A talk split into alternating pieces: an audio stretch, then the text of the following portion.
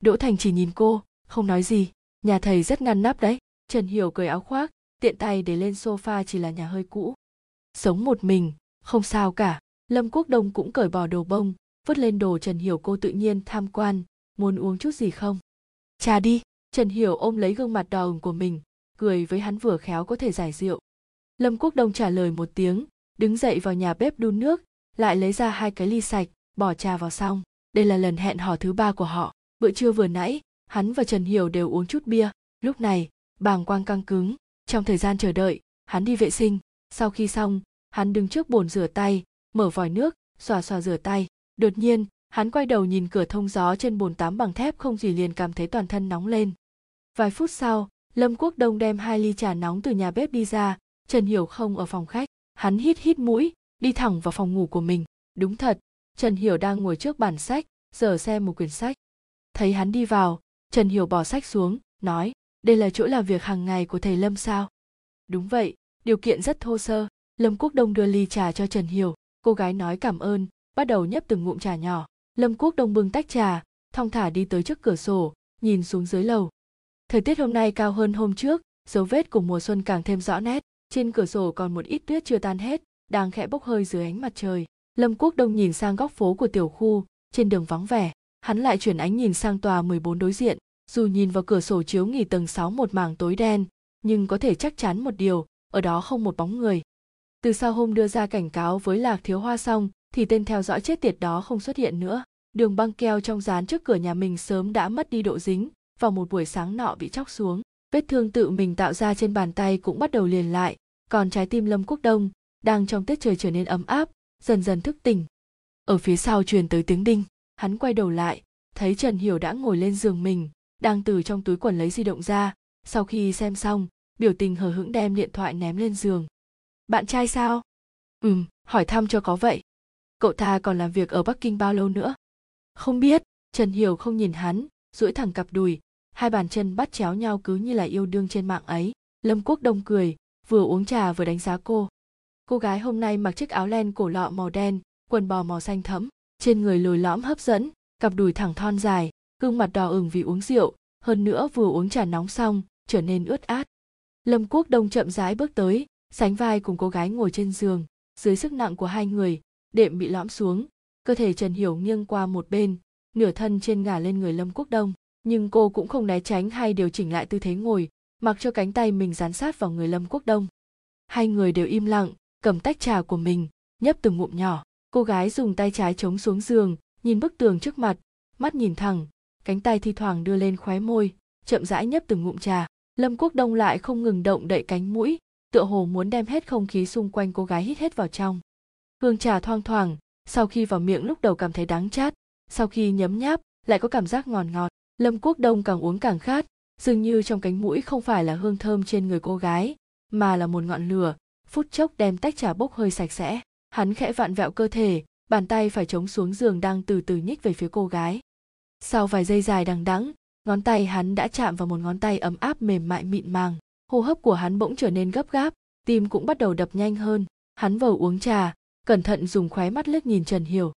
Cô gái không có biểu hiện dị thường, vẫn nhìn về bức tường trống không trước mặt, hơi thở vẫn bình ổn. Lâm quốc đông thả lòng đôi chút, tỉ mỉ thưởng thức ngón tay của cô gái trẻ. Một lúc sau hắn rõ ràng không thỏa mãn với sự tiếp xúc nho nhỏ này, lại động đậy ngón tay, thử để nó bỏ lên mu bàn tay mịn màng của cô gái. Chỉ một chuyển động nhỏ, trần hiểu liền thu tay trái lại, đứng dậy, để tách trà lên bàn. Không nhìn lâm quốc đông, thầy lâm, tôi phải đi đây bản thảo của thầy đâu? Ồ, lâm quốc đông có chút hoảng loạn, vội đứng dậy ở. Trên bàn ấy nói xong, hắn lật tung tìm kiếm trong đống bản thảo, sau cùng lấy ra mấy tờ giấy, chỉnh lý lại một chút. Lúc đưa cho trần hiểu hắn đã bình tĩnh lại, biểu tình hồi phục lại như lúc đầu. Trần hiểu vẻ mặt bình thường, cụp mắt nhận bản thảo, tôi về đưa khương tổng xem một chút, nếu không có vấn đề gì, sẽ thông báo cho thầy tới nhận thù lao. Lâm quốc đông liên tục nói được được. Trần hiểu cười, xoay người đi ra phòng khách, mặc áo khoác xong, cô chào tạm biệt lâm quốc đông. Cảm ơn bữa trưa của thầy. Và cả trà nữa, cô gái đứng bên cạnh cánh cửa mở, vịn vào khung cửa, lộ ra nụ cười ý vị sâu xa, rồi bước quyền chuyển xuống lầu lâm quốc đông mắt nhìn cô biến mất ở khúc ngoặt của lối cầu thang quay người lại đóng cửa đứng trong căn phòng khách vắng vẻ. Hắn hồi tưởng lại xúc cảm khi chạm vào ngón tay cô gái khẽ cười lại lắc đầu đứng dậy đi tới sofa cầm áo khoác của mình lên. Trải qua mấy chục phút tiếp xúc áo khoác lâm quốc đông đã nhiễm hương thơm của trần hiểu. Hắn nằm xuống sofa đem áo khoác đắp lên người ngửi lấy mùi hương thoang thoảng cởi khóa quần đưa tay vào hạ thể của mình. Chương 24, bí mật của nhạc tiêu tuệ cục công an thành phố xây phân cục thiết đông, cuối dãy hành lang lầu 3. ông mẹ kiếp không phải chứ? Cao lượng nhìn đỗ thành, kinh ngạc trừng to mắt giở thủ đoạn với lãnh đạo.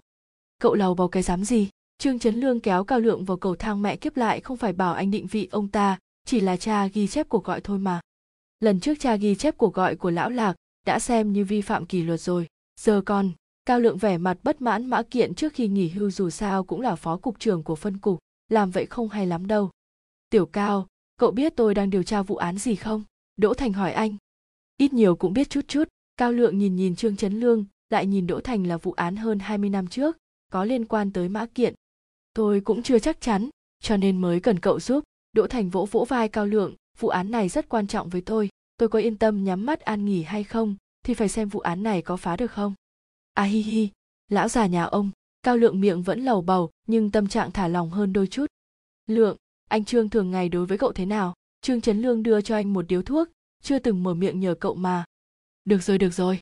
Cao lượng châm một điếu thuốc, xua xua tay thật mẹ kiếp phục hai người luôn rồi. Đợi tin tức của tôi, đừng nói là do tôi làm đấy nhé. Đỗ thành và trương trấn lương gật đầu liên tục. Cao lượng trừng mắt với họ một cái, xoay người rời khỏi cầu thang. Thấy anh đã đi xa, trương trấn lương thấp giọng nói, sư phụ, thầy thật sự cảm thấy lạc thiếu hoa và mã kiện. Ừm bọn họ có lẽ sớm đã biết bắt nhầm người rồi đỗ thành gật đầu vẫn là tiểu tử cậu nhắc nhở tôi cả đích thực là vậy Trương Trấn Lương nhắc nhở ông chú ý tới cảnh sát thụ lý vụ án cưỡng hiếp giết người phân xác 10.28 xảy ra năm 1992, chính là Mã Kiện và Lạc Thiếu Hoa. Hàm ý của anh chính là vụ án này vẫn chưa được phá, vì một khi hung thủ thật sự xa lưới, rất có thể chứng minh hàng loạt vụ án trước đó đều do tên này gây ra.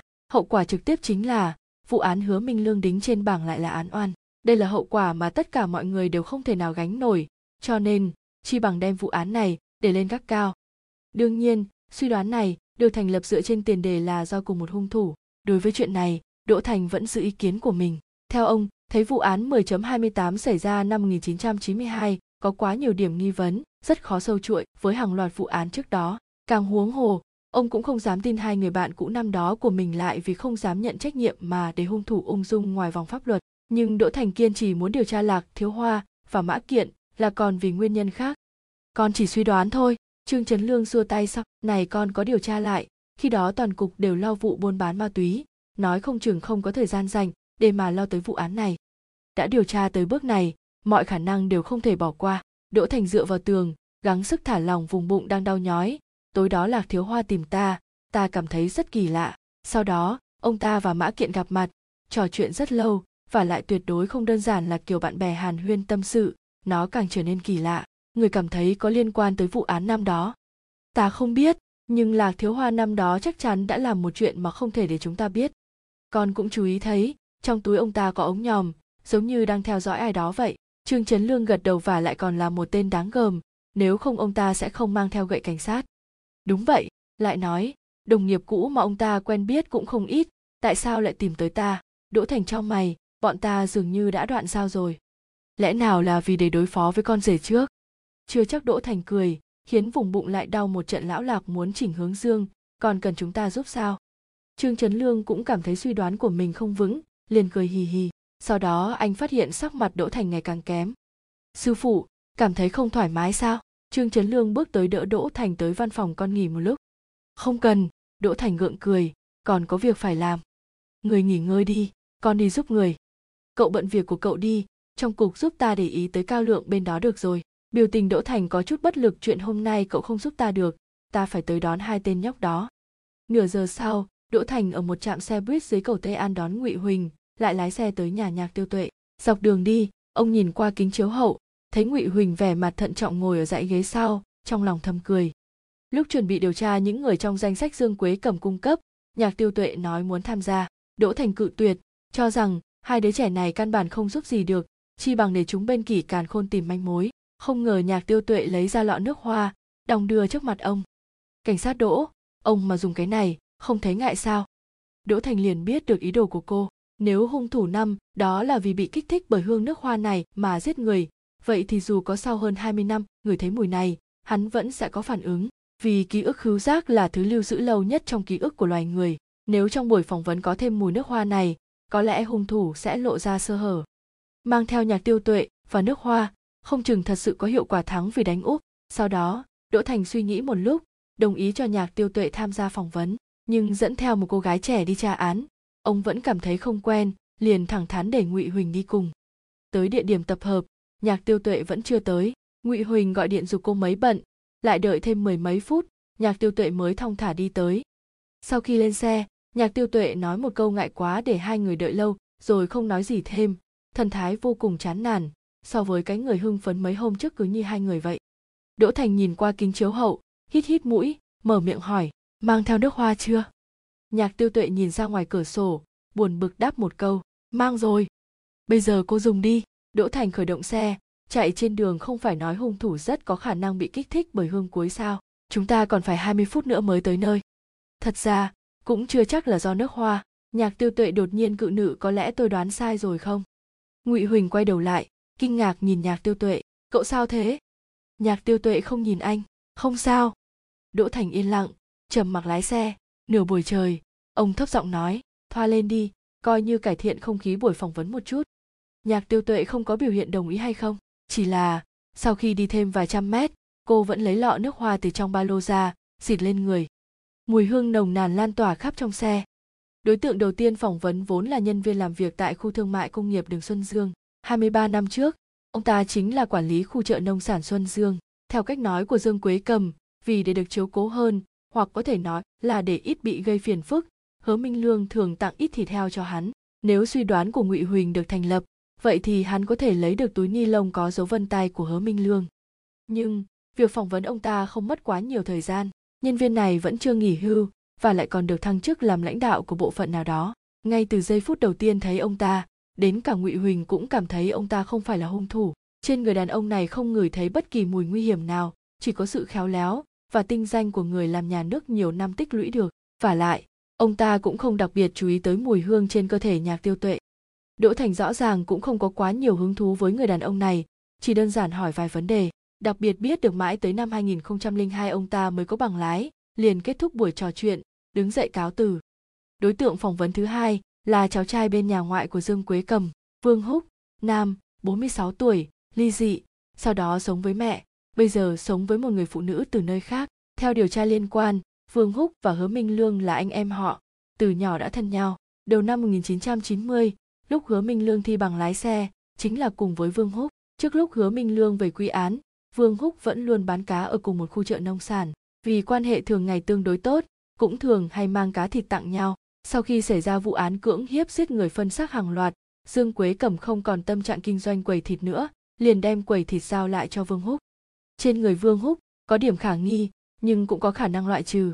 Một là vương húc thường nhận thịt heo hứa minh lương cho và được đựng trong túi ni lông đen, có thể để lại dấu vân tay của hứa minh lương. Hai là, thường ngày lúc anh ta bắt cá giết cá và làm cá, đều sẽ mang găng tay, phù hợp với suy đoán của ngụy huỳnh. Nhưng nhìn từ phương diện khác, kỹ thuật công việc của vương húc khi đó cũng có hạn chỉ đủ để giải phẫu cá, giải phẫu người e là lực bất tòng tâm. Vì vậy, cách tốt nhất vẫn là đối mặt trò chuyện với anh ta. Vương húc có vẻ phiền với sự thăm hỏi của đỗ thành. Sau khi đỗ thành nói rõ thân phận, anh ta ngậm điếu thuốc, đem thịt đã cắt nhỏ bỏ vào máy xay, liếc đỗ thành một cái. Không phải ông đã tìm tới gì hai của tôi rồi sao? Còn tìm tôi làm gì? Không có gì. Nói chuyện về anh cậu. Đỗ thành nhìn quanh, từ dưới quầy thịt lấy ra một chiếc ghế, ngồi xuống. Vương húc nắm lấy tạp dề lốm đốm vết bẩn, lao tay qua loa, từ trong túi áo lấy ra một hộp thuốc, lại rút ra một điếu châm lên. Anh ta dựa vào quầy thịt, từ cao nhìn xuống đỗ thành, người cũng đã chết hơn 20 năm rồi, còn có gì để nói chứ? Đỗ thành hơi ngẩng đầu, đánh giá vương húc, cậu và anh cậu rất giống nhau. Anh em họ, có gì kỳ lạ đâu. Vương húc hừ một tiếng lúc nhỏ hai chúng tôi cùng ra ngoài, đều tưởng chúng tôi là anh em song sinh. Ừm, đỗ thành gật đầu nếu hứa minh lương còn sống tới giờ, có lẽ cũng là dáng vẻ này của cậu. Chưa chắc, vương húc cười khổ lắc đầu đừng thấy anh tôi khi đó chỉ là người bán thịt, thật ra anh ấy rất có trí. Anh nhìn đỗ thành, lại nhìn ngụy huỳnh và nhạc tiêu tuệ, tưởng họ cũng là cảnh sát, biểu tình trở nên âm trầm. Nếu không phải mấy người bắt anh ấy, nói không chừng bây giờ anh ấy còn làm quan to hơn ông. Đỗ thành nhớ dương quế cầm từng nói mục đích hứa minh lương tham gia thi đại học cho người đi làm chính là để hoàn thành một mơ ước. Cậu ta muốn làm cảnh sát. Đúng vậy, vương húc rít sâu hai hơi thuốc, vứt đầu lọc đi khi đó, anh ấy có ra quầy bán hàng cũng vẫn xem sách, còn mời gia sư. Người như vậy cũng giết người sao? Không biết các người nghĩ thế nào nữa. Đỗ thành im lặng nhìn anh ta. Mấy năm nay, cậu sống thế nào? Gì mà thế nào? Thì cứ như vậy thôi. Vương húc quay lại sau quầy hàng, cầm lấy con dao, róc miếng da trên thịt một kẻ bán thịt thì còn thế nào nữa? Ly hôn rồi. Ừm, năm năm trước. Sao lại ly hôn? Cô ấy xem thường tôi. Vương húc mặt không biểu tình đem miếng da heo ném lên quầy chê tôi không có văn hóa, không có tiền. Bây giờ người phụ nữ sống chung với cậu là người hồ bắc. Đỗ thành nhìn quanh bán gia vị, cũng ở khu chợ này phải không? Lúc quay đầu lại, ông phát hiện vương húc tay cầm dao, mắt không rời nhìn mình chăm chăm ông đang điều tra tôi. Đỗ thành cười, lại hỏi, hai người sống thế nào? Vương húc không trả lời mà cắm mũi dao xuống thớt hai tay cầm cán dao vẻ mặt phức tạp ông hoài nghi tôi đỗ thành cũng châm một điếu thuốc hít sâu một hơi nhìn anh ta qua làn khói thuốc cậu vẫn chưa trả lời tôi rất tốt không tin ông đi mà hỏi cô ấy ở số 216, Vương Húc chề môi hất cằm sang hướng tây bắc của khu chợ nông sản, lại quay đầu nhìn Đỗ Thành các người cảm thấy bắt nhầm người rồi. Đỗ Thành nhìn lại anh ta, không người không hử. A hi hi, nhiều năm vậy rồi, các người cuối cùng cũng làm rõ rồi. Vương Húc rút dao ra, rồi lại cắm xuống thớt điều tra cho kỹ. Cứ tự nhiên điều tra, điều tra tôi cũng không sao. Anh tôi chết oan, ngày trả lại công bằng cho anh ấy. Nhớ nói với gì hai tôi, tôi mời ông uống rượu. Đỗ Thành cười, được. Từ chợ nông sản Xuân Dương đi ra, đã sắp một giờ chiều. Đỗ Thành dẫn Ngụy Huỳnh và Nhạc Tiêu Tuệ tới một tiệm mì bò. Lúc ăn trưa, Ngụy Huỳnh hỏi, cảnh sát Đỗ, bác cảm thấy Vương Húc có khả nghi không? Tôi cảm thấy không phải cậu ta. Đỗ Thành ăn rất ít, mì trong bát còn hơn một nửa phản ứng của cậu ta không giống. Ngụy Huỳnh gật đầu, cháu cũng nghĩ thế. Nếu ông ta là hung thủ, có lẽ chỉ mong sao hứa Minh Lương gánh tội thay ông ta. Sau khi biết bác muốn điều tra lại vụ án này, cháu cảm thấy ông ta rất vui đúng vậy đỗ thành từ trong ba lô lấy ra lọ thuốc liền nuốt xuống lại rút một tờ khăn giấy lau mồ hôi đầy mặt ngụy huỳnh và nhạc tiêu tuệ không hẹn mà gặp đều dừng đũa lặng lẽ nhìn ông đỗ thành chú ý thấy ánh mắt của họ cảm thấy có chút bối rối, liền lấy sấp tài liệu ra. Với lại, mùi vị cũng không đúng. Ừm, ngụy huỳnh nhìn nhạc tiêu tuệ, ông ta dường như không quá để ý tới tiêu tuệ. Tiêu tuệ cụp mắt nhìn xuống, yên lặng không nói gì. Cái tôi nói, không phải là cái này. Đỗ thành giờ hồ sơ vương húc, khi đó bán cá, chắc chắn toàn thân đều tanh mùi cá. Dáng vẻ bên ngoài cũng không được gọn gàng như hứa minh lương. Bộ dáng đó, sao có thể có được tín nhiệm của những phụ nữ đó, lừa được họ lên xe? Không phù hợp với phác họa kẻ tình nghi của chúng ta. Nói như vậy, vương húc cũng có thể loại trừ rồi. Ưm sắc mặt đỗ thành rất kém, tuy đã không ngừng lao đi lao lại, nhưng trên gương mặt vàng vọt vẫn không ngừng chảy mồ hôi, nhưng vừa nãy hắn có nhắc tới một người, tôi rất thấy hứng thú. Ai? Nhạc tiêu tuệ ngẩng đầu lên. Tên gia sư đó. Đỗ thành đột nhiên không nói nữa, đưa tay ôm bụng, toàn thân bắt đầu run rẩy. Ngụy huỳnh vội đứng dậy, đưa tay ra đỡ đỗ thành. Không sao không sao nửa thân trên của đỗ thành tựa hồ tí lên bàn, tay chỉ về túi sách của mình thuốc, lọ màu xanh. Nhạc tiêu tuệ mở túi sách của ông, lấy ra lọ thuốc, lại đổ ra một viên đưa cho ông. Đỗ thành cho vào miệng, đưa tay lấy bình nước khoáng ngụy huỳnh đưa tới, uống một ngụm. Nhạc tiêu tuệ nhìn lọ thuốc trong tay, thấp giọng hỏi, bác uống, thuốc giảm đau. Ưm đỗ thành ngừng gương mặt đầy mồ hôi lên, gượng cười giữa hai người, ai biết lái xe? Ngụy huỳnh và nhạc tiêu tuệ nhìn nhau rồi lắc đầu, vậy phải đợi tôi một lúc đỗ thành vẫn không ngồi, thẳng người nổi đừng vội, thuốc rất nhanh sẽ có tác dụng thôi. Cảnh sát đỗ, bác về trước đi, ngụy huỳnh nhịn không được hôm khác chúng ta lại điều tra tiếp. Tiểu tử, tôi không có nhiều thời gian tới vậy. Đỗ thành vô lực xua tay với lại, lão kỷ đang đợi tin của chúng ta đấy. Ba người ngồi trước bàn ăn, một đôi nam nữ trẻ tuổi ngồi một bên, yên lặng nhìn người đàn ông tóc hoa dâm đối diện. Ông gục trên bàn, cúi đầu, một tay nắm thành quyền, ấn vào vùng gan của mình, tay còn lại véo vào đùi đang co rút tựa hồ muốn chuyển sự đau đớn đang ập tới từng cơn. Ngụy huỳnh thấy vậy trong lòng rất khó chịu, lại không biết phải làm gì để giúp đỗ thành giảm cơn đau. Anh nhìn nhạc tiêu tuệ, phát hiện cô gái đang sững sờ nhìn đỗ thành đang vật vã, một tay bụng miệng, trong mắt ngập tràn lệ. Rốt cuộc vì điều gì có thể khiến một người sắp hấp hối kiên trì tới vậy? 20 phút sau, đỗ thành cuối cùng cũng ngẩng đầu lên, dù trên mặt vẫn đầm đìa mồ hôi, nhưng sắc mặt đã khá hơn nhiều. Ngại quá, dọa hai người rồi. Đỗ thành thở hắt đưa một tay ra nước. Ngụy huỳnh luống cuống rót một ly nước ấm đưa cho ông. Đỗ thành nhận lấy uống cạn. Đỡ nhiều rồi ông lau mồ hôi trên trán lại cầm sấp tài liệu lên tới thăm tên gia sư đó đi. Vừa hay ở đây cách trường trung học số 103 không xa hắn tên gì nhỉ? Đỗ thành tìm kiếm trong sấp tài liệu sau cùng lấy ra một tờ giấy. Ồ lâm quốc đông. Trường trung học số 103 của thành phố sau kỳ nghỉ Tết không lâu đã bắt đầu học lại, còn Ngụy Huỳnh và Nhạc Tiêu Tuệ vẫn trong kỳ nghỉ đông, đi trong dãy phòng học, nghe tiếng đọc bài từ những cánh cửa sổ truyền tới, có chút hoài niệm lại có chút vui trên nỗi đau của người khác. Ba người đi thẳng tới phòng nhân sự, yêu cầu gặp thầy giáo Lâm Quốc Đông, trưởng phòng nhân sự dáng vẻ lực bất tòng tâm. Chuyện này thật hết cách, ông xòe hai tay ra thầy Lâm đã thôi việc từ lâu. Thôi việc rồi, Đỗ Thành kinh ngạc, là chuyện khi nào? Để tôi nhớ xem, trưởng phòng nhân sự suy nghĩ một hồi 22 năm trước, tháng 11 năm 1992, khi đó tôi vừa đi làm không lâu. Năm 1992. Đỗ Thành cho mày, sao hắn ta lại thôi việc? Nghe nói là bị điên, trưởng phòng nhân sự bĩu môi chúng tôi đều cảm thấy rất kỳ lạ. Một người đang yên đang lành, hôm trước còn đứng lớp bình thường, hôm sau lại bị điên. Hồ sơ của hắn ta còn ở đây không? Hồ sơ cá nhân bị mẹ ông ta lấy đi rồi, là bác ấy giúp ông ta làm thủ tục thôi việc. Nghe nói thầy Lâm khi đó đã không nhận ra ai nữa, được điều trị trong bệnh viện An Khang, hình như bây giờ vẫn chưa được ra viện trưởng phòng nhân sự nhìn Đỗ Thành, có lẽ vẫn còn vài bản sơ yếu lý lịch, ông. Tôi muốn xem xem, Đỗ Thành liền đáp cảm ơn nhé. Trưởng phòng nhân sự hối hận vì mình đã nhiều chuyện, rất không tình nguyện đứng dậy tới phòng hồ sơ. Nửa giờ sau, ông ta cầm mấy tờ giấy bám đầy bụi trở lại văn phòng. Này, chỉ tìm được mấy thứ này.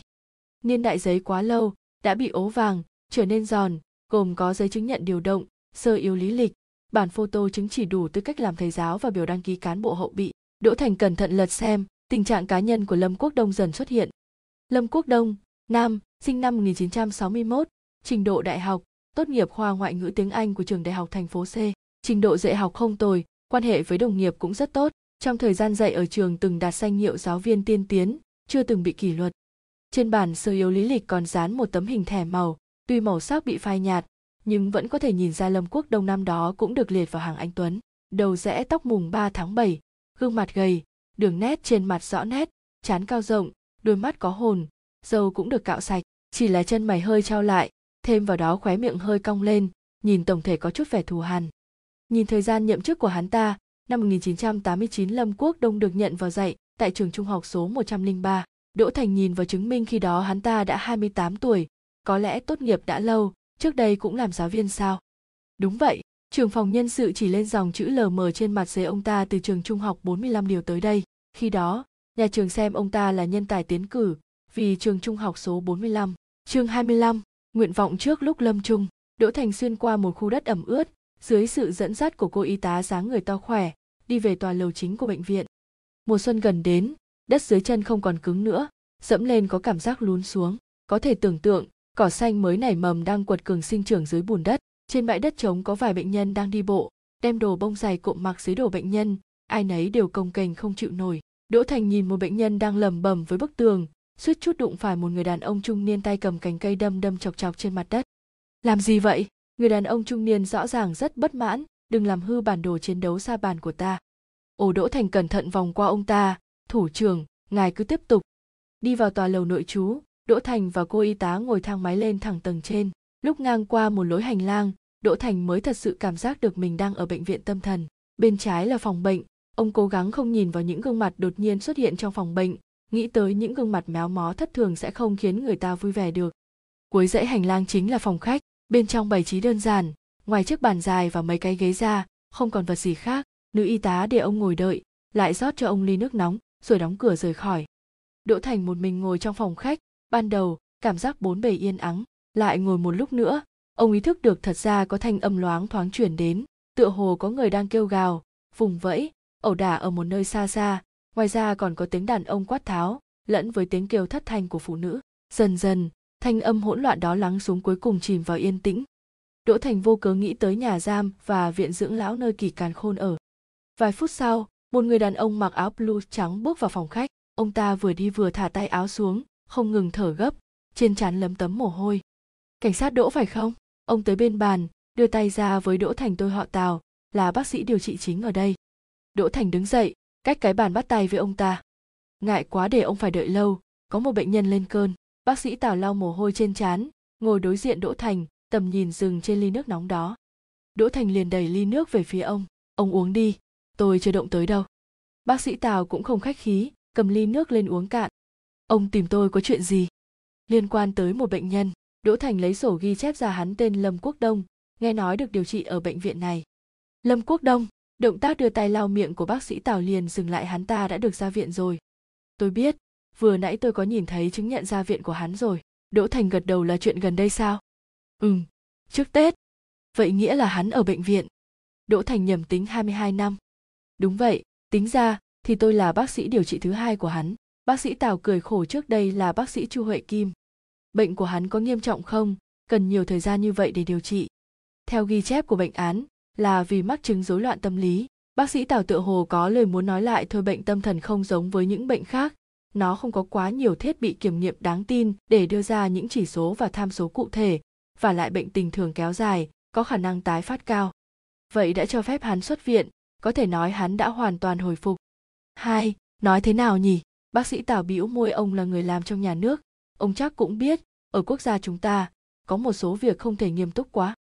Ồ, đỗ thành nhướng mày ý ông là, đối với tình trạng lâm quốc đông mà nói, rất khó đánh giá, không thể hoàn toàn khẳng định đã khỏi bệnh, cũng không thể hoàn toàn phủ định. Bác sĩ tào nhìn xuống bàn, ngữ khí điềm nhiên chi phí điều trị của hắn trước giờ đều do người nhà chi trả. Sau này, mẹ hắn qua đời, cho nên, chỉ có thể cung cấp chi phí trị liệu cơ bản. Trong thành phố chỉ có một bệnh viện an khang tình trạng giường bệnh rất căng, cho nên đầu năm nay, bệnh viện đã lọc bớt một đợt bệnh nhân. Phàm là người không nguy hại gì lớn đều được làm thủ tục ra viện. Ông biết đấy, bệnh viện cũng phải kiếm tiền mà. Đỗ thành hừ thầm một tiếng, thật sự giống như bác sĩ tào đã nói, trước mắt trong phạm vi toàn quốc, bệnh viện an khang chẳng qua chỉ có hai mươi mấy cái. Nhận điều trị bệnh nhân tâm thần, đối với chính quyền địa phương mà nói là một chuyện vô cùng đau đầu, đặc biệt là những gia đình không gánh nổi chi phí điều trị chỉ có thể dùng tài chính dự trù của chính phủ để chi cấp. Nếu bệnh nhân cần điều trị lâu dài mà chính phủ không kịp chi cấp, thì tình trạng bệnh viện cho bệnh nhân bị ra viện cũng không hiếm gặp. Lâm quốc đông ở bệnh viện biểu hiện thế nào? Cũng được, bác sĩ tào ngẫm nghĩ hắn ta kể ra cũng là bệnh nhân biết vâng lời, có mấy lần cảm xúc và hành vi dị thường, sau khi bị quản thúc, đều thấy khá hơn. Quản thúc? Roi điện, đồ bó gì đó? Bác sĩ tào trả lời qua loa, hết cách, sợ hắn làm bị thương người khác đỗ thành nhìn chằm chằm ông ta vài giây, chậm rãi nói, bác sĩ tào, nhìn từ góc độ chuyên gia ông thấy hắn rốt cuộc có bị bệnh không? Bác sĩ tào nhìn lại đỗ thành, không nhìn ra có biến hóa gì lắm, tựa hồ cũng không thấy ngạc nhiên đối với vấn đề này. Cảnh sát đỗ, xin ông hãy trả lời cho tôi một vấn đề. Bác sĩ tào ngập ngừng ông có phải là cảnh sát bên bộ phận giám sát không? Không phải. Đỗ thành sững người, cuộc nói chuyện giữa tôi với ông hoàn toàn là việc tư, không phải là điều tra lấy bằng chứng. Nếu không tôi sẽ không một mình tới đây ông thậm chí có thể phớt lờ thân phận cảnh sát của tôi. Tôi hiểu rồi, bác sĩ tào thả lòng đôi chút, nhưng vẫn cẩn thận ngôn từ. Vậy câu trả lời của tôi với ông cũng chỉ là ý kiến cá nhân, chứ không phải là kết luận của bệnh viện đối với lâm quốc đông. Tôi nói vậy có rõ không? Rõ rồi, ông cứ nói. Mấy năm trước, bác sĩ chu sau khi nghỉ hưu, tôi mới tiếp nhận trị liệu cho lâm quốc đông. Bác sĩ tào nói rất chậm, tựa hồ đang cân nhắc câu chữ.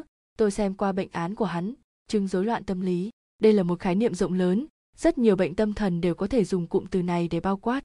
Ông nhìn đỗ thành vẻ sâu xa, lại tiếp tục nói, đã là chứng rối loạn tâm lý, thì có lẽ đã phải chịu đã kích tinh thần hoặc thần kinh bị kích thích ở một mức độ tương đối nào đó. Nhưng trong ghi chép điều trị của hắn tôi không thấy có bất kỳ miêu tả nào.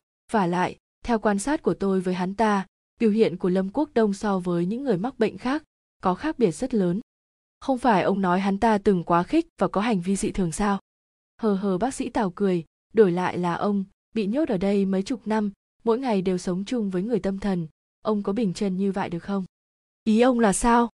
Tôi không có ý gì cả. Bác sĩ tào lập tức trả lời ông tự mình phán đoán.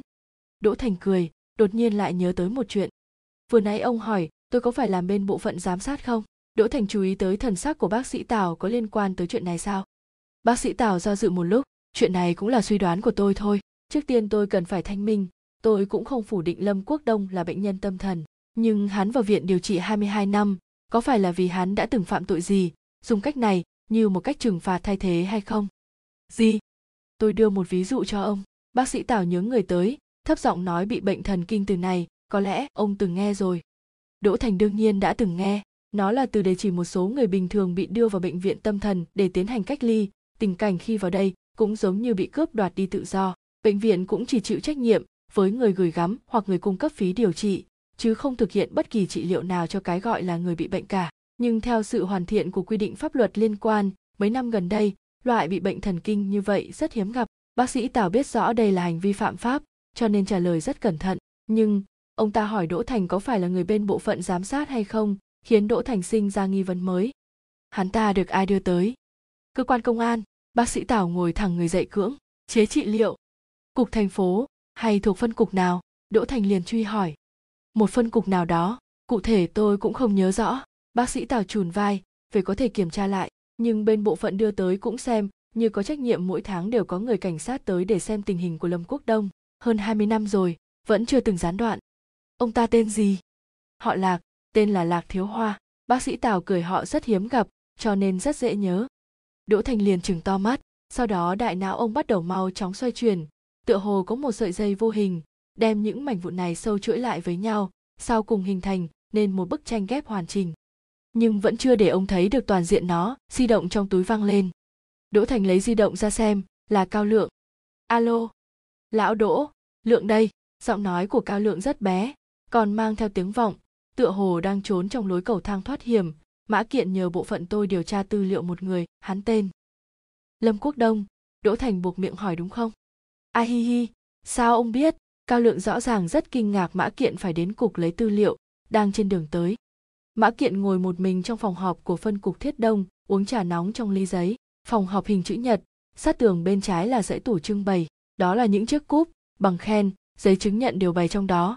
Dù cách xa mấy mét, Mã Kiện vẫn biết dãy thứ hai, cái thứ tư tính từ trái qua là một bằng khen hạng nhì của cả tập thể.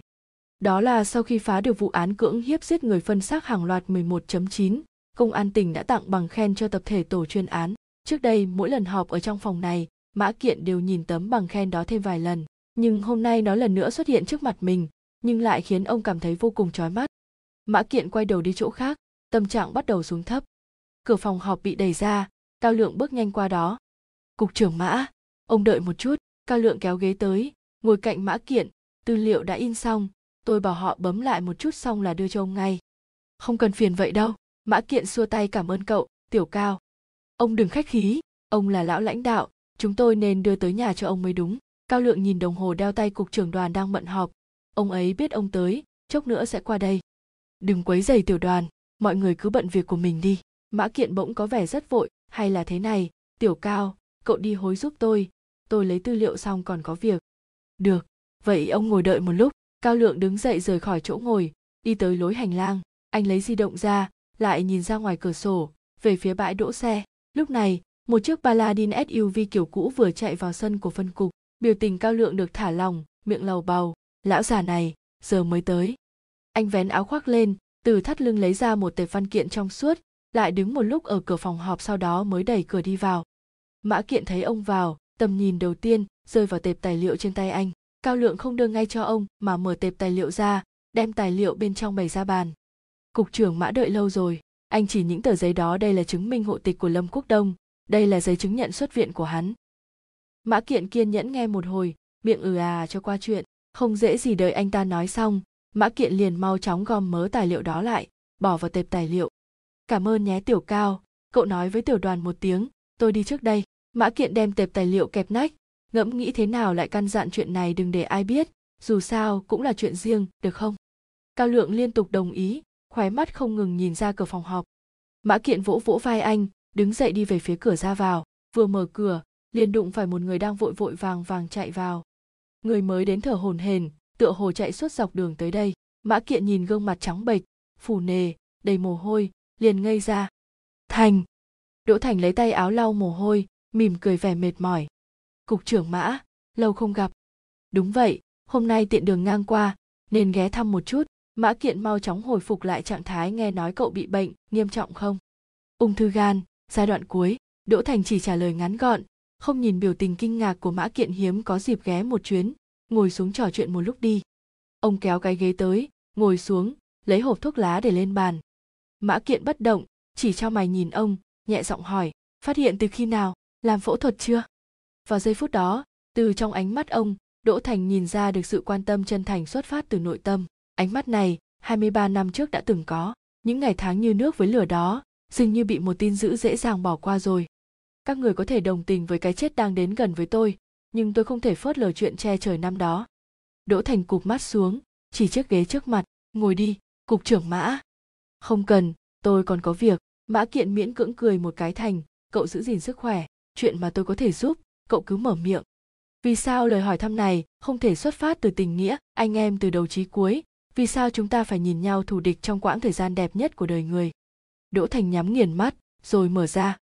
Vẫn nên trò chuyện đi, cục trưởng Mã, chúng ta bàn bạc. Mã Kiện trầm mặc vài giây, lúc mở miệng, ngữ khí đã trở nên lạnh lùng. Bàn bạc gì chứ?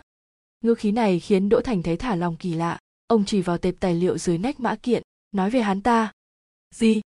Không phải hôm nay ông tiện đường ghé qua sao? Đỗ Thành lấy ra một điếu thuốc, ông tới để tìm tư liệu của người tên Lâm Quốc Đông. Mã Kiện liền xoay người nhìn sang Cao Lượng, người phía sau vẻ mặt bối rối, nói câu hai người cứ trò chuyện, rồi liền chuồn ra ngoài. Trong phòng họp chỉ còn lại Đỗ Thành và Mã Kiện, Mã Kiện trầm mặc một hồi, mở miệng nói, chuyện riêng, tên Lâm Quốc Đông này nợ họ hàng tôi mười mấy ngàn tệ, bây giờ không tìm thấy người đâu. Mã Kiện, Đỗ Thành ngắt lời ông, bây giờ chỉ có hai chúng ta, ông hãy thành thật nói với tôi, Lạc Thiếu Hoa đã nói gì với ông? Nghe tới tên Lạc Thiếu Hoa, cơ thể Mã Kiện khẽ run lên, sau đó ngũ quan ông méo mó. Mẹ kiếp ông dám theo dõi tôi. Tôi có theo dõi, nhưng tôi không theo dõi ông, mà là Lạc Thiếu Hoa. Đỗ Thành đứng dậy, nhìn thẳng vào mắt Mã Kiện. Ông ấy biết chân tướng của sự việc đúng không? Ông ấy biết Lâm Quốc Đông mới là hung thủ thật sự, đúng không? Ông mẹ kiếp là cầu sao? Mã Kiện bắt đầu gào thét nhiều năm như vậy, vẫn cắn chặt lấy tôi không buông. Đột nhiên, cửa phòng họp bị đẩy ra, đoàn Hồng Khánh bước vào, thấy hai người đang đối nghịch nhau, nụ cười trên mặt bỗng chốc cứng đờ. Cục trưởng Mã, lão Đỗ, ông nhìn Mã Kiện lại nhìn Đỗ Thành, hai người. Sao các người tra ra được? Vào năm 1992, các người đã biết hứa Minh Lương bị oan, đúng không? Đỗ Thành cũng không thèm nhìn đoàn Hồng Khánh mà từng bước tới gần Mã Kiện ai quyết định đưa Lâm Quốc Đông tới bệnh viện tâm thần, là ông hay Lạc Thiếu Hoa. Tôi không biết gì cả, Mã Kiện cắn răng, cơ thịt trên gò má nhô ra, ông trừng mắt nhìn đoàn Hồng Khánh một cái, xoay người muốn đi, tôi không có nghĩa vụ phải trả lời câu hỏi của ông. Đỗ Thành kéo lấy tay áo Mã Kiện, sao năm đó bọn ông không nói ra, sợ gánh trách nhiệm, hay là sợ ông mẹ kiếp không làm được phó cục trưởng. Đoàn Hồng Khánh bước lên kéo Đỗ Thành ra, lão Đỗ, ông, bình tĩnh chút.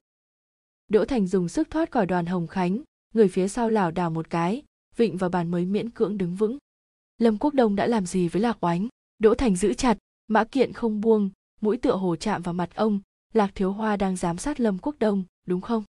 Chuyện này liên quan gì tới ông? Mã Kiện trở tay nắm lấy cổ áo Đỗ Thành, ông mẹ kiếp đừng kéo Thiếu Hoa vào chuyện này. Mẹ kiếp các ông là cảnh sát, Đỗ Thành mắt như muốn nứt toạt, giọng nói khàn đục mẹ kiếp các ông đây là vì tư mà phạm pháp, ông đi xem bộ dạng mẹ của Hứa Minh Lương đi. Đủ rồi, đoàn Hồng Khánh đột nhiên gầm lên, bước lên trước tách Đỗ Thành và Mã Kiện ra, hai người bị tách giữa đoàn Hồng Khánh, vẫn không ngừng thở gấp giận giữ nhìn chằm chằm đối phương. Không biết từ lúc nào, cửa phòng họp tụ tập rất đông cảnh sát, mọi người thấy Đỗ Thành người đang mang bệnh và cục trưởng tiền nhiệm Mã Kiện bộ dạng dương cung bạt kiếm, kinh ngạc cũng có, xì xào bàn tán cũng có. Nhìn gì mà nhìn, đoàn Hồng Khánh đưa chân đạp ngã chiếc ghế, về làm việc hết cho tôi. Phó cục trưởng giận dữ ra lệnh, đám cảnh sát đang vây quanh đều tàn đi. Sau cùng, trước cửa chỉ còn lại Trương Trấn Lương, lặng lẽ nhìn ba người trong phòng họp. Đoàn Hồng Khánh chống nạnh, đứng yên chỗ cũ thở hổn hển một hồi, ngẩng đầu nhìn sang Đỗ Thành. Lão Đỗ, ông muốn làm gì vậy hả? Ngư khí đoàn Hồng Khánh đầy tức giận, trong đó còn lẫn một chút bất lực. Ông còn nhớ tôi từng nói gì với ông không? Cục trưởng đoàn, tôi không muốn gì cả. Đỗ Thành đem tầm mắt từ người mã kiện chuyển sang đoàn Hồng Khánh. Tôi chỉ muốn biết chân tướng. Chân tướng quan trọng vậy sao? Đoàn Hồng Khánh như đang đối mặt với một kẻ cố chấp không thể nói lý. Chuyện đó đã qua hơn 20 năm rồi, ai còn nhớ. Mà ông lại khổ sở truy cứu, có ý nghĩa không? Có, khóe môi Đỗ Thành bắt đầu run rẩy tôi còn nhớ. Ông mẹ kiếp là người sắp chết rồi. Đoàn Hồng Khánh không nhịn nổi ông còn mấy tháng, mấy ngày, mấy giờ, sao ông còn ép mình như vậy? Tôi từng nói với ông, Đỗ Thành nhìn đoàn Hồng Khánh, lại nhìn Mã Kiện, nói từng câu từng chữ mỗi một tháng, mỗi một ngày, mỗi một giờ, mỗi một phút còn lại của tôi, đều là vì để tra ra chân tướng. Cái rắm, đoàn Hồng Khánh lớn tiếng mắng, vung tay hất bay ly giấy trên bàn. Ông cúi người, hai tay chống xuống bàn, đầu cúi xuống ngực, toàn thân run rẩy. Lâu sau, ông ngẩng đầu, nhìn đỗ thành chằm chằm. Được rồi lão đỗ ông không quan tâm tới bản thân mình được. Đoàn hồng khánh nắm lấy cổ áo đỗ thành lôi ông tới trước tủ trưng bày. Ông nhìn những thứ này xem đây là gì? Đoàn hồng khánh chỉ những chiếc cúp và bằng khen bên trong. Đây đều là mồ hôi xương máu của đám anh em mà có được dùng mạng để đổi lấy. Đột nhiên ông cầm một chiếc cúp lên ném mạnh xuống đất. Chiếc cúp bằng vàng lấp lánh liền bị vỡ. Chương 26, bóng dáng hung thủ. Sau đó thì sao? Trần hiểu ngẩng đầu nhìn lâm quốc đông chân mày khẽ trao lại trong mắt đầy vẻ quan tâm. Tôi hoàn toàn ngây ra ngồi trên giường rất lâu mặt bên trái còn nóng rát tay lâm quốc đông vòng qua vai trần hiểu khẽ nghịch tóc cô. Tôi không biết vì sao một phút trước còn thân mật quấn quýt chớp mắt cái đã trở mặt nổi giận. Cô ấy rõ ràng thích tôi nếu không cũng sẽ không cùng tôi xem phim chèo thuyền nhưng sao cô ấy không thể để chúng tôi tiến thêm một bước chứ? Sau đó, cô ấy quay lại không? Quay lại, còn dẫn theo ba cán bộ bảo vệ. Hả? Trần hiểu lấy tay che miệng, phát ra tiếng kinh ngạc nho nhỏ không cần tuyệt tình vậy chứ? Khi đó, cô ấy tuyệt tình như thế đấy. Lâm quốc đông cười khổ, tố cáo tôi cưỡng hiếp không thành. Trần hiểu từ trong lòng lâm quốc đông thoát ra, vẻ mặt kinh ngạc. Thầy bị bắt sao? Không, lâm quốc đông lại ôm cô.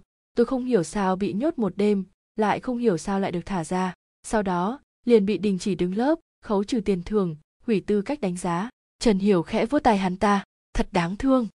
Tôi không hiểu, vẫn mãi không hiểu được. Ánh mắt lâm quốc đông nhìn về một hướng khác trong phòng khách. Cửa phòng vệ sinh nửa khép nửa mở. Sao cô ấy có thể tổn thương tôi như thế? Ánh mắt mọi người nhìn tôi đều khác lạ. Mọi người đều bàn tán sau lưng tôi. Với tôi mà nói, đó chính là dồn tôi vào chỗ chết. Rất đơn giản, cô ấy không yêu thầy. Không yêu tôi vậy tại sao mỗi lần tôi mời cô ấy cô ấy đều không cự tuyệt? Giải khuây thôi, trần hiểu khẽ cười bạn trai cách xa như vậy. Thường ngày không ai bên cạnh bầu bạn, vừa đúng lúc gặp một người theo đuổi vừa anh tuấn tuổi trẻ tài cao như thầy. Đổi lại là tôi, cũng sẽ vui vẻ mà hẹn hò, xem như tìm một người chơi với mình. Nhưng, cô ấy chịu ôm hôn với tôi. Vậy thì đã sao chứ? Phụ nữ mà, ôm một cái, bản thân cũng thấy ấm áp mà. Nhưng thầy muốn phát sinh quan hệ thật sự, cô ấy nhất định sẽ trốn tránh lâm quốc đông trầm mặc một hồi, lắc đầu, phụ nữ thật đáng sợ. Trần hiểu vùi đầu vào lòng lâm quốc đông, cho nên nhiều năm như vậy thầy vẫn độc thân. Ưm bàn tay lâm quốc đông vuốt ve sau lưng cô, có thể cảm nhận rõ ràng vị trí áo ngực, không bỏ xuống được, cũng không dám yêu đương nữa. Ngốc quá, trần hiểu khép mắt lại, phát ra tiếng rên khe khẽ, không phải tất cả phụ nữ đều giống cô ấy. Cơ thể hai người dán sát vào nhau, nhiệt độ cơ thể dần tăng cao, khiến mùi nước hoa trên người phụ nữ càng thêm nồng nàn hô hấp lâm quốc đông bắt đầu trở nên gấp gáp, chóp mũi cũng lấm tấm mồ hôi, hắn cúi đầu, khẽ hôn lên trán trần hiểu. Sau đó, hắn hôn thẳng một đường xuống phía dưới, tìm bờ môi của trần hiểu. Cô gái khẽ ngẩng đầu, ngoan ngoãn nghênh hợp với hắn. Rất nhanh, bốn cánh môi thăm dò va chạm nhau một hồi, rồi dán chặt lấy nhau. Phụ nữ phụ nữ mềm mại, phụ nữ ướt át, phụ nữ mang theo mùi vị hấp hồn. Lâm quốc đông rút tay khỏi eo cô gái, men theo bụng hướng lên trên, lúc sắp chạm tới phần ngực một cánh tay khác kiên quyết ngăn hắn lại. Trần hiểu kéo tay hắn ra chờ người ngồi dậy. Thầy lâm, tôi phải đi, rồi cô chỉnh lại mái tóc rối bù phủi lại áo len trên người. Lâm quốc đông lao tới, muốn hôn cô lần nữa, nhưng lần này, cô gái quay đầu chỗ khác, đưa tay ngăn giữa cô và lâm quốc đông. Đừng như vậy. Tư thế cúi người chu môi của lâm quốc đông ngượng ngùng dừng giữa không trung. Lúc sau, hắn chậm rãi đứng thẳng người lại, sắc mặt bắt đầu trắng bệch. Tại sao? Tôi có bạn trai rồi tôi không thể như vậy được. Nhưng mà vừa nãy cô mới nói. Thầy lâm, tôi rất thích thầy, cũng nguyện ý làm bạn với thầy. Tuy nhiên, chúng ta so với bạn bình thường thì trần hiểu cười không tự nhiên thân mật hơn một chút. Nhưng tôi không muốn. Nói thế nào nhỉ? Thầy biết mà. Tóm lại, rất xin lỗi. Nói xong, trần hiểu cầm áo khoác vát trên sofa lên, đi về phía cửa. Lâm quốc đông đứng yên tại chỗ, lặng lẽ nhìn cô. Trần hiểu chú ý thấy ánh mắt hắn, trong lòng có chút không đành miễn cưỡng cười. Ngày mai thầy tới công ty chứ? Lâm quốc đông không nói lời nào, mặt dần xám xịt. Trần hiểu nhìn người đàn ông gầy gò tựa hồ trong phút chốc mất đi nhiệt độ, cảm thấy hoảng loạn vô cớ. Cô cúi đầu nói câu mai gặp lại, rồi vội mở cửa phòng đi khỏi. Lâm quốc đông vẫn giữ tư thế cũ, nhìn chằm chằm về phía cửa đã không một bóng người. Lâu sau, hắn để hai tay vào túi quần, chậm rãi xoay người nhìn quanh phòng khách. Sau cùng, hắn đưa tầm mắt về hướng phòng vệ sinh. Cô và cô ta giống nhau cả thôi ngụy huỳnh nhìn số phòng bệnh dán trên cửa, khẽ đẩy cửa phòng ra. Đỗ thành nằm trên giường bệnh, đôi mắt nhắm nghiền, sắc mặt vàng vọt. Trong phòng đỗ thành còn một cảnh sát đang trực bên giường bệnh. Thấy anh đi vào, liền nhìn ngụy huỳnh bằng ánh mắt hoài nghi. Ngụy huỳnh chỉ đỗ thành, nói không thành tiếng, tôi tới để thăm ông ấy. Cảnh sát gật đầu, ra hiệu anh tìm ghế ngồi. Ngụy huỳnh đặt giỏ trái cây sang góc tường, kéo ghế tới, ngồi cạnh giường bệnh của đỗ thành. Ông ấy thế nào rồi? Sắc mặt của cảnh sát rất khó coi, không trả lời, chỉ khẽ lắc đầu. Ngụy huỳnh nhìn đỗ thành nằm trên giường bệnh, toàn thân ông đều rút lại trong chăn, mấy ngày không gặp, mặt ông gầy đi nhiều, duy chỉ có bụng vẫn phình to. Ông tựa hồ đang ngủ, nhưng hô hấp cũng không bình ổn. Thi thoảng trao mày, thi thoảng cắn răng. Cảnh sát đánh giá ngụy huỳnh, nhỏ giọng hỏi, cậu là ai? Ngụy huỳnh nhất thời nghẹn lời, anh cũng không biết nên hình dung quan hệ của mình và đỗ thành là thế nào nữa. Ngẫm nghĩ, chỉ có thể nói tôi là bạn ông ấy. Cảnh sát không nói gì, vẻ nghi ngờ trong mắt càng tăng thêm. Lúc này, đỗ thành phát ra tiếng thở dài, sau đó ông liếm môi, thấp giọng nói chấn lương, nước. Trương chấn lương vội lấy ly nước trên đầu giường, cắm ống hút vào, rồi đưa tới miệng đỗ thành.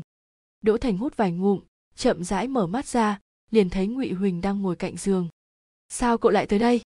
Nghe nói bác bị bệnh. Ngụy huỳnh miễn cưỡng cười, lão kỳ đi lại bất tiện, nên để tôi tới thăm bác hai, để ông ấy lo lắng rồi. Đỗ thành ra hiệu bảo trương trấn lương nâng giường lên. Tôi không sao, cơ thể mình mình rõ nhất. Bọn cậu chưa nói với ông ấy về lâm quốc đông đấy chứ? Chưa ạ, bác cha được gì rồi? Ừm, tôi cảm thấy chính là hắn ta.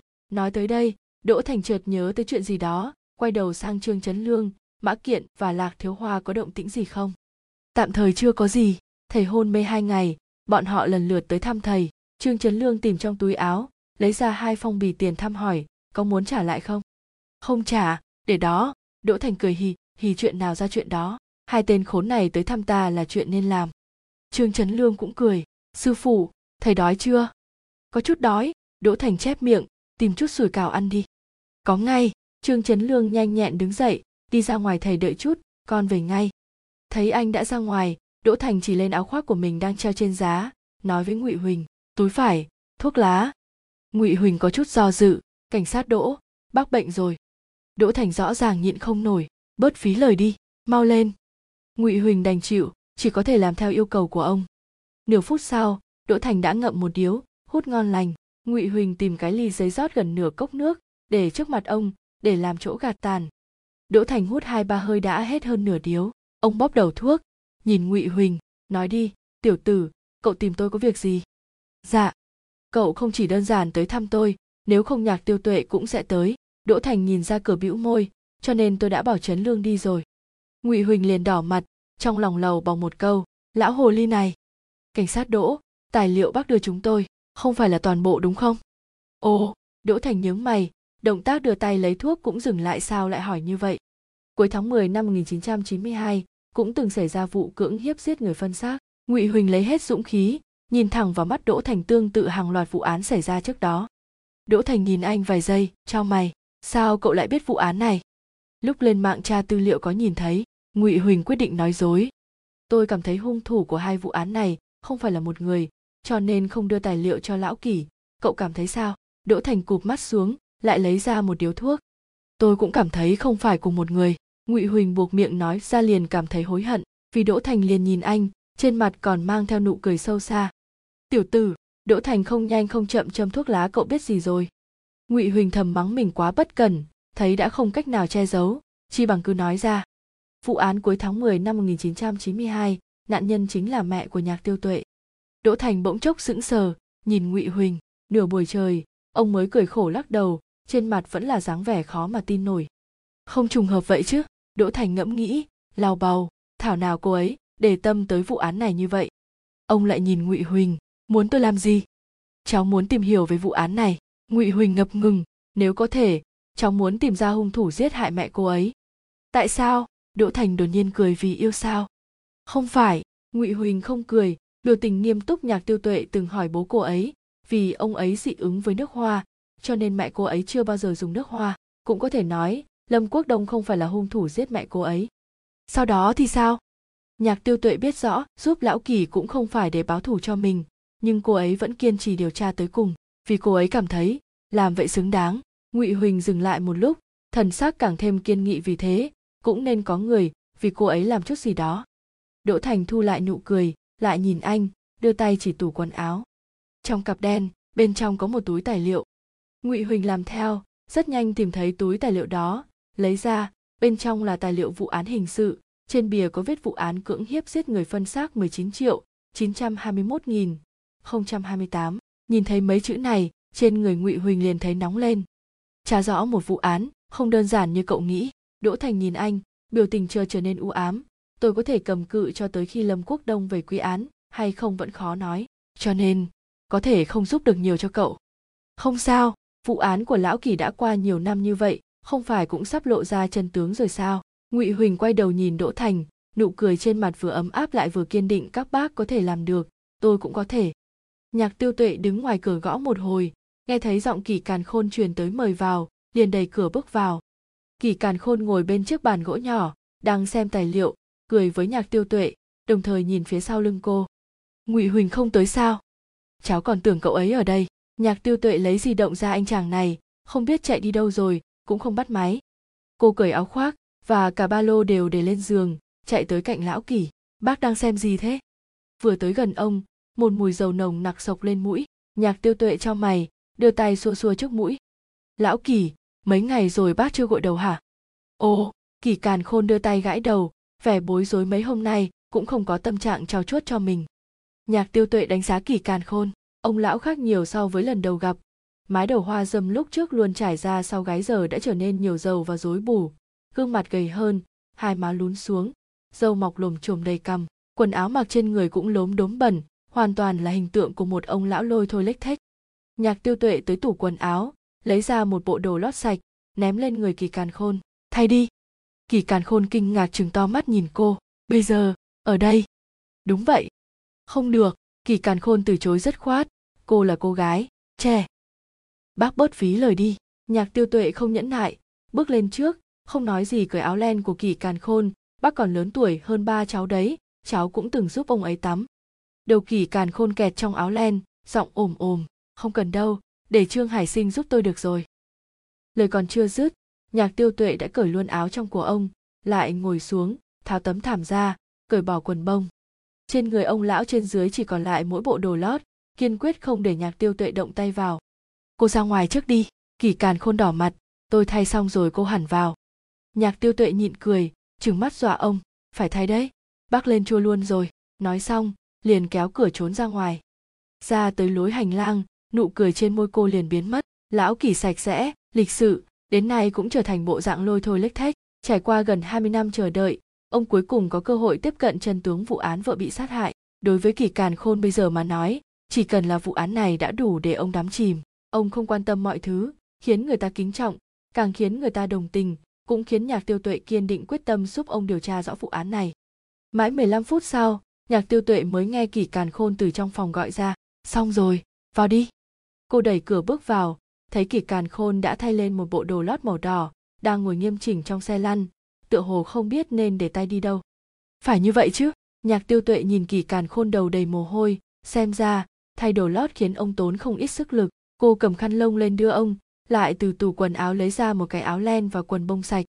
Kỳ càn khôn một tay lau mồ hôi, một tay thử đem quần lót vừa thay giấu trong đống đổ bẩn nhạc tiêu tuệ vừa giận vừa buồn cười, cô giành lấy mấy cái đồ bẩn, cuộn lại thành đống, ném vào chậu rửa mặt, lại giúp ông thay áo len và quần bông.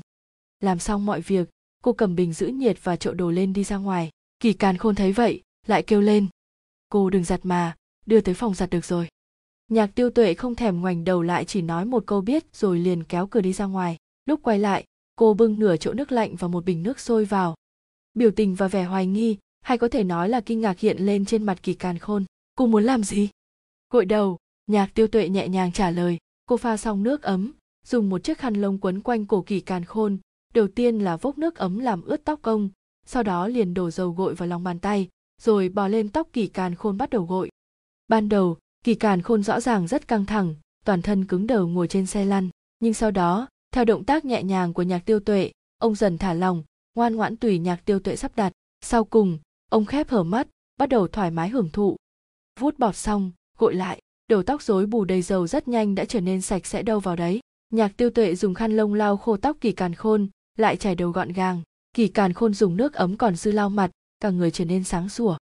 Bác xem, như vậy rất đẹp. Nhạc tiêu tuệ lùi sau một bước, hài lòng đánh giá kỳ càn khôn. Ông lão cười ngại ngùng. Vất vả cho cô rồi. Khách sáo gì chứ? Nhạc tiêu tuệ chẳng hề để tâm vuốt vuốt tóc lại đem tầm mắt nhìn xuống cằm râu đang mọc lúng phúng của kỳ càn khôn. Thấy cô sắn tay áo mới vừa bỏ xuống, kỳ càn khôn liền ý thức được ý đồ của nhạc tiêu tuệ, vội nói, cái này, tự tôi làm được rồi. Cô gái lại cầm chiếc bình giữ nhiệt lên và đi ngoài. Vài phút sau, kỳ càn khôn ngẩng đầu, trên mặt được một chiếc khăn ấm che lại, thoải mái ngả người lên xe lăn. Nhạc tiêu tuệ vừa trộn kem cạo dâu, vừa đánh giá dao cạo dâu kiểu cũ. Không ngờ, bây giờ còn có người dùng thứ này. Cái bằng điện dùng không quen gương mặt kỳ càn khôn được che dưới lớp khăn, giọng nói lười nhác, tựa hồ sắp chìm vào giấc ngủ, còn phải thường xuyên thay pin. Bách đấy, nhạc tiêu tuệ mở dao cạo ra, hàn quang từ thân dao lấp lánh, nhìn là biết được giữ gìn cẩn thận, cô dùng ngón cái thử độ sắc của lưỡi dao. Nhạc tiêu tuệ tháo khăn lông trên mặt kỳ càn khôn, ông lão khẽ mở mắt ra, gương mặt trở nên hồng nhuận tươi tắn, còn thoang thoảng hơi nước. Cô sờ sờ cầm kỳ càn khôn cho mềm hơn, rồi bôi kem cạo râu lên. Lúc lưỡi dao lướt qua da có tiếng dầu bị đứt, còn những chỗ lưỡi dao đi qua đều trở nên trơn láng sạch sẽ. Nhạc tiêu tuệ nửa quỳ bên cạnh kỳ càn khôn, cẩn thận thao tác trên mặt ông, thi thoảng dùng khăn giấy lau, sạch lưỡi dao dính đầy kem cạo và dâu. Kỳ càn khôn bất động ngồi đó, cảm nhận xúc cảm của lưỡi dao sắc bén và ngón tay ấm áp mềm mại của cô gái mang tới. Tiêu tuệ. Dạ. Vừa nãy cô nói, giúp ba cô tắm rửa. Đúng vậy. Ông ấy cũng đi lại bất tiện sao? Cũng không phải. Nhạc tiêu tuệ cười ông ấy là con sâu rượu, thường say tới bất tỉnh nhân sự. Vậy, mẹ cô sao không? Mẹ cháu mất từ sớm rồi. Nhạc tiêu tuệ tập trung nhìn dâu dưới cầm kỳ càn khôn nhà chỉ có cháu và ba. Kỳ càn khôn ồ một tiếng rồi không nói gì nữa. Lúc sau, nhạc tiêu tuệ cảm giác được có một bàn tay đang đặt trên đỉnh đầu mình, chậm rãi vuốt ve. Cô gái toàn thân run rẩy, động tác trên tay hơi bị lệch hướng, một vết thương nhỏ liền xuất hiện dưới cằm kỳ càn khôn. Ai u, nhạc tiêu tuệ vội bỏ dao cạo xuống cầm lấy một chiếc khăn giấy dặm lên vết thương. Xin lỗi xin lỗi. Không sao. Kỳ càn khôn lắc đầu. Ông nhìn vào gương xem dưới cằm, vết thương không lớn, máu rất nhanh sẽ đông lại. Cô tiếp tục đi. Cháu không dám nữa. Nhạc tiêu tuệ lộ vẻ áy náy, không khéo lại khiến bác bị thương. Chuyện nhỏ mà, dùng dao cạo kiểu này, bị thương là điều thường thấy. Kỳ càn khôn cầm dao cạo lên, đưa cán dao cho cô tôi tin cô mà. Nhạc tiêu tuệ do dự rồi đón lấy dao cạo, lại nhìn kỳ càn khôn ông lão cười với cô, hơi ngửa đầu ra, nhắm mắt lại. Cô gái ngồi xổm xuống, lại cầm lấy lưỡi dao đặt xuống cầm kỳ càn khôn. Rất nhanh, gò má kỳ càn khôn trở nên trơn láng sạch sẽ. Nhạc tiêu tuệ cũng hồi phục lại tự tin, bắt đầu làm vệ sinh cặn dâu dính trên cổ. Tay đặt lên làn da đã chảy xệ, có thể cảm nhận được động mạch đang đập mạnh mẽ đều đều. Lúc cạo tới cổ họng, nhạc tiêu tuệ không dám lơ là, nhìn chằm chằm vào lưỡi dao đang chậm rãi lướt qua yết hầu trên làn da trắng xanh đang dần hiện lên lớp da gà hô hấp kỳ càn khôn bình ổn hơi thở đều đều hai tay khẽ đặt lên bụng. Cuối cùng dâu của ông lão đã được cạo sạch sẽ ông sờ chiếc cằm trơn nhẵn của mình biểu tình trên mặt rất hài lòng. Thật thoải mái. Nhạc tiêu tuệ vừa rửa dao cạo vừa nhìn ông tay nghề của cháu kém quá. Rất được đấy chứ kỳ càn khôn nhìn vết thương dưới cằm trước đây vợ tôi cũng đòi cạo dâu cho tôi vì bà ấy cảm thấy rất thú vị. Sau cùng trên mặt chương 27, cơ hội hắn ta đến cả cái này cũng học được. Đỗ thành bỏ ly nước vừa để tới miệng xuống, kinh ngạc nhìn trương trấn lương. Máy atm máy tính, điện thoại, lên mạng đều học được hết. Trương trấn lương gấp sổ ghi chép lại, dựa vào ghế năng lực học tập của tên khốn này, cũng mẹ kiếp quá mạnh rồi. Đỗ thành ngẫm nghĩ, quan hệ xã hội thì sao? Về cơ bản có thể nói cấm cung trong nhà. Trương trấn lương chỉ thuốc trên bàn, thầy uống thuốc trước đã, ngoài lúc đi mua sắm, cơ bản không ra khỏi nhà nhưng hình như hắn đã tìm được công việc ở một công ty phiên dịch. Đỗ thành gật đầu, cầm thuốc lên, uống nước vào, nuốt xuống, sau đó cầm nửa ly nước còn lại suy tư một hồi. Trấn lương, với kỹ thuật hiện tại, có thể thu thập đủ chứng cứ hơn không? Thầy thật sự cảm thấy lâm quốc đông chính là hung thủ. Trương trấn lương cầm lấy ly nước trong tay đỗ thành, rót tiếp nước nóng vào. Cậu cảm thấy thế nào? Con cũng cảm thấy có tới tám, chín phần là hắn. Trương trấn lương thở dài theo tình hình điều tra bên ngoài của thầy động cơ gì đó đều phù hợp. Và lại, hôm đó trong cuộc thầy cãi nhau với mã kiện, từ phản ứng của ông ta, nếu trong lòng không có quỷ, mã kiện có dễ dàng chịu thua vậy không? Bây giờ đau đầu nhất chính là chứng cứ. Khó, trương trấn lương bĩu môi, vật chứng năm đó vẫn còn lưu giữ, tiếc là không có gì liên quan tới hắn ta. Đúng vậy, thứ cần điều tra còn rất nhiều. Đỗ thành nhìn chằm chằm ly nước trong tay xe hắn từng dùng, địa điểm cưỡng hiếp phân xác, hung khí. Xe và hung khí đều không thể đầy đủ nữa trương chấn, lương ngữ khí bất lực, con từng điều tra, trước lúc lâm quốc đông vào viện đều chưa từng mua xe.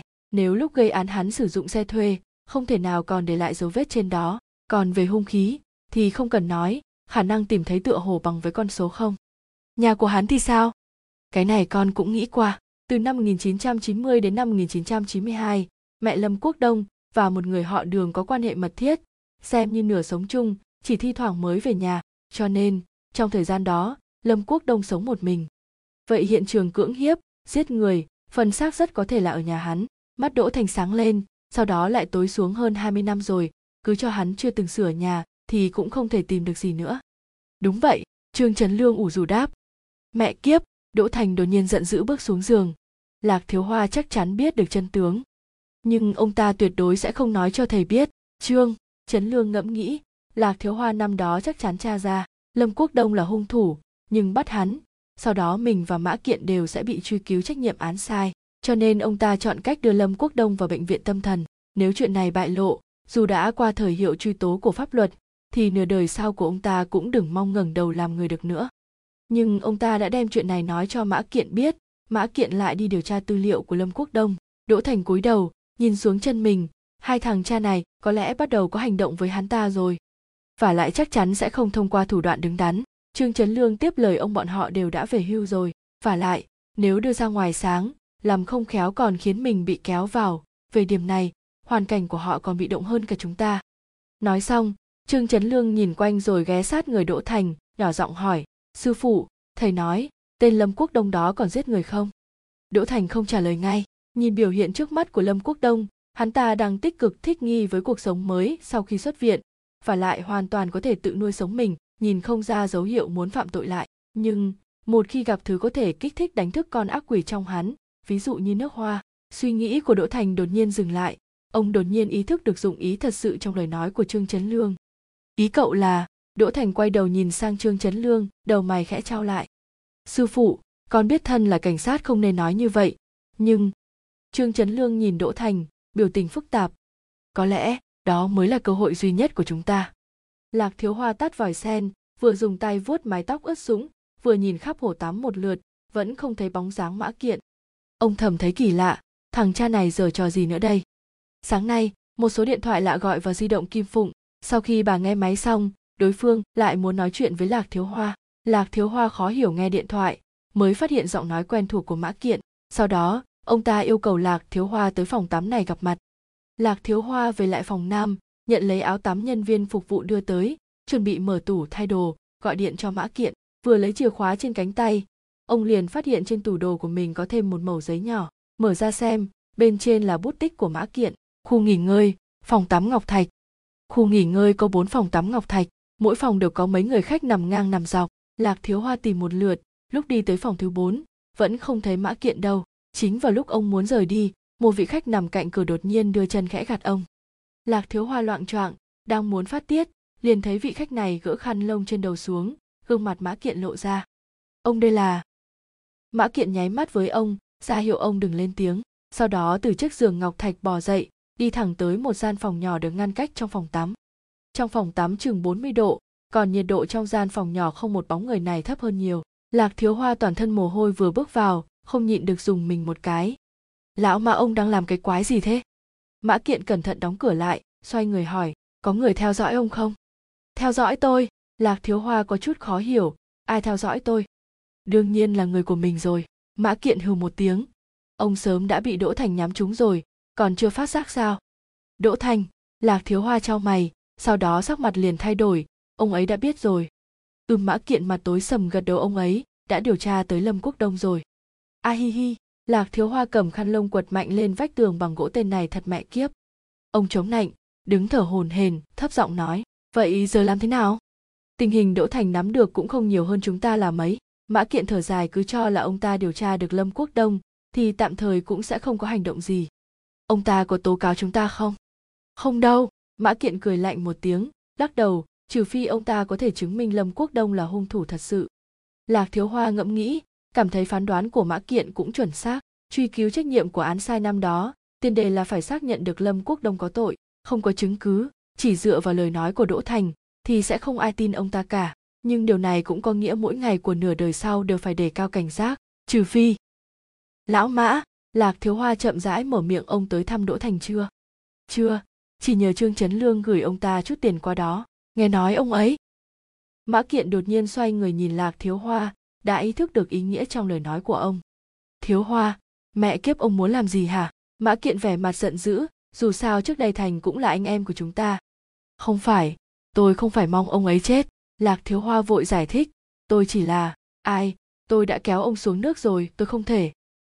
Đừng nói nữa, mã kiện buồn bực xua tay dù thành không còn nữa, thì đồ đệ của ông ấy trương chấn lương khó mà đảm bảo cậu ta có điều tra tiếp hay không. Lạc thiếu hoa bụng mặt, ngã ngồi xuống ghế nửa buổi trời không nói gì. Lâu sau, ông thở dài, lắp bắp nói, lão mã, hay là chúng ta giao chứng cứ ra, sổ ghi chép năm đó lâm quốc đông mượn xe và cả tấm chè nắng còn để trong nhà tôi. Tôi có hỏi qua dna có thể vẫn xét nghiệm ra được, giờ chút thủ đoạn trên khẩu cung của hắn. Chứng cứ có lẽ cũng đủ. Mẹ kiếp ông điên rồi sao? Mã kiện chừng mất, dù ông không phải ngồi tù, lẽ nào mặt mũi cũng không cần nữa sao? Chúng ta cả đời làm hình cảnh, ngoài danh dự ra, mẹ kiếp còn có cái gì nữa? Vậy phải làm sao? Trong giọng nói lạc thiếu hoa đã mang theo chút nghèn nghẹn, lẽ nào tôi phải nhìn lâm quốc đông tiếp tục giết người? Lẽ nào mỗi ngày tôi đều phải nơm nớp lo sợ sự việc này bị lộ? Đây chính là nguyên nhân hôm nay tôi tới tìm ông. Mã kiện chợt hồi phục lại vẻ bình tĩnh, khóe miệng thậm chí mang theo nụ cười như có như không. Lạc thiếu hoa sững sờ nhìn ông, ngây ngốc cả nửa ngày trời mới lắp bắp hỏi, ý ông là?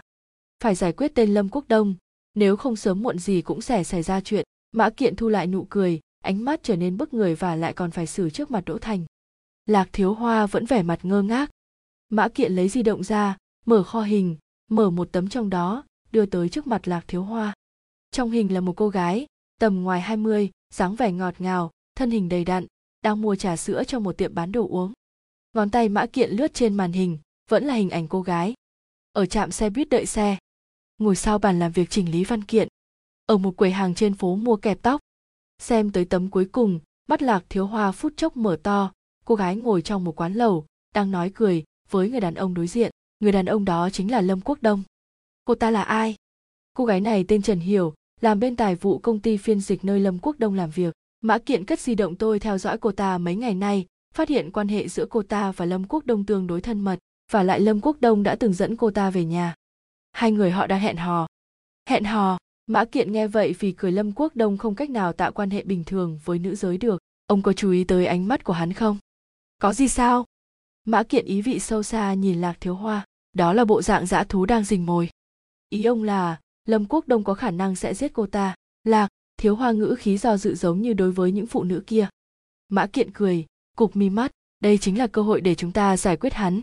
Nhưng mà, không có nhưng mà, gì cả mã kiện đột nhiên trở nên kiên định quả quyết. Ông ở bên lâm quốc đông đã bị bại lộ. Tạm thời đừng ra mặt. Để tôi canh chừng hắn. Hơn 20 năm rồi, có lẽ hắn không nhớ ra tôi. Vậy, ông tính làm gì? Lạc thiếu hoa vẫn không yên tâm. Có kế hoạch không? Ông không cần lo. Lúc cần tới ông tôi sẽ thông báo cho ông. Ông đảm bảo gọi khi nào là tới khi đó được rồi. Mọi chuyện nghe theo tôi. Mã kiện dường như lại trở về những tháng ngày khi còn là đội trưởng hình cảnh. Trước mặt ông vẫn là tiểu đệ non nớt đó vỗ vỗ vai lạc thiếu hoa lại dùng sức ấn ấn thiếu hoa làm xong vụ này ông tôi còn có thành đều có thể yên tâm trải qua những năm tháng cuối đời rồi bầu trời trong xanh ánh mặt trời chiếu rọi nhiệt độ thành phố C hôm nay đạt tới 2 độ C, cao nhất cùng kỳ từ trước đến nay của thành phố. Dường như mùa xuân về trên thành phố sớm hơn trước đây. Vì là ngày nghỉ, thêm vào đó tiết trời ấm áp nên du khách trong công viên Bắc Hồ cũng đông hơn thường ngày. Công viên vắng vẻ ngày đông cuối cùng cũng đón đợt náo nhiệt đầu tiên của cả năm. Trong đám du khách, nhiều nhất là dẫn cả nhà đi du lịch, cũng có các cặp nam nữ tới dạo chơi.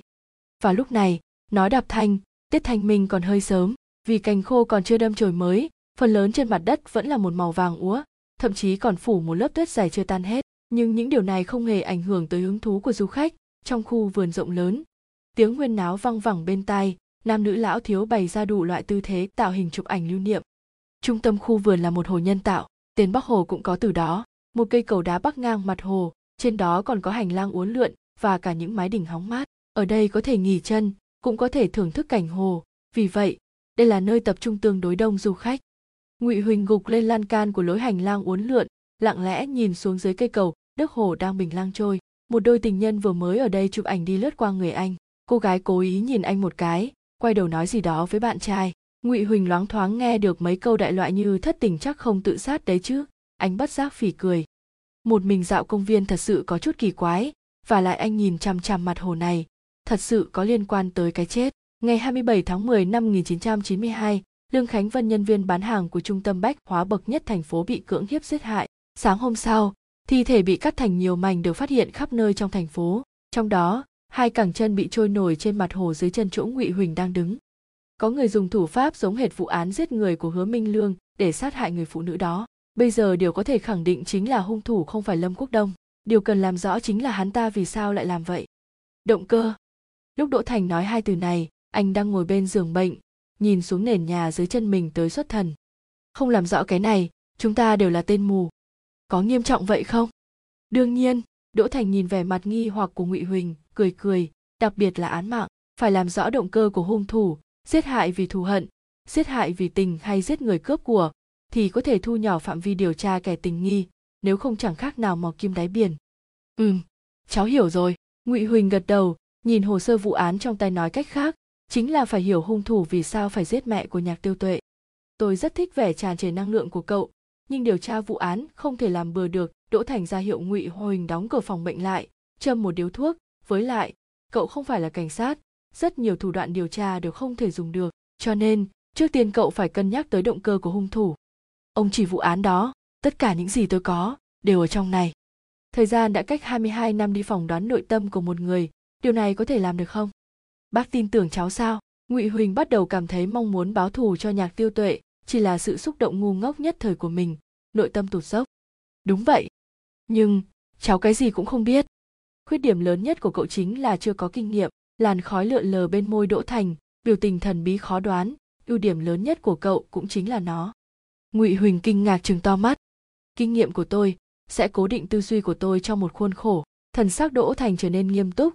Đối mặt với loại vụ án khác thường này, tôi rất dễ để mình bị bức tới chết trong ngõ cụt. Nhưng cậu thì khác. Cậu có thể nghĩ tới những tình huống mà xưa nay chúng tôi chưa từng nghĩ tới. Về chuyện dấu vân tay, cậu có tác dụng rất lớn. Ngụy huỳnh liền đỏ mặt. Cháu chỉ đoán bừa vậy thôi sự thật chứng minh, suy đoán của cậu rất có thể chuẩn xác. Nếu không chúng tôi cũng sẽ không điều tra tới lâm quốc đông được đỗ thành vỗ vai anh, không sợ ý nghĩ viễn vông, chỉ sợ không nghĩ được gì. Nghe lời ông nói, ngụy huỳnh có hơi hồi phục lại chút tự tin. Vậy để cháu điều tra xem sao? Ừm, chỗ nào cần tôi giúp, tôi nhất định sẽ cố gắng, nhưng tinh lực chủ yếu của tôi bây giờ vẫn đặt trên người lâm quốc đông. Đỗ thành gật đầu sau khi tên khốn này bị bắt về quy án, tôi sẽ giúp vụ án mẹ của nhạc tiêu tuệ. Tôi luôn cảm thấy hai vụ án này nhất định có một loại liên quan tới nhau. Đột nhiên, mặt ông tối sầm, sau đó liền sáng lên. Đỗ thành nháy mắt với ngụy huỳnh, hy vọng tôi có thể cầm cự tới lúc đó, tiểu tử cậu trước tiên phải đứng vững cho tôi.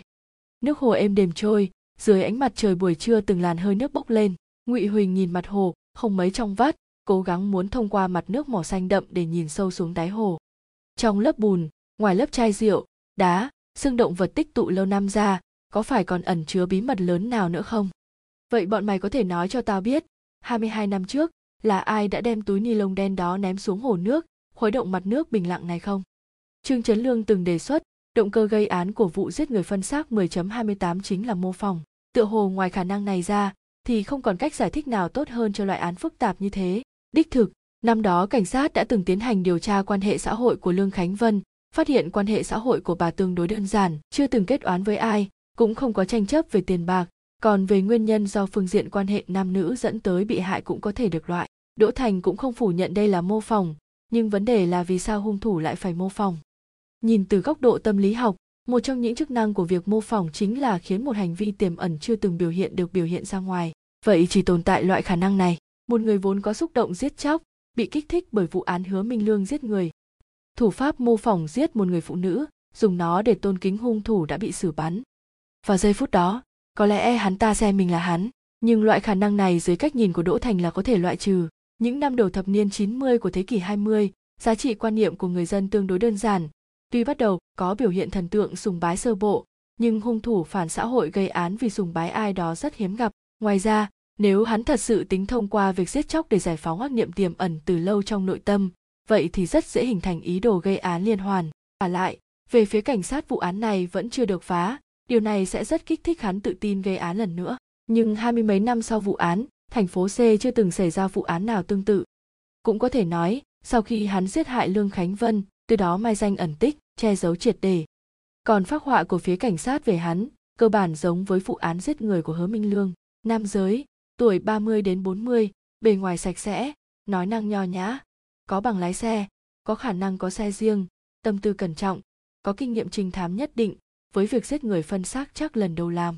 Ngoài ra, xét thấy giống hệt vụ giết người của Hứa Minh Lương, tên này đối với tình tiết của vụ án rõ như lòng bàn tay. Kết luận này, thật ra đối với việc tìm ra được kẻ tình nghi mà nói cũng không phát huy mấy tác dụng. Giới truyền thông khi đó tuy không phát triển như bây giờ, nhưng công chúng vẫn có thể thông qua các kênh tin tức, ví dụ như nghe sự án để hiểu rõ tường tận tình hình vụ án. Mò kim đáy bể, không sai chút nào. Ngụy Huỳnh thẳng cái lưng đã mỏi, lại nhìn nước hồ vần đục bên dưới chân cầu. 22 năm trước, hai cẳng chân của phụ nữ bị gói trong túi ni lông đen, dập dờn trong cái hồ này. Anh nhìn, chương 28, hụt hẫng, Trần Hiểu đóng cửa văn phòng xong, đưa tay xem đồng hồ, đã 9 giờ 10 phút tối. Cả tòa nhà văn phòng đều vắng vẻ, lối hành lang tối đen, chỉ có màn hình hiển thị trên thang máy còn chút ánh sáng màu hồng. Cô cảm thấy có chút sợ hãi, mượn ánh sáng yếu ớt của màn hình di động phát ra, bước nhanh vào thang máy. Đèn cảm ứng sáng lên, tâm trạng Trần Hiểu cũng thả lòng đôi chút. Theo tiếng đinh, cửa thang máy mở ra, Trần Hiểu bước vào thang máy, chậm rãi đi xuống. Tới con phố bên dưới, cô hoàn toàn thả lòng, cảm giác nóng rát trong bao tử bắt đầu trở nên rõ ràng hơn. Cô thầm mắng ông chủ không có tình người, vừa đắn đo xem giải quyết bữa tối thế nào. Nghĩ tới nghĩ lui, một mình ăn cơm cảm thấy quá vô vị, liền quyết định tới cửa hàng tiện lợi mua cái sandwich. Vừa đi tới cửa hàng tiện lợi 7 đến 11 bên dưới tòa lầu công ty, Trần Hiểu liền nghe thấy đằng sau truyền tới tiếng gọi khẽ. Tiểu Trần. Trần Hiểu theo phản xạ quay đầu, thấy Lâm Quốc Đông đứng cách đó vài mét, có chút cẩn trọng nhìn cô. Thầy Lâm, Trần Hiểu rất kinh ngạc, sao thầy ở đây? Không có việc gì nên đi dạo. Lâm Quốc Đông cười, không biết thế nào lại đi tới chỗ này, giờ cô mới tan ca sao? Trần Hiểu cảm thấy mặt hơi nóng, đúng vậy, tăng ca. Còn chưa ăn cơm phải không? Ưm Trần Hiểu chỉ cửa hàng tiện lợi bên cạnh đang tính đi mua sandwich. Sandwich, chỉ ăn cái đó sao mà được, Lâm Quốc Đông cho mày, quá sơ sài rồi. Không sao, dù sao chỉ có một mình, Trần Hiểu cúi đầu, nghịch dây ba lô, ăn tạm vậy. Hay là, tới nhà tôi dùng cơm đi. Lâm Quốc Đông nhìn cô, ngữ khí thăm dò hôm nay tôi làm vài món, nhưng một mình cũng không có khẩu vị. Trần Hiểu ngẩng đầu, nửa người của Lâm Quốc Đông ẩn dưới ánh đèn, ánh mắt lấp lánh, tựa hồ khát vọng muốn dựa gần lại không dám bước tới. Hắn vốn gầy, nhìn như khúc gỗ, dịu dàng lại khiến người ta đồng tình. Đàn ông lớn tuổi. Cô cắn môi, được. Ánh mắt Lâm Quốc Đông liền sáng lên, tựa hồ niềm vui đến đột ngột này khiến hắn có chút luống cuống. Vậy, cô mệt rồi chứ, để tôi gọi xe. Trần Hiểu thấy hắn chạy vài bước tới đường lớn, đưa tay ra vẫy, trong lòng đối với cảnh trong căn phòng nhỏ ở khu lục trúc quyền có chút mong đợi. Trong vô số đêm một mình khó ngủ, cô rất rõ trong lòng mình thiếu vắng điều gì. Vậy thì, tối nay ăn một bữa ngon, ngủ một giấc thoải mái, để một người đàn ông lớn tuổi ấm áp lấp đầy sự thiếu vắng này đi. Lạc Thiếu Hoa đi cả một vòng trong khu, mới tìm thấy chiếc Honda CRV của Mã Kiện nằm sau chiếc xe khách. Ông tới phía trước chiếc xe, vừa muốn đưa tay gõ vào cửa xe, cửa xe liền mở ra. Lên xe, Mã Kiện gục đầu trên vô lăng, đôi mắt nhìn chằm chằm tòa 22 đồ nghề mang tới chưa. Lạc Thiếu Hoa đáp một tiếng, trèo lên ghế phụ, mở ba lô lấy ra cây gậy cảnh sát đưa cho ông. Ừ, trang bị này có lẽ đủ dùng rồi. Lạc Thiếu Hoa quay đầu nhìn ra ghế sau, trong một thùng giấy nhỏ loáng thoáng có thấy găng tay, bao chân và dây thừng cảnh sát, một gậy bóng chày bằng nhôm nằm hướng lên trên. Ông đây là... Lạc Thiếu Hoa lấy di động ra, ông gửi tin nhắn cho tôi, hẹn tôi ra ngoài uống rượu mà. Đúng vậy, Mã Kiện quay sang hướng cửa xe bĩu, bĩu môi tối nay chúng ta ăn tối ở nhà hàng Triều Châu bên cạnh, xong xuôi tới tiểu khu lục trúc quyền lấy xe, trong vô tình cùng phát hiện vụ hung án. Cái gì? Lạc Thiếu Hoa kinh ngạc, ông nói, Lâm Quốc Đông. Đúng vậy, chính là tối nay, Mã Kiện chỉ hướng cửa sổ phòng 501 ban 4 tòa 22, tuy đã kéo rèm cửa lại, nhưng vẫn có thể thấy có ánh đèn toát ra hắn dẫn phụ nữ về nhà. Vậy sao ông chắc hắn sẽ giết người? Nỗi lo lắng trong lòng lạc thiếu hoa không giảm đi chút nào hắn bây giờ đến cả xe cũng không có, làm thế nào để vứt xác? Tôi đã theo dõi hắn mấy ngày, ngư khí mã kiện bình tĩnh hôm trước hắn mua một thùng dụng cụ, cơ tay, màn ni lông cuộn, còn có một cái nồi áp suất. Ông quay sang nhìn lạc thiếu hoa, cỡ lớn. Lạc thiếu hoa ngơ ngác nhìn mã kiện, nửa buổi trời, mới ấp úng hỏi, chúng ta phải làm sao? Trước tiên, ông hãy nhớ lấy lời tôi nói. Mã kiện nhìn lạc thiếu hoa, nói từng câu từng chữ, tối nay 9 giờ 30 phút, tôi với ông uống rượu ở nhà hàng Triều Châu, nhà hàng bên đó tôi đã sắp xếp ổn thỏa rồi, ông đừng lo lắng, đề tài trò chuyện là vấn đề công việc của con trai và bệnh tiểu đường của tôi. Sau khi uống rượu hai chúng ta tới tiểu khu lấy xe, gọi điện lấy xe, lúc tiểu tiện dưới tòa 22, vô tình phát hiện cửa sổ của phòng 501 ban 4 xuất hiện một người trên mình đầy vết máu. Chúng ta cảm thấy khả nghi, lên lầu xem, phát hiện Lâm Quốc Đông ở nhà cưỡng hiếp giết người. Chúng ta thử khống chế Lâm Quốc Đông nhưng bị đối phương phản kháng. Lạc Thiếu Hoa trầm mặc một lúc, lại hỏi, sau đó thì sao? Mã Kiện quay đầu, mắt nhìn về phía trước, trong ngữ khí không mang theo chút tình cảm nào. Đối mặt với tội phạm bạo lực có hành vi nghiêm trọng và để bảo vệ an toàn cho bản thân, ví dụ như dùng dao hành hung, để phòng vệ chính đáng, khiến đối phương bị thương nặng, tử vong, không thuộc về phòng vệ quá đáng, không chịu trách nhiệm hình sự. Lạc Thiếu Hoa dùng mình một cái, sắc mặt trắng bệch, như vậy, có được không? Thiếu Hoa, chúng ta làm cảnh sát gần 40 năm rồi, hiện trường phòng vệ chính đáng thế nào, không ai rõ hơn chúng ta cả. Mã Kiện châm một điếu thuốc, xít sâu một hơi, chậm rãi nhả khói chúng ta nói thế nào, thì chính là thế đó. Lạc Thiếu Hoa cúi đầu, dần dần cảm giác được cơ bắp toàn thân bắt đầu căng ra. Vậy bây giờ chúng ta làm gì? Mã Kiện ngả người ra sau, ánh mắt nhìn chằm chằm ô cửa sổ, và cả ánh đèn tỏa ra sau lớp rèm cửa sổ dày cộm. Đợi. Lúc Trần Hiểu bị đẩy ngã xuống giường, miệng còn thoang thoảng mùi rượu vang đỏ, đầu cô quay cuồng, nhưng vẫn có thể cảm nhận được hai tay Lâm Quốc Đông đang du ngoạn trên người mình. Đồng thời, quần áo trên người từng cái từng cái một bị cởi sạch. Cô chỉ chống cự tượng trưng vài cái, liền mở rộng vòng tay, nằm trên giường mặc động tác của Lâm Quốc Đông. Ngọn lửa trong lòng từng chút từng chút một bùng cháy. Trần Hiểu rất nhanh cảm giác được toàn thân nóng bừng, gò má ửng hồng. Bất chi bất giác, trên người cô gái chỉ còn lại nội y. Lâm Quốc Đông vùi đầu vào ngực cô, động tác như một con dã thú. Trần Hiểu vuốt ve mái tóc khô cứng của hắn, cố gắng đè nén tiếng rên rỉ phát ra từ cổ họng. Đột nhiên, cô phát hiện động tác Lâm Quốc Đông dần chậm lại, cơ thể đang bốc hơi nóng cũng dần nguội lại. Trong lòng Trần Hiểu vừa buồn cười vừa thất vọng, vẫn chưa vào đề chính, ông già này không phải xong chuyện rồi đấy chứ. Lâm Quốc Đông gục lên người cô, như một con chó nhỏ người tới người lui. Có phải em đã đổi nước hoa rồi không? Hai tay Lâm Quốc chống xuống giường, từ cao nhìn xuống cô. Hừ, Trần Hiểu cảm thấy khó hiểu thầy nói gì. Nước hoa, Lâm Quốc Đông gắt giọng hỏi, dáng vẻ hung tợn đáng sợ có phải em đổi rồi không? Đúng vậy Trần Hiểu đột nhiên sợ hãi, cô dùng cả tay lẫn chân, vùng khỏi cánh tay Lâm Quốc Đông, lọ trước dùng hết rồi, cho nên em. Lâm Quốc Đông phút chốc trở nên đau thương phẫn nộ, hắn trở mình, cơ thể trần chuồng ngồi cạnh giường, hai cùi trỏ trống lên đầu gối, dùng hai bàn tay vuốt mặt. Trần Hiểu hoàn toàn không biết đã xảy ra chuyện gì, điều duy nhất có thể khẳng định là một đêm xuân tiêu đã không thể nào xảy ra. Cô mau chóng nhặt quần áo trên giường và trên mặt đất lên, mau chóng mặc vào. Sau khi kéo xong khóa quần, cô nhìn Lâm Quốc Đông vẫn đang duy trì tư thế cũ, ngồi bất động, người đàn ông vừa nãy nóng bừng như núi lửa, và lúc này lại như một đầm băng yên tĩnh. Hắn cảm thấy nghi hoặc, lại cảm thấy không cam lòng, do dự một lúc, bực bội rít qua kẽ răng. Cô đi đi. Cô gái đầu tiên là bối rối, sau đó một luồng khí nóng bốc lên đầu. Thầy có ý gì? Cô đi đi. Câu nói càng thêm rõ ràng và băng lạnh từ miệng của mái đầu hoa dâm mùi của cô không giống.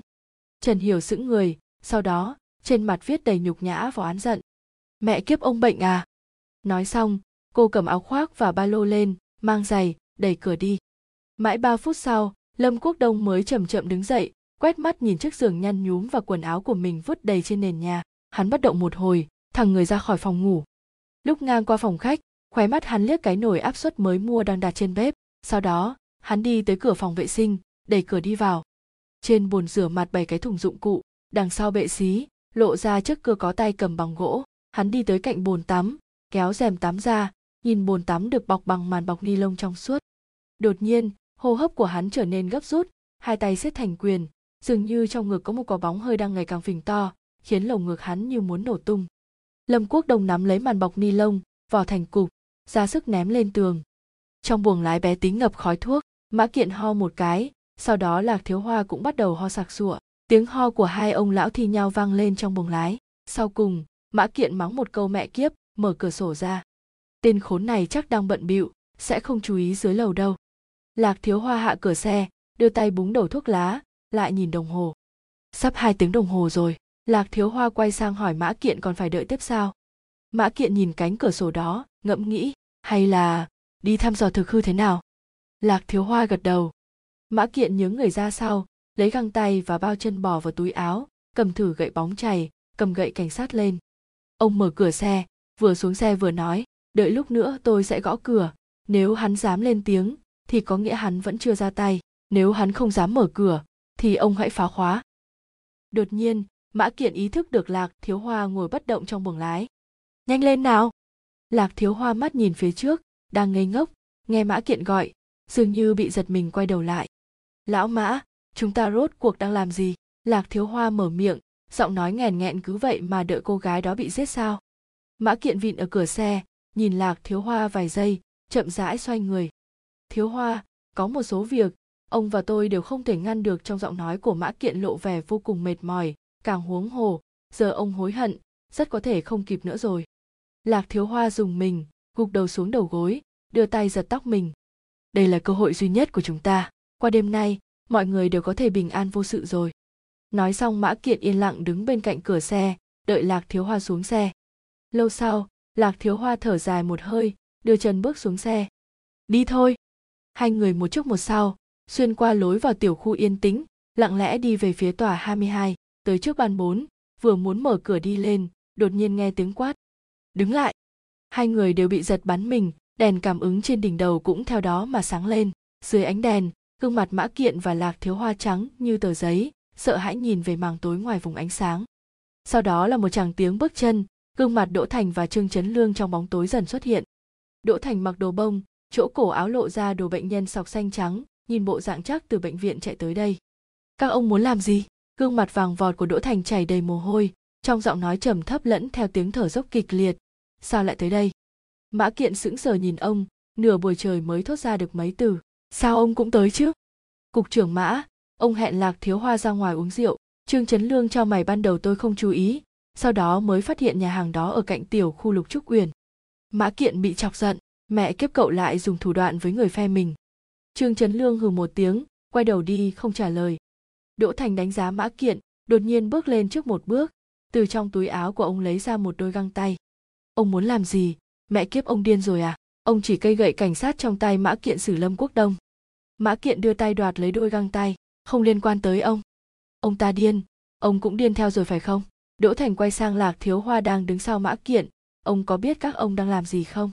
Lạc Thiếu Hoa cúi đầu, cắn răng, không nói gì. Bốn người đứng ở lối cầu thang, một bên nhìn với ánh mắt tức giận một bên im lặng không nói gì. Vài giây sau đèn cảm ứng hơi tối lại rồi lại sáng lên. Tựa hồ như cùng lúc một chàng tiếng bước chân giòn giã từ lối cầu thang vang lên. Bốn người cùng nhìn vào trong lối cầu thang một cô gái trẻ tuổi đang đứng trên bậc thang vẻ mặt kinh ngạc nhìn họ đang đứng ở cửa dường như cũng bị dọa. Đỗ thành đánh giá cô gái chợt nhớ tới gì đó quay đầu nhìn mã kiện và lạc thiếu hoa. Kinh ngạc, khó hiểu, thất vọng. Trên mặt hai người cùng một biểu tình, khác nhau ở chỗ lạc thiếu hoa thở phào nhẹ nhõm như chút được gánh nặng. Đột nhiên, trong đầu đỗ thành như dòng điện xẹt qua, ông liền ý thức được mục đích thật sự chuyến đi này của mã kiện và lạc thiếu hoa. Sau đó, ngũ quan ông bắt đầu méo mó, nghiến răng ken két. Cô gái khẩn trương nhìn bốn người đứng ở cửa, do dự bước xuống cầu thang, muốn đi xuyên qua họ. Mã kiện nhìn cô chằm chằm tựa hồ muốn từ trên người cô tìm đáp án đã hy vọng bấy lâu.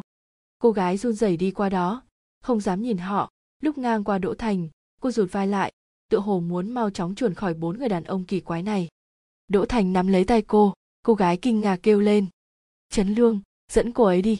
Đỗ thành vẫn nhìn mã kiện và lạc thiếu hoa chằm chằm, đẩy cô gái thẳng về phía trương trấn lương. Trương trấn lương đáp một tiếng, kéo cô gái đang không ngừng quẫy đạp ra khỏi khu vườn. Ông làm gì vậy? Sắc mặt mã kiện trở thay đổi, gầm nhẹ một tiếng sau đó đột nhiên bạo phát, đưa tay ngăn trương trấn lương. Không ngờ, vừa đứng dậy, ông liền bị đỗ thành đấm một cái vào mặt. Mã kiện bị đánh loạn choạng, tựa hồ té ngã, lạc thiếu hoa đỡ ông mới miễn cưỡng đứng vững, lúc ngẩng đầu lên lần nữa, trước mắt là gương mặt vô cùng tức giận của đỗ thành. Mã kiện, a hi hi. Đỗ thành run rẩy đưa tay chỉ thẳng vào ông. Mẹ kiếp ông là cảnh sát gì chứ? Các ông còn là con người không? Mắt mã kiện đỏ lên vùng vẫy muốn thoát ra nhưng lạc thiếu hoa ở phía sau ôm chặt lấy ông mã kiện chỉ có thể khua tay múa chân vô ích và gào thét với Đỗ Thành. Ông mẹ kiếp tưởng rằng tôi vì bản thân mình sao? Mã Kiện chừng to hai mắt, ra sức thoát khỏi vòng ôm của Lạc, thiếu hoa thiếu hoa đã canh chừng hắn 23 năm còn ông, ông còn có thể sống được bao lâu? Mọi người bình an sống hết quãng đời còn lại, không tốt sao? Mẹ kiếp, Đỗ Thành chỉ ra ngoài tiểu khu đó là người, một con người sống sờ sờ, ông vì để đạt được mục đích nên để cô gái đó đừng nói nữa, lạc thiếu hoa gào lên, sau đó bắt đầu đau khổ khóc to. Quấn lấy ba người họ, là tiếng khóc giả cội vô cùng thê lương đột ngột vang lên. Đỗ thành không lớn tiếng la mắng nữa, mã kiện cũng ngừng quẫy đạp. Các ông đừng đánh nữa. Lạc thiếu hoa nước mắt giàn rủa, đều tại tôi, là tôi sai. Cánh tay đang ôm mã kiện vô lực hạ xuống, mã kiện thẳng người dậy, lặng lẽ nhìn lạc thiếu hoa khóc tới toàn thân co rút, đưa tay ra đặt lên vai ông. Đỗ thành cũng không nói gì nhìn hai người cảnh sát từng cường hãn như sư tử và lúc này lại mềm yếu như một chú cún trong lòng đau khổ tột độ. Các ông đi đi lâu sau đỗ thành thở dài chuyện hôm nay coi như chưa từng xảy ra. Mã kiện xoay người nhìn ông biểu tình phức tạp sau cùng ông gật đầu đỡ lạc thiếu hoa vẫn đau khổ khóc không ngừng loạng choạng đi về chiếc xe về giã.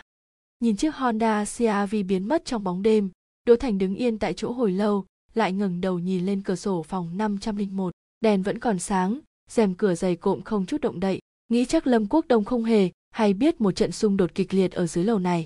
Ngủ đi, ngủ đi, khóe miệng Đỗ Thành trở nên cứng ngắc lạnh lùng, những đêm bình yên thế này, mày không còn được hưởng thụ bao lâu nữa đâu. Trương Trấn Lương và cô gái ngồi trong nhà hàng Triều Châu, thấy Đỗ Thành bước vào, Trương Trấn Lương đứng dậy đón. Hỏi chủ quán rồi, trả lời không sai sót gì. Trương Trấn Lương nhìn sang quầy thu ngân hất cằm bĩu môi, thấp giọng nói xem ra mã kiện sắp xếp rất chu toàn đỗ thành ngừ một tiếng, đưa tầm mắt nhìn sang cô gái đang lo lắng bất an. Tình hình cô ấy thế nào? Cô ấy tên trần hiểu, làm việc cho một công ty phiên dịch, trương trấn lương cười, cũng là nơi mà lâm quốc đông làm việc. Ồ, đỗ thành nhướng mày họ quen nhau sao? Đúng vậy, trần hiểu tối nay hơn 9 giờ mới tan ca, sau đó gặp lâm quốc đông. Có lẽ vì được mời tới nhà hắn dùng cơm tối, trương trấn lương dần thu lại nụ cười. Không biết làm thế nào mà mã kiện có thể tra ra manh mối này nhưng phán đoán của ông ta rất chuẩn xác. Lâm quốc đông chắc chắn không phải ngẫu nhiên gặp trần hiểu, có lẽ. Anh dừng lại một lúc, có lẽ tối nay lâm quốc đông thật sự muốn giết người. Đỗ thành ngẫm nghĩ, gật đầu, đi thẳng tới chỗ trần hiểu. Cô gái đang uống nước, thấy đỗ thành đi tới, càng trở nên khẩn trương, dường như đến cả cốc nước trên tay cũng cầm không vững. Đỗ thành ngồi đối diện trần hiểu, đầu tiên là cười với cô, ngại quá, vừa nãy tôi thật không lịch sự chút nào. Cô gái nhìn ông không dám lên tiếng. Chúng tôi là cảnh sát. Ừ tôi biết. Trần hiểu mở miệng vừa nãy cảnh sát trương đã nói với tôi. Được, trấn lương vừa nãy đã trò chuyện với cô rồi. Tôi cũng không vòng vo nữa. Đỗ thành nhìn thẳng vào mắt trần hiểu cô và lâm quốc đông có quan hệ gì? Trần hiểu liền đỏ mặt. Quan hệ đồng nghiệp bình thường. Đồng nghiệp bình thường, nửa đêm tới nhà hắn ăn cơm. Trùng hợp mà, trần hiểu bất an động đậy một chút. Sau khi tan ca, tình cờ gặp nhau ở dưới tòa nhà công ty đỗ thành nhìn cô chằm chằm tới vài giây. Hắn đã làm gì với cô? Không làm gì cả, chỉ ăn cơm thôi. Trần hiểu đưa ly nước lên uống liền bị sặc. Đỗ thành châm một điếu thuốc, bình tĩnh nhìn trần hiểu ho sặc sụa, cho tới khi hô hấp của đối phương dịu lại. Nếu chỉ là ăn tối, đỗ thành chỉ chân trái cô, có cần phải tháo vỡ ra không? Trần hiểu kinh ngạc, cúi đầu nhìn, phát hiện giữa ống quần jean và giày thể thao lộ ra đoạn tất màu nâu sữa. Cô mang tất ngược rồi. Đỗ thành bất động thanh sắc nhìn cô nói đi chuyện là thế nào? Trần hiểu vô cùng bối rối ấp úng nửa ngày trời mới thấp giọng nói chúng tôi nói thế nào nhỉ? Tôi cũng không biết thủ loại quan hệ gì nữa. Cô ngẩng đầu nhìn đỗ thành lão cảnh sát không lên tiếng làm động tác tiếp tục. Thầy lâm đối với tôi không tệ tôi biết ông ta có ý với mình nhưng tôi cự tuyệt. Trần hiểu cúi đầu nghịch ngón tay tối nay sau khi tan ca chúng tôi tình cờ gặp nhau tôi nghĩ có lẽ là duyên. Chương 29, xin nguyện nghe tiếng gõ cửa đùng đùng kỳ càn khôn từ trong đống tư liệu vụ án ngẩng đầu lên, hướng ra ngoài cửa nói mời vào. Cửa bị đẩy ra, nửa người ngụy huỳnh thò vào. Là cậu sao? Kỳ càn khôn cười mau vào đây. Ngụy huỳnh bước vào phòng, đóng cửa lại, nhưng không đi tới ngay, mà đứng ở cửa đánh giá kỳ càn khôn. Ngây ra đó làm gì? Kỳ càn khôn trong lòng có chút kinh ngạc ngồi đi. Ngụy huỳnh đáp một tiếng, chậm rãi tới bên cạnh giường ngồi xuống. Kỳ càn khôn tháo mắt kính xuống, chỉ vào bình đun siêu tốc trên bậu cửa sổ tự mình pha trà uống, cho tôi một tách nữa. Ngụy huỳnh làm theo lời ông. Vài phút sau, hai người ai nấy tự mình bưng tách trà lên, ngồi đối diện nhau. Kỳ càn khôn thổi lá trà trong tách, cẩn thận nhấp từng ngụm trà nóng, hỏi, gần đây đang bận gì thế? Đã mấy ngày rồi không gặp cậu. Ồ, cháu đăng ký thi bằng lái xe ở trường. Ngụy huỳnh gãi gãi đầu đi luyện lái xe. Hai, tay chân vụng về. Ha ha, vừa bắt đầu học lái xe đều như vậy. Kỳ càn khôn bưng tách trà, cười híp mắt nhìn ngụy huỳnh đối với cậu hạng mục nào khó nhất? Bậc gồ ghề, ngụy huỳnh cười ngượng ngùng, lúc nào cũng tắt máy, hôm qua bị thầy giáo mắng tới thảm luôn. Cái đó đơn giản, kỳ càn khôn bỏ tách trà xuống, vừa làm tư thế vừa nói, sau khi lên bậc rồi dừng lại, chân đạp bộ ly hợp và phanh, sau đó từ từ thả lỏng bộ ly hợp. Sau khi cảm thấy thân xe chấn động, rồi từng chút từng chút một thả lỏng phanh. Ngụy huỳnh vẻ mặt chăm chú lắng nghe, tựa hồ dụng tâm ghi nhớ. Được đấy lão kỳ không ngờ bác còn biết lái xe nữa. Sau này chỗ nào không biết, cháu sẽ hỏi bác. Không sao kỳ càn khôn có chút tự đắc. Tôi là tài xế già. Vẻ mặt ngụy huỳnh trở nên âm trầm, không nói lời nào nhìn kỳ càn khôn, ánh mắt toát lên vẻ xa lạ. Kỳ càn khôn cảm thấy kỳ lạ, cho mày hỏi, tiểu tử cậu hôm nay sao thế? Không sao ạ. Ngụy huỳnh rất nhanh hồi phục lại trạng thái. Anh đi tới cạnh cửa sổ giở rèm lên nhìn ra ngoài. Lão kỳ hừ, thời tiết hôm nay rất đẹp ngụy huỳnh bỏ rèm cửa xuống, xoay người cười, với kỳ càn khôn cháu đẩy bác ra ngoài dạo nhé. Giúp kỳ càn khôn mặc áo đội mũ cũng tốn không ít thời gian. Lúc đẩy ông ra lối hành lang, trên mặt ngụy huỳnh đã lấm tấm mồ hôi. Vừa mới đi được mười mấy mét, ngụy huỳnh đột nhiên nghiến răng một cái. Lão kỳ tôi phải quay lại một chút, di động bỏ quên trong cặp. Rồi. Được. Kỳ càn khôn tháo sâu chìa khóa ở thắt lưng đưa cho anh. Chớp mắt hỏi sao thế, sợ nhạc tiêu tuệ không liên lạc được với cậu. Đừng nói bậy bạ mà mặt ngụy huỳnh đỏ ửng, cầm lấy chìa khóa xoay người đi. Bầu trời trong xanh, ánh mặt trời chói chang, gió thổi vi vu, đã có chút ấm áp, kỳ càn khôn nhìn quanh khu vườn mấy vòng, nhịn không được tháo nón và khăn quàng xuống, vừa cảm nhận cảm giác tê tê của ánh mặt trời chiếu rọi trên đỉnh đầu, vừa hít sâu một hơi không khí ẩm ướt. Tuyết trong vườn đã tan hết, dẫm lên mặt đất bên ngoài lối đi có cảm giác mềm mại, khiến người ta nhịn không được mà tưởng tượng bên dưới lớp thổ nhưỡng có phải có một mầm non đang manh nha hay không. Lúc đi qua gốc đào kỳ càn khôn bảo ngụy huỳnh dừng lại. Ông sờ lên thân cây thô giáp, lại dùng sức vỗ vỗ. Sắp nở hoa rồi, cả cây đều là màu hồng phấn, rất đẹp. Ngụy huỳnh đứng phía sau ông, lặng lẽ nhìn mái đầu hoa dâm của kỳ càn khôn. Lâu sau, anh mở miệng hỏi, lão kỳ, nhiều năm như vậy, bác làm thế nào để trải qua? Hả, kỳ càn khôn quay đầu lại sao đột nhiên hỏi chuyện này? Cháu nhớ tới câu nói của đỗ thành, ngụy huỳnh đẩy xe lăn, tiếp tục đi về phía trước, cậu không lựa chọn quên đi tiếp tục sống tiếp mà là để lại trong hồi ức của 23 năm trước. Đúng vậy, không quên được, giọng kỳ càn khôn nghẹn ngào, sao có thể quên được. Sau khi hứa Minh Lương bị xử bắn, bác có khiếu nại không? Thật ra, sau phiên phán quyết tôi đã khiếu nại, tôi cho rằng hắn ta không phải là hung thủ. Kỳ càn khôn thở dài đá chìm đáy biển, không ai tin tôi cả. Trước khi bị tai nạn xe, bác cũng đang điều tra vụ án này sao? Ưm kỳ càn khôn quay đầu nhìn bên ngoài bờ tường, trong trường tiểu học bên cạnh thi thoảng truyền tới tiếng cười đùa của trẻ con, nhưng không có chút tiến triển nào. Cậu cũng biết, một lão bá tánh bình thường, muốn điều tra một vụ án đã được phía nhà nước kết luận khó tới nhường nào. Cảnh sát không cho nhúng tay vào, thì chúng ta không thể làm được gì. Đúng vậy, kỳ càn khôn cúi đầu tôi vô số lần tới cục công an, muốn thuyết phục họ lật lại vụ án, nhưng lần nào cũng giống như một tên điên bị đuổi ra ngoài. Cùng đường bí lối, cùng đường bí lối kỳ càn khôn lặp lại câu nói, tôi rất rõ hung thủ sát hại vợ tôi chắc chắn sống ở thành phố này, nhưng tôi không cách nào tự tay bắt được hắn. Sau đó thì sao? Ngụy huỳnh để xe lăn dừng lại điểm cuối con đường, vòng tới bên cạnh kỳ càn khôn, cúi người xuống, nhìn vào mắt ông. Sau đó, kỳ càn khôn nhìn lại anh, cười tôi bị tai nạn xe, rồi sống ở đây. Ngụy huỳnh cụp mắt xuống, lại đứng lên, quay đầu xe lăn, men theo lối cũ quay về. Tai nạn xe là chuyện từ năm nào thế? Ngày 7 tháng 6 năm 1994 ngữ khí kỳ càn khôn bình thản giữa lúc xuân, hạ giao mùa. Sau đó tôi hôn mê cả năm rưỡi, đầu năm 1996 tôi bị đưa tới đây, còn gì muốn hỏi nữa không? Ngụy Huỳnh dừng lại, sau đó tiếp tục đẩy ông về phía trước. Sau đó, bác cứ đợi như vậy. Đợi gì? Đợi một cơ hội, hoặc là đợi một người như cháu xuất hiện. Kỳ càn khôn không trả lời, lâu sau, ông chậm rãi mở miệng. Ngụy Huỳnh. Dạ, có phải cậu cảm thấy tôi lợi dụng cậu không? Không có ạ. À. ngụy huỳnh không dừng bước, chậm chậm đi về căn lầu nhỏ, cháu chỉ cảm thấy, bác không đơn giản như hồi đầu cháu mới quen biết. Kỳ càn khôn lại trầm mặc một lúc, cậu muốn nói chuyện trương hải sinh sao? Mấy giây trôi qua, thấy ngụy huỳnh không trả lời, ông thở dài một hơi, tự mình lầu bầu, tôi là bất đắc dĩ, muốn hoạt động tự do ở đây, không có trương hải sinh không được, và lại thời gian của tôi không còn nhiều, cứ như vậy, tôi hoặc là điên hoặc là chết mất. Kỳ Càn Khôn nhìn căn lầu nhỏ đang ngày càng gần ngay trước mặt, tên đó, tôi đã tìm hắn 23 năm, nếu đời này tôi không báo thù được cho vợ mình có chết cũng không thể nhắm mắt. Dùng thủ đoạn đó giết một người phụ nữ, không cần biết từ mục đích gì, đều phải chịu trả giá. ngụy huỳnh để xe lăn dừng trước cửa căn lầu lão kỳ bác yên tâm bác sẽ đợi được tới ngày đó và lại sẽ không lâu nữa đâu ồ kỳ càn khôn kinh ngạc quay đầu lại ý cậu là sao ngụy huỳnh ấn xuống tay vịn xe lăn để bánh trước lên bậc tam cấp chúng ta về thôi. Anh hất cằm bĩu môi về phía phòng kỳ càn khôn. Đỗ thành có lẽ tới rồi. Ông ấy có chuyện muốn nói với bác. Đỗ thành và nhạc tiêu tuệ đứng trong lối hành lang. Kỳ càn khôn vừa chào họ, vừa mở cửa phòng. Vào phòng, kỳ càn khôn mời họ ngồi, đồng thời bảo ngụy huỳnh đẩy mình tới cạnh cửa sổ. Lúc quay đầu lại, phát hiện ba người đều đang đứng yên tại chỗ, yên lặng nhìn ông. Sao thế? Nghiêm túc như vậy, kỳ càn khôn nhìn biểu tình nặng nề của họ, bất giác bật cười nhưng dường như ông liền ý thức được điều gì đó, nụ cười trên mặt cũng liền biến mất. Cảnh sát đỗ. Lão kỳ, đỗ thành nhìn ngụy huỳnh và nhạc tiêu tuệ chúng. Tôi. Đợi đã, kỳ càn khôn đột nhiên đưa một tay ra ngăn đỗ thành nói tiếp, tay còn lại sờ loạn khắp người.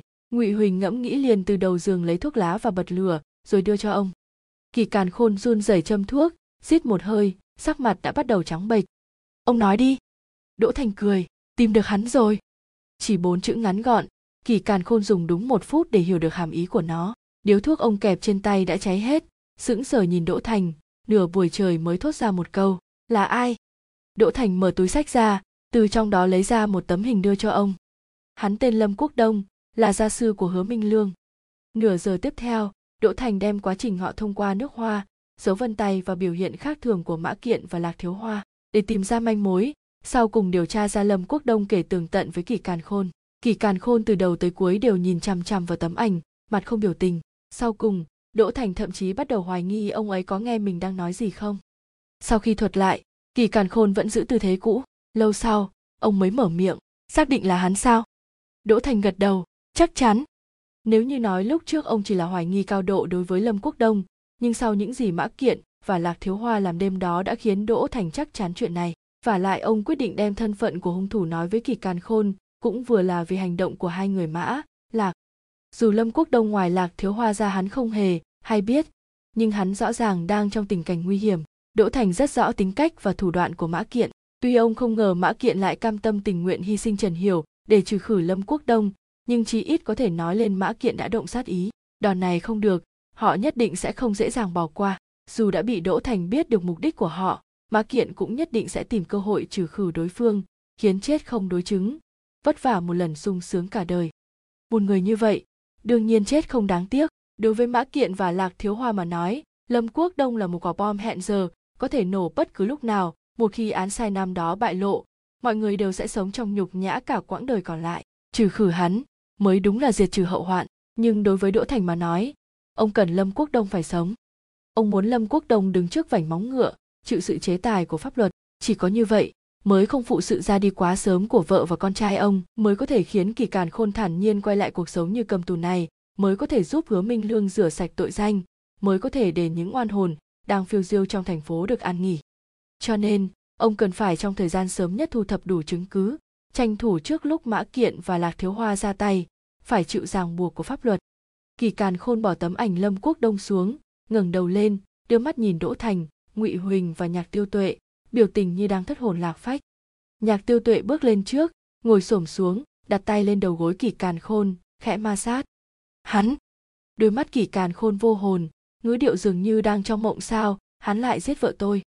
Nước hoa! Đỗ thành ngẫm nghĩ, vì người phụ nữ từng tổn thương hắn, lâm quốc đông đối với những người phụ nữ mang mùi vị đó, đều sinh ra dục vọng chiếm hữu mãnh liệt, lại còn mang đầy thù hận. Ông chỉ ngụy huỳnh và nhạc tiêu tuệ, không thể không nói để điều tra ra vụ án này, hai đứa nhóc có công không nhỏ. Kỳ càn khôn nhắm mắt lại, hai hàng lệ đục chảy xuống gò má. Ông cúi đầu, hai tay chắp lại, vái lại ba người. Cảm ơn cảm ơn mọi người. Hai, đã sớm nói với ông, tôi không phải giúp ông. Đỗ thành xua tay, tôi là vì bản thân mình. Ngụy huỳnh vỗ vỗ vai kỳ càn khôn, ông lão lao nước mắt trên mặt, hồi phục lại vẻ bình tĩnh kiên nghị. Tiếp theo phải làm gì? Đỗ thành thở dài, bước lên trước, nhìn vào mắt kỳ càn khôn nói từng câu từng chữ. Lão kỳ, lúc tôi điều tra được lâm quốc đông không nói với ông ngay, vì sợ ông hành động lỗ mãng, một khi kinh tới hắn hắn lại sợ tội bỏ trốn thì khó mà tìm được hắn nữa. Ông đặt tay lên tay vịn xe lăn nhấn giọng, bây giờ, tôi vẫn phải yêu cầu ông nhất định bình tĩnh, tạm thời không được làm gì cả. Kỳ càn khôn trao mày thằng người dậy, trong ngữ khí mang theo phẫn nộ và khó hiểu, vì sao? Vì tôi tuyệt đối không chấp nhận bất cứ ai dùng tư hình trừ khử lâm quốc đông đỗ thành không chút thỏa hiệp tôi là cảnh sát, tôi phải đưa hắn ta lên tòa án, hiểu chưa? Kỳ càn khôn nhìn thẳng đỗ thành, lâu sau chậm rãi đáp, tôi hiểu rồi, nghe theo ông. Được, đỗ thành đứng dậy, bây giờ tôi cần nhất chính là chứng cứ buộc tội lâm quốc đông, điều này cần phải có thời gian và sự giúp đỡ của mọi người. Chứng cứ? Kỳ càn khôn chừng to mắt, vừa nãy ông có nhắc tới mã kiện và lạc thiếu hoa, họ cũng cho rằng lâm quốc đông là hung thủ, lẽ nào họ không có chứng cứ sao? Trong tay lạc thiếu hoa có lẽ có thứ gì đó đỗ thành cười khổ, nhưng ông ấy chắc chắn sẽ không đưa cho tôi. Dựa vào gì chứ? Ngũ quan kỳ càn khôn bắt đầu méo mó các ông đều là cảnh sát. Sao ông ấy không chịu để hung thủ ra đền? Tội! Lão kỳ ông bình tĩnh một chút. Đỗ thành vội an ủi ông có một số việc. Ông không biết thì tốt hơn. Không được kỳ càn khôn cự tuyệt thẳng thắn tôi đợi 23 năm rồi. Tôi có quyền biết chân tướng, toàn bộ chân tướng. Đỗ thành đành bất lực. Sau một hồi cân nhắc, ông đem chuyện lạc thiếu hoa đưa lâm quốc đông vào bệnh viện tâm thần cho kỳ càn khôn nghe. Sau khi nghe ông thuật xong, ngược lại trở nên trầm mặc. Lâu sau, kỳ càn khôn chậm rãi di chuyển xe lăn, tới trước bàn gỗ nhỏ, bưng tách trà lên, nhấp một ngụm. Thì ra là vậy, ông đột nhiên cười, tách trà chuyển động trong tay ông ta sớm đã biết hung thủ là ai. Đỗ thành nhìn ngụy huỳnh lại nhìn nhạc tiêu tuệ, ba người nhìn nhau, đều không biết nên nói gì. Lúc tôi chạy khắp nơi kêu oan, lúc tôi hôn mê trên giường, bệnh lúc tôi sống những năm tháng trong này. Ngư khí kỳ càn khôn bình tĩnh, như đang nói một mình trên thế giới này có hai người biết được chân tướng. Một người là bản thân hung thủ, người kia lại là một cảnh sát. Đỗ thành trao mày, lão kỳ ông đừng như vậy, thiếu hoa, ông ấy cũng có nỗi khổ. Nếu khi đó ông ta đưa chứng cứ ra, có lẽ tôi cũng sẽ không. Kỳ càn khôn hoàn toàn không để ý tới đỗ thành, vẫn tự mình lầm bầm, vậy thì mọi thứ sẽ không xảy ra. Đột nhiên kỳ càn khôn ném mạnh chiếc tách xuống nền mảnh sứ bay lên, nước trà nóng văng tung tóe. Đỗ thành kinh ngạc, cùng lúc nghe tiếng gào thét của kỳ càn khôn vang lên bên tai. Những chuyện này đều sẽ không xảy ra. Dư âm văng vẳng trong phòng dần biến mất. Căn phòng lặng yên như tờ. Ngụy huỳnh bỏ hai tay vào túi quần, mặt không biểu tình nhìn bóng lưng kỳ càn khôn. Nhạc tiêu tuệ vẫn giữ tư thế nửa quỳ như cũ, chỉ vì sợ hãi mà toàn thân trở nên cứng đờ, bên chân còn vài mảnh sứ vỡ. Thần sắc đỗ thành phức tạp, ông nhìn kỳ càn khôn không nói lời nào từ trong góc phòng lấy chổi và kỳ hốt rác vừa gom mảnh vỡ của chiếc tách lại với nhau, nhạc tiêu tuệ đã tới đón lấy dụng cụ trên tay ông, lặng lẽ dọn sạch nền nhà. Kỳ càn khôn ngồi trên xe lăn, hai mắt nhìn chằm chằm vệt nước dưới nền nhà, hai tay siết thành quyền, thân trên còn hơi run rẩy, vẻ mặt hiu quạnh và phẫn nộ. Đỗ thành thở dài một hơi, bước lên trước một bước, vỗ vỗ vai, kỳ càn khôn, lão kỳ, tôi rất hiểu tâm trạng của ông. Ông không hiểu được đâu kỳ càn khôn không khách khí, ngắt lời ông. Ông không biết cái gì gọi là khẩn cầu không được xem xét. Ông không biết cái gì gọi là đường cùng. Tôi biết, đỗ thành đột nhiên cất cao giọng, cái giá tôi trả cho vụ án này không hề ít hơn ông chút nào.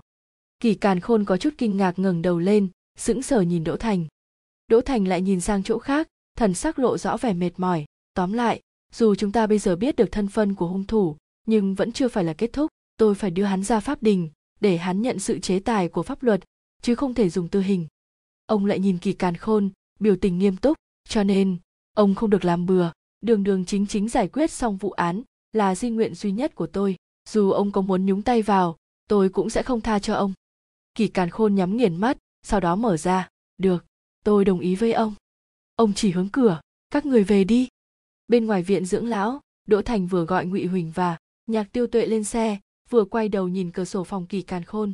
Ánh mặt trời vẫn trói trang lớp cửa kính phản chiếu, khiến ông khó mà nhìn rõ tình hình trong phòng. Đỗ thành lắc đầu, mở cửa xe, ngồi vào buồng lái.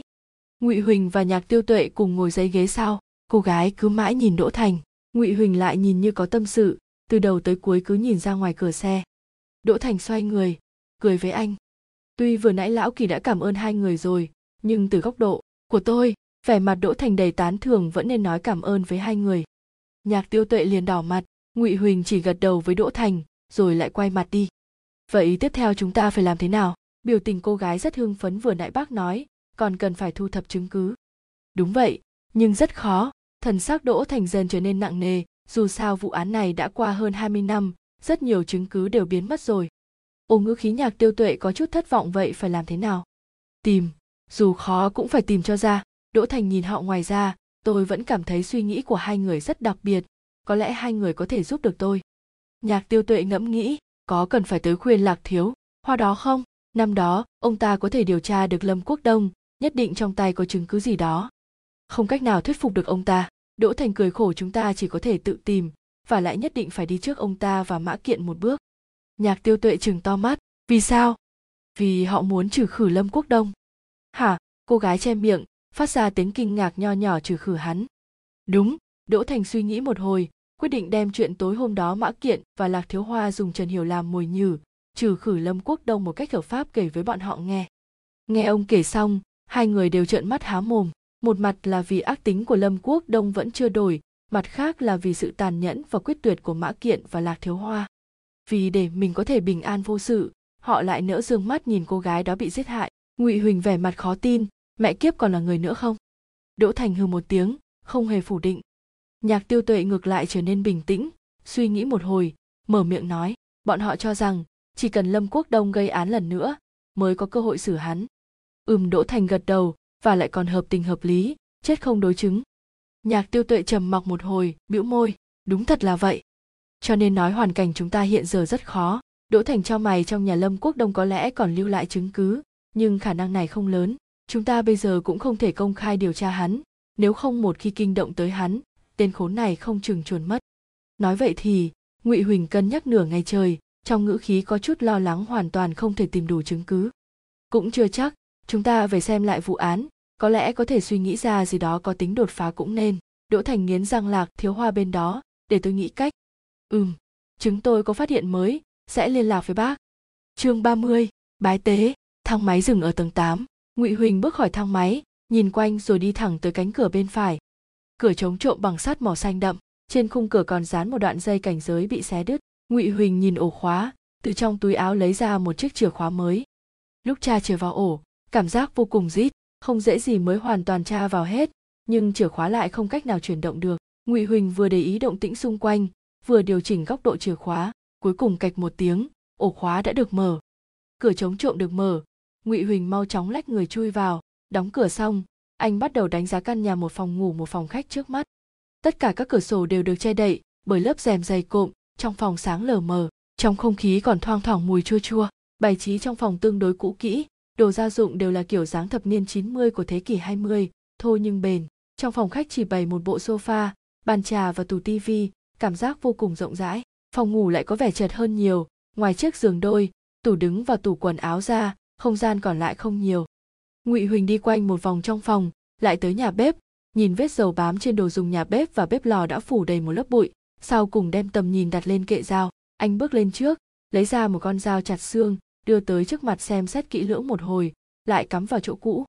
Về lại phòng khách ngụy huỳnh ngồi xuống sofa nhìn từ chất liệu đây là một bộ sofa bọc da heo đã bị hao mòn vô cùng nghiêm trọng trên bề mặt trải đầy vết rách. Có một số vết dùng băng keo trong dán sơ sài những chỗ còn lại lộ ra lớp mút xốp ngụy huỳnh ngồi một lúc cảm thấy mũi, đã bị bầu không khí đầy bụi bặm này làm cho rất ngứa. Anh mở ba lô lấy ra một hộp thuốc lá hiệu ken còn nguyên tem, xé ra, rút một điếu dùng bật lửa châm lên. Anh cẩn thận hút một hơi, liền ho sặc sụa, cơ thể lắc lư và hô hấp kịch liệt khuấy động bụi xung quanh. Anh hát hơi mấy cái liền mới bình ổn lại. Ngụy huỳnh nhìn điếu thuốc trong tay, lại hút một hơi, tuy cổ họng vẫn còn cảm giác ngứa ngứa, nhưng anh đã có thể miễn cưỡng kiềm lại được. Cứ như thế anh chậm rãi hút hết điếu thuốc sau đó dập đầu thuốc, trong làn khói thuốc bồng bềnh, lại nhìn quanh phòng khách lần nữa, sau cùng đưa mắt nhìn về phía nhà vệ sinh. Trong nhà vệ sinh không có cửa sổ, trong phòng một mảng tối đen, ngụy huỳnh tìm công tắc đèn điện, bật lên, nhưng không thấy phản ứng anh lắc đầu, mở rộng cửa. Mượn ánh sáng yếu ớt từ phòng khách, ngụy huỳnh đánh giá không gian chật hẹp vẻn vẹn 5 mét vuông này, bốn bức tường và nền nhà đều được lát gạch trắng, trần nhà cũng là màu trắng, vì đã lâu năm và không được thường xuyên dọn dẹp đường viền của gạch và trần nhà đã bắt đầu ố vàng, góc tường đã xuất hiện nấm mốc màu đen. Bên cạnh bồn rửa tay có để xà phòng, kem đánh răng và hai cái bàn chải bị vứt tùy ý. Trong bồn nước còn đọng lại một chút nước trộn lẫn với bụi bặm, càng có vẻ bẩn thỉu. Dưới bức tường phía tây là một bồn tắm đơn, làm bằng sứ, trong bồn tắm cũng lốm đốm vệt nước. Nhìn có vẻ đã rất lâu, không được dùng tới. Ngụy huỳnh chống tay lên bồn tắm, cúi người xuống, cẩn thận xem xét bên trong bồn tắm sau đó quay đầu nhìn phòng ngủ đối diện.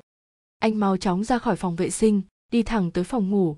Sau khi nhìn quanh một lượt, nằm sấp xuống nền nhà, nhìn xuống gầm giường. Ngoài lớp bụi dày ra không có gì cả, ngụy huỳnh bò dậy, phủi tay, suy nghĩ một lúc lại đi ra phòng khách. Bên dưới sofa ở phòng khách ngoài nửa hộp thuốc ra không có gì. Ngụy huỳnh đứng dậy, bắt đầu tìm kiếm mọi ngóc ngách trong căn phòng. Vì trong phòng bày trí đơn giản, rất nhanh đã kiểm tra hết thậm chí đến cả tủ bếp và tủ quần áo đều bị mở tung để kiểm tra. Thứ anh muốn tìm vẫn không thấy đâu. Vẻ mặt ngụy huỳnh nhìn không ra thất vọng, chỉ có vẻ nghi hoặc. Anh ngồi lại ghế sofa, hai cùi trỏ trống lên đầu gối, cúi đầu trầm tư.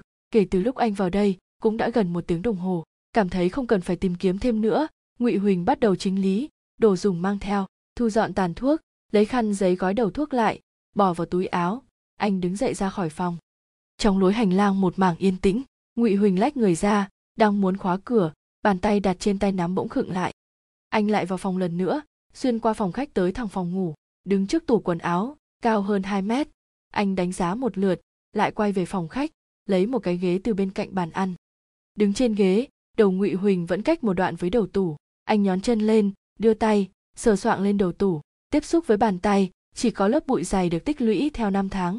Đột nhiên, tay anh dừng lại, ánh mắt chợt sáng lên sau đó anh từ đầu tủ lấy xuống một vật thể hình dài thứ đồ này được dùng giấy báo gói lại hai đầu được quấn băng keo vàng cũng phủ đầy một lớp bụi ngụy huỳnh cầm nó lên xem từng lớp bụi rơi xuống chữ trên báo cũng lộ ra là Nhật báo Nhân dân ngày 29 tháng 10 năm 1992. Tờ báo đã ố vàng, trở nên giòn cứng, chỉ dùng sức một chút là đã rách ra. Một thứ đồ màu nâu thẫm xuất hiện bên dưới lớp báo, sờ vào có cảm giác là kim loại. Hô hấp Ngụy Huỳnh trở nên gấp gáp, anh vội xé lớp báo ra, thứ đó cuối cùng cũng xuất hiện toàn diện. Là một cái cưa tay. Đỗ Thành đỗ xe xong, vội chạy qua đường cái, ngẩng đầu nhìn bảng hiệu của cửa tiệm trước mặt. Leo cắp he ông ở làn đường cho người đi bộ xoay người đi về phía cửa ra vào vừa đi được vài bước cách một lớp cửa kính ông liền thấy lạc thiếu hoa đang ngồi bên đó lạc thiếu hoa đang ngồi trước bàn trước mặt là ly cà phê chưa hề động tới tay ông kẹp điếu thuốc tàn thuốc đã chạy thành một đoạn dài rơi lên bề mặt trước bàn ông tựa hồ không biết gì xung quanh chỉ là ngây ngốc nhìn làn khói bốc ra từ ly cà phê, cả người ngây ra như bức tượng. Đỗ thành thầm thở dài, mở cửa đi vào. Ngồi xuống đối diện với lạc thiếu hoa, lạc thiếu hoa dường như hoàn hồn, miễn cưỡng cười với đỗ thành, đưa tay dập đầu thuốc đã sắp cháy tới ngón tay. Đỗ thành gọi một ly nước lọc, sau khi bảo phục vụ lui xuống, ông bắt đầu tỉ mỉ quan sát lạc thiếu hoa. Ông ta gầy đi nhiều, gò má hóp vào trông đáng sợ, râu mọc lồm chồm, đầu tóc rối bù duy chỉ có hai mắt ngập tràn tiêm máu là vẫn còn lấp lánh thi thoảng cảnh giác nhìn xung quanh lúc chạm phải ánh mắt đỗ thành lạc thiếu hoa sẽ mau chóng né đi tôi đến một mình cũng không mang theo thiết bị ghi âm Đỗ, Thành biết trong lòng ông nghĩ gì, liền lấy điện thoại ra để lên bàn ông yên tâm. Lạc thiếu hoa bối rối nhoẻn miệng cười, bưng ly cà phê nhấp một ngụm, đồng thời vẫn không quên nhìn trái nhìn phải. Lão Lạc, chuyện đã tới nước này, tôi không vòng vo với ông nữa. Đỗ Thành nói thẳng ông và tôi đều rõ, Lâm Quốc Đông là hung thủ. Lạc thiếu hoa khẽ run rẩy, toàn thân đều rụt lại. Lúc sau, ông ngẩng đầu cười với Đỗ Thành. Buổi tối đó, cảm ơn ông. Ông phải rõ, tôi bỏ qua cho hai ông, không có nghĩa là tôi cho phép hai ông tôi không phải cảm ơn ông bỏ qua cho chúng tôi mà là cảm ơn ông đã ngăn chúng tôi lại lạc thiếu hoa cúi đầu lần nữa tôi trở về nghĩ lại chuyện mình làm tối đó thật quá khủng khiếp đỗ thành nhìn lạc thiếu hoa vài giây ngữ khí dịu đi nhiều thiếu hoa tôi biết ông không phải là loại người như vậy. Có phải hay không không quan trọng nữa. Lạc thiếu hoa thở dài. Tôi đã từng là một cảnh sát, lại phạm phải một sai lầm chí mạng. Bây giờ sửa vẫn còn kịp. Đỗ thành hơi nghiêng về phía trước. Lời nói thành khẩn đây cũng là nguyên nhân hôm nay tôi hẹn ông ra đây. Lạc thiếu hoa trầm mặc một lúc, thấp giọng nói, thành, tôi biết ông muốn gì. Nếu ông giao chứng cứ ra cho tôi, lâm quốc đông liền có thể lên tòa đỗ thành ngừng một lúc. Còn về ông? Xin lỗi, thành lạc thiếu hoa ngẩng đầu lên, trên mặt là biểu tình khổ sở xen lẫn hổ thẹn tôi không thể đưa cho ông được. Sự cự tuyệt của ông nằm trong dữ liệu, đỗ thành bình tĩnh quang ra vấn đề thứ hai. Ừm, vậy chí ít ông hãy đem quá trình mà ông tra ra được hắn ta là hung thủ kể cho tôi chứ. Tôi không thể, lạc thiếu hoa vẫn không chút do dự, tôi cái gì cũng không thể kể với ông được. Đỗ thành sững người, ông vốn cũng không hy vọng lạc thiếu hoa có thể đem chứng cứ giao ra cho mình nhưng nếu ông ta có thể đem rõ ngọn ngành quá trình điều tra lâm quốc đông nói ra, có lẽ có thể giúp ích cho việc thu thập chứng cứ. Nhưng thái độ dứt khoát của lạc thiếu hoa khiến toàn bộ hy vọng của ông đều tan biến. Vậy để hắn ta ung dung ngoài vòng pháp luật sao? Trơ mắt nhìn hắn tiếp tục giết người. Đỗ thành bỗng chốc nổi giận đùng đùng, chỉ vì để ông có thể yên ổn hưởng thụ cuộc sống sau khi về hưu. Thành, hơn 20 năm qua, tôi chưa từng được yên ổn ngày nào. Lạc thiếu hoa cười khổ, chỉ vào đầu mình, hình bóng của hắn luôn nằm ở đây. Mỗi nạn nhân bao gồm cả hứa minh lương, đều ở trong này. Vậy sao? Ông còn không giao chứng cứ ra? Đỗ thành đứng dậy, tay vịn bàn, từ cao nhìn xuống ông ta, dù có thể định tội ông việc tư mà phạm pháp, thì cũng đã quá thời hiệu truy tố rồi, thể diện và vinh dự quan trọng vậy sao? Ông tưởng rằng tôi vì bản thân mình sao? Lạc thiếu hoa lắc đầu, vụ án này liên quan tới quá nhiều người rồi, nếu bị vạch trần, mọi người trong cục chúng ta, cục trưởng cũ, phó cục trưởng, mã kiện, mấy anh em cùng điều tra năm đó viện kiểm sát và cả tòa án. Ai có thể thoát được chứ? Vậy ông nói phải làm sao? Ngữ khí đỗ thành hùng hổ dọa người dùng sai lầm lớn hơn để che đậy sai lầm này sao? Tôi không biết. Lạc thiếu hoa lấy tay che mặt. Toàn thân khẽ run rẩy, tôi không biết. Dáng vẻ yếu đuối của lạc thiếu hoa khiến đỗ thành có chút mềm lòng. Ông ngồi xuống, châm một điếu thuốc, im lặng hồi lâu, thấp giọng nói, thiếu hoa, chúng ta đều rõ, lâm quốc đông sẽ còn giết người nữa. Lạc thiếu hoa im lặng. 23 năm trước hắn lẽ ra phải chết. Lẽ nào, bây giờ phải thêm một mạng người mới có thể đưa hắn vào vòng pháp luật sao? Đối phương vẫn trầm mặc như cũ, giống như một pho tượng đá không bao giờ mở miệng. Thiếu hoa, không thể có thêm người bị hại nữa. Đỗ thành đưa một tay ra, đặt lên vai lạc thiếu hoa ông nhất định phải giúp. Tôi. Đỗ thành ngừng lại một lúc, xem như tôi cầu xin ông. Lâu sau, đỗ thành cảm giác tượng đá dưới lòng bàn tay có chút động đậy. Trong lòng ông có chút hy vọng nhưng câu đầu tiên tượng đá nói sau khi mở miệng lại khiến trái tim ông lạnh bút triệt đề. Ông đi đi, hai mắt lạc, thiếu hoa trống rỗng vô hồn đừng ép tôi nữa.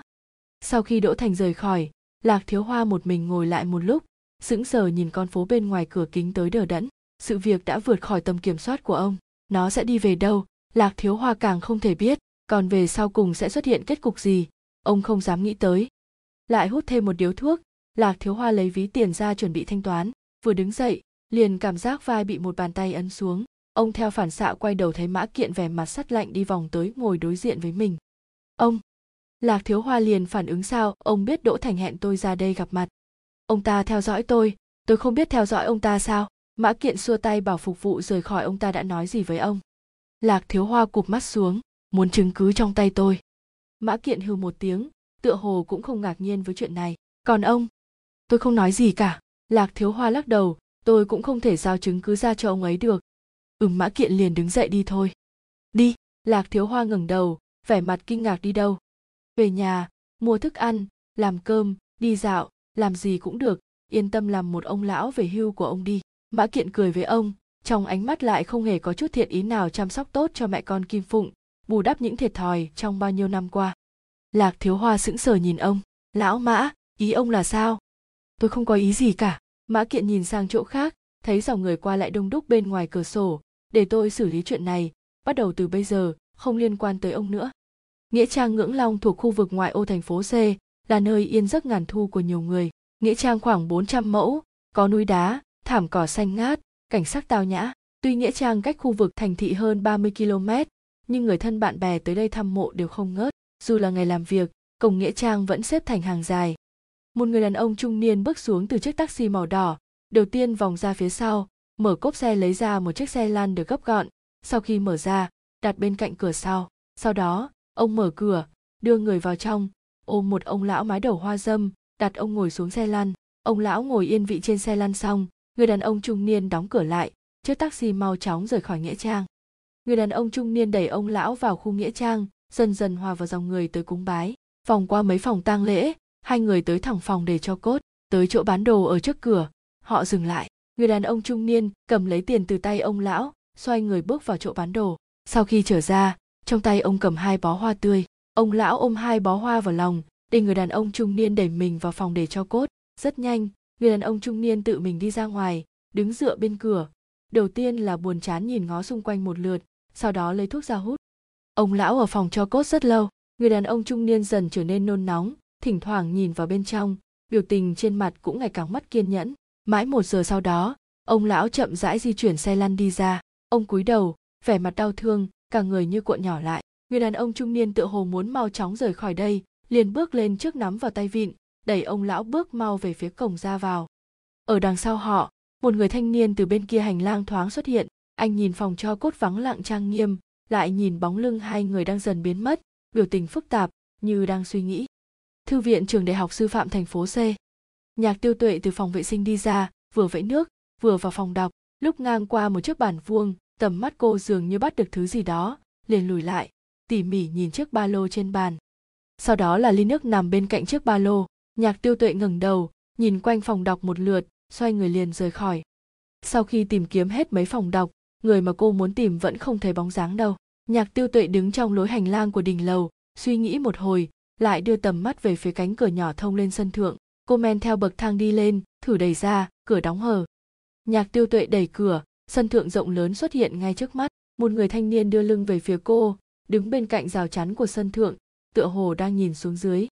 Thì ra cậu ở đây. Trong lòng nhạc tiêu tuệ thở phào nhẹ nhõm, ngữ khí có chút ảo não, xem như tìm được cậu rồi. Ngụy huỳnh xoay người lại, thấy cô đầu tiên là ngây ra, sau đó đi tới băng ghế đá bên cạnh đem mấy trang giấy nhét vào trong bìa hồ sơ dày cộm. Sao cậu đến đây? Ngụy huỳnh ngồi lên túi hồ sơ, cười miễn cưỡng tìm mình có việc sao? Cậu sao thế? Gửi tin nhắn không trả lời, gọi điện không bắt máy.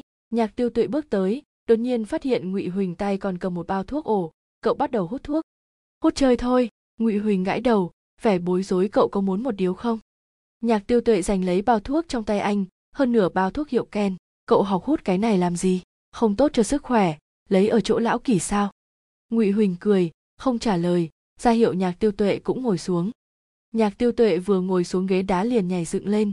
Ai, lạnh quá. Ngụy huỳnh vội lấy túi hồ sơ bên dưới người mình ra đưa cho cô. Lót cái này. Nhạc tiêu tuệ cầm lấy túi hồ sơ, bỏ lên băng ghế rồi ngồi xuống. Gần đây cậu bận gì thế? Đều không gặp được cậu. Nhạc tiêu tuệ nghịch bao thuốc trong tay tiết luật môi trường sáng nay cậu cũng không có mặt. Không có hứng thú với môn đó, nên mới ra ngoài dạo ngụy huỳnh không nhìn cô, ánh mắt nhìn vào khoảng không của sân thượng, và bầu trời đang dần tối xuống. Nhạc tiêu tuệ nhìn gương mặt nhìn nghiêng của người thanh niên, hai gò má của anh đã bắt đầu gầy sọc, dưới cằm râu mọc lúng phúng, nhìn anh có vẻ mang đầy tâm sự, lại nơm nớp lo sợ, tuy vẫn ít nói như trước nhưng ngụy huỳnh đang ngồi trước mặt khiến cô cảm thấy xa lạ. Đỗ thành bên đó có tin gì chưa? Tạm thời chưa. Ngụy huỳnh lắc đầu thu thập chứng cứ cách đây 23 năm, quả thật quá khó. Đúng vậy mấy hôm nay mình có xem qua luật bằng chứng tới mấy lần, càng xem càng không có lòng tin. Nhạc tiêu tuệ đột nhiên cười khi đó, nếu mình có tinh thần hăng hái như vậy, chắc chắn sẽ lấy chọn điểm. Ngụy huỳnh cũng cười, nhưng nụ cười đó biến mất trong nháy mắt. Có lẽ, lão kỳ phải cảm ơn cậu. Hai, chuyện này có gì đáng để cảm ơn chứ? Nhạc tiêu tuệ vẫn dáng vẻ tùy tiện lão kỳ và đỗ thành, hai ông lão này, đều đáng để chúng ta giúp. Ngụy huỳnh trầm mặc một hồi, mở miệng hỏi, vụ án của mẹ cậu còn muốn điều tra tiếp nữa không? Đương nhiên, điều đó còn phải nói sao? Nhạc tiêu tuệ ngữ khí kiên định bất luận hắn ta ở chân trời góc biển, chỉ cần còn sống trên đời thì mình nhất định sẽ tìm cho được hắn. Ưm ngụy huỳnh tựa hồ đang tự nói cho mình nghe nhất định có thể tìm ra hắn.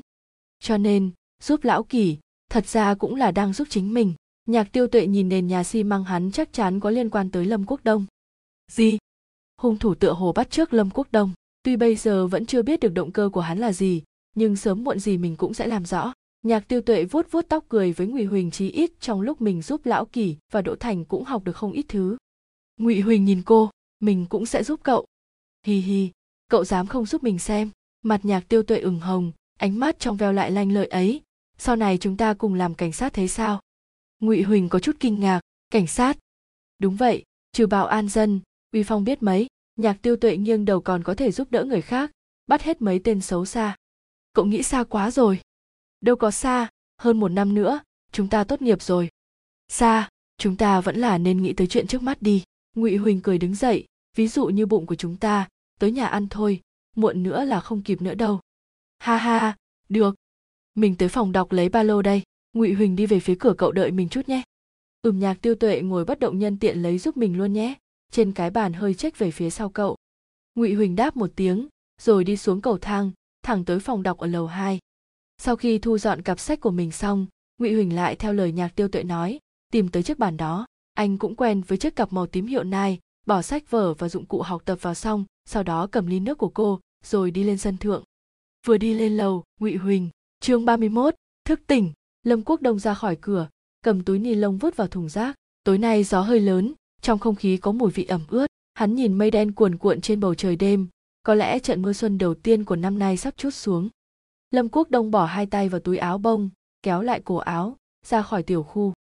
Từ sau đêm thả trần hiểu đi, lâm quốc đông mấy ngày liền đều không ra khỏi nhà. Hắn rất rõ không thể tới công ty phiên dịch đó nữa, nhưng với đồng lương ít ỏi lúc trước cũng không thể để hắn cầm cự được lâu. Hắn phải mau chóng tìm việc làm mới được. Sau khi liên tục gửi mười mấy bản sơ yếu lý lịch trên mạng, đều không có hồi âm. Điều này khiến hắn buồn bực suốt mấy ngày qua.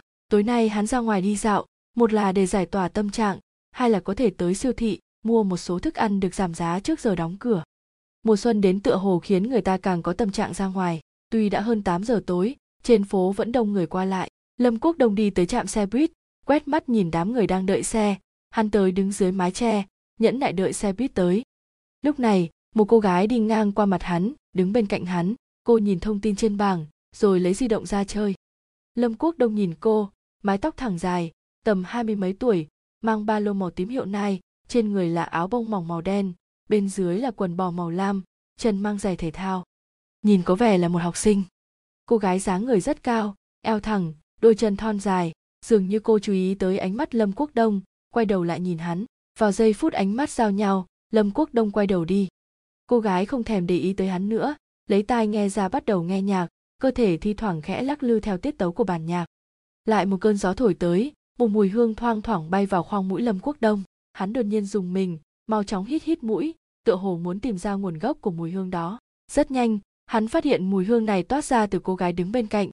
Ngay lập tức, hắn cảm giác có một dòng nhiệt ngày càng kịch liệt từ trong đầu hắn tóe ra, chạy khắp toàn thân, sau cùng dồn xuống bụng dưới. Từng lỗ chân lông dường như đều mở ra, bắn ra dục vọng nóng bừng. Tim bắt đầu đập kịch liệt, huyết quản ra sức co rút, giãn nở, mồ hôi dịn ra lòng bàn tay cũng trở nên nóng ẩm. Lâm quốc đông chép miệng, liền cảm giác được mùi vị tanh ngọt của sát gỉ mùi vị nguy hiểm lại đầy dụ hoặc khiến hắn càng thêm hưng phấn. Vờ như hít thở sâu, lâm quốc đông khẽ bước tới chỗ cô gái, như con nghiện hít lấy hít để mùi hương trên người cô gái. Cô gái dường như phát hiện sự tiếp cận của hắn, chỉ hơi nghiêng đầu, nhưng không tránh né, tiếp tục nghịch điện thoại. Lúc này, đám người trên trạm xe buýt bắt đầu di chuyển, cách đó không xa, xe buýt tuyến 249 đang chậm rãi chạy tới cô gái cũng bước lên theo đám người muốn lên xe buýt cùng lúc lấy từ trong túi áo ra thẻ xe buýt dù Lâm Quốc Đông cũng không tính sẽ đáp tuyến xe buýt 249, nhưng mùi hương trên người cô gái như có ma lực, dẫn dụ hắn bước đi theo. Có vẻ, cô gái cũng không phát hiện ra Lâm Quốc Đông đang bám theo cô, sự chú ý vẫn đặt trên điện thoại, vừa đi vừa mở wechat chọn liên lạc một người, nhấn gửi một đoạn video. Sau đó, cô bỏ di động vào ngăn lưới bên hông của chiếc ba lô. Lúc này, vừa đúng lúc cô bước lên bàn đạp của xe buýt, quẹt thẻ, đi vào thân xe chật trội. Lâm Quốc Đông cũng bước theo lên xe cửa xe đóng lại sau lưng họ ngụy huỳnh đang ngồi trong thư viện trước mặt là trang 177 của quyền tài liệu tiếng Anh đại học cấp 6. Anh chí ít đã nhìn chằm chằm nó cả hai giờ liền, tâm tư hoàn toàn không để lên những từ vựng trên đó. Anh quay đầu nhìn ra ngoài cửa sổ, đèn trong vườn trường tô điểm thêm cho bóng đêm âm trầm. Loáng thoáng nghe được tiếng gió rít gào, Ngụy Huỳnh bỗng dưng cảm thấy lo lắng, tựa hồ có chuyện gì đó sắp xảy ra. Anh lại nhìn chiếc bàn hơi trách phía sau mình, một tên nam sinh đầu bóng nhờn đang vùi đầu đọc một quyền đề toán cao cấp, đó là chỗ nhạc tiêu tuệ hay ngồi nhưng đã hai hôm rồi không thấy cô. Cô ấy đã đi đâu? Ngụy huỳnh lấy di động ra mở quét chat ấn vào ô hội thoại với nhạc tiêu tuệ. Cậu đang ở đâu? Tựa hồ ngay vào giây phút tin nhắn gửi đi thì cũng nhận được tin nhắn của nhạc tiêu tuệ nhưng cô không trả lời bằng chữ cũng không nói mà là một đoạn clip. Ngụy huỳnh cảm thấy kỳ lạ nhìn quanh, rồi lấy tai nghe đeo vào, ấn phím mở. Tai nghe tạm thời vang lên cách biệt với âm thanh bên ngoài.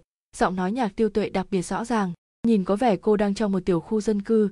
Đằng sau là bức tường có dán tấm quảng cáo. Góc tường còn có thể thấy được cả tuyết chưa tan hết. Nhạc tiêu tuệ dường như đã ở bên ngoài rất lâu, gò má đỏ ửng, thần sắc cũng rất mệt mỏi.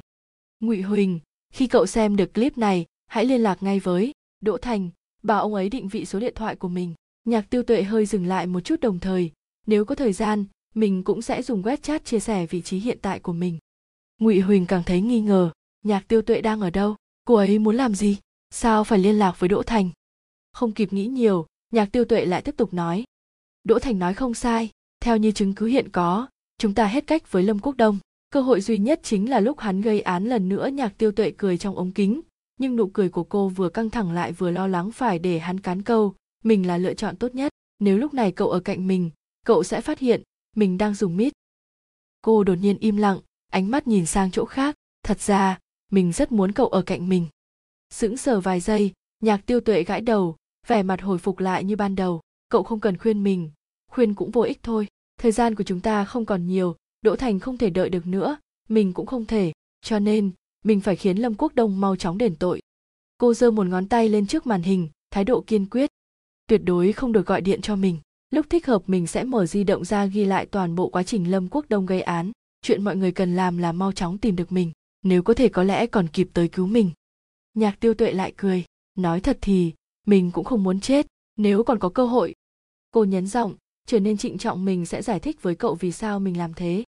Lúc này, trong tai nghe loáng thoáng nghe không rõ, dường như là tiếng cửa bị đóng lại. Nhạc tiêu tuệ cũng theo âm thanh đó mà hơi nhìn về phía trước đột nhiên biểu tình của cô trở nên khẩn trương, cả người nấp ra phía sau. Hắn ra rồi. Nhạc tiêu tuệ nhìn vào màn hình lần nữa, tốc độ nói bắt đầu nhanh hơn mình phải đi đây, cậu nhất định phải làm theo lời mình nói. Đoạn clip kết thúc. Ngụy huỳnh sững sờ vài giây, liền gọi vào số di động nhạc tiêu tuệ, chuông vang lên vài hồi liền bị tắt, gọi thêm lần nữa, lại bị tắt. Anh cầm cặp sách lên, phát giỏ lên cổ chạy ra khỏi phòng đọc. Lúc chạy xuống lầu, ngụy huỳnh gọi vào số di động đỗ thành mở miệng liền muốn ông lập tức định vị số di động của nhạc tiêu tuệ. Đỗ thành nghe xong khó hiểu, tại sao? Tôi đang ở nhà. Mau chóng, ngay lập tức. Ngụy huỳnh chạy xuống lầu, chạy nhanh ra khỏi cửa phòng, chạy ra khỏi thư viện. Một nữ sinh đang đứng ôm cặp không kịp né, bị anh đụng ngã. Ngụy huỳnh chỉ kịp nói câu xin lỗi liền đẩy cửa chạy khỏi công trường. Bây giờ tôi sẽ làm ngay. Đỗ thành tuy chưa rõ động cơ và mục đích của ngụy huỳnh, nhưng trong điện thoại truyền tới tiếng hỗn loạn, khiến ông không dám chậm trễ cậu mở điện thoại giữ liên lạc. Ngụy huỳnh chạy một mạch ra khỏi trường, tới con phố đông đúc xe cộ. Anh đứng bên đường, ra sức vẫy tay với một chiếc taxi, nhưng phần lớn taxi đều đang chở khách. Vài phút sau, mới có một chiếc taxi còn trống dừng trước mặt anh. Tuy thời gian đợi chưa lâu, ngụy huỳnh đã lòng như lửa đốt. Tài xế tò mò nhìn cậu thanh niên chán đầy mồ hôi hỏi đi đâu. Lúc này ngụy huỳnh mới ý thức được mình căn bản không biết nhạc tiêu tuệ đi hướng nào. Anh ngẫm nghĩ, ra chỉ thị với tài xế, cứ chạy về phía trước tài xế càng thêm nghi ngờ, nhưng vẫn bấm đồng hồ, khởi động xe. Ngụy huỳnh lại gọi cho đỗ thành, chuông chỉ vang lên một tiếng đã có người bắt máy. Giọng đỗ thành cũng rất gấp rút, tựa hồ cũng đang chạy. Định vị được nhạc tiêu tuệ chưa? Tôi đã bảo trấn lương đi tra rồi. Trong điện thoại là tiếng mở khóa và khởi động xe rốt cuộc chuyện là thế nào? Nhạc tiêu tuệ tới tìm lâm quốc đông. Môi ngụy huỳnh khẽ run rẩy cô ấy dùng mít. Tiếng hô hấp của đỗ thành đột nhiên ngừng lại, sau đó là tiếng động cơ được khởi động. Sao cậu biết? Ngụy huỳnh tóm tắt nội dung đoạn clip mà nhạc tiêu tuệ gửi cho anh nói cho đỗ thành nghe, trong điện thoại là tiếng đập mạnh lên vô lăng. Các cậu mẹ kiếp! Tiếng đỗ thành nghiến răng cô bé này điên rồi sao? Ông bớt nói những lời nhảm nhí này đi. Ngụy huỳnh ngắt lời, ông bây giờ phải làm sao? Làm sao? Cứu người trước chứ còn làm sao? Giọng đỗ thành kiên quyết cậu ngoan ngoãn đợi đó, không được đi đâu cả. Ngụy huỳnh còn đang muốn tranh biện, đỗ thành đã cúp máy. Taxi đã chạy tới một ngã tư, tài xế quay sang hỏi ngụy huỳnh ngữ khi như dò hỏi, còn chạy về phía trước nữa không? Ngụy huỳnh bóp chán, ép bản thân phải bình tĩnh. Nhạc tiêu tuệ trong đoạn clip có nói hắn ra rồi sau đó liền rời khỏi. Hắn này, chắc chắn là lâm quốc đông. Vậy thì tính theo thời gian, hai người có lẽ vẫn còn đang ở quanh khu nhà của lâm quốc đông. Tới khu thiết đông, ngụy huỳnh chỉ về hướng đông nam của thành phố tiểu khu lục trúc uyển.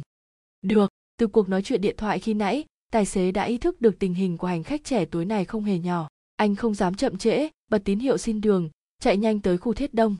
Trong xe chật kín, cô gái vịn tay vào tay nắm, bất động nhìn ra ngoài cửa sổ. Lâm quốc đông dán sát sau lưng cô, hô hấp kéo dài lại nặng nhọc. Mùi hương khiến người ta thất hồn lạc phách không ngừng sộc lên mũi hắn.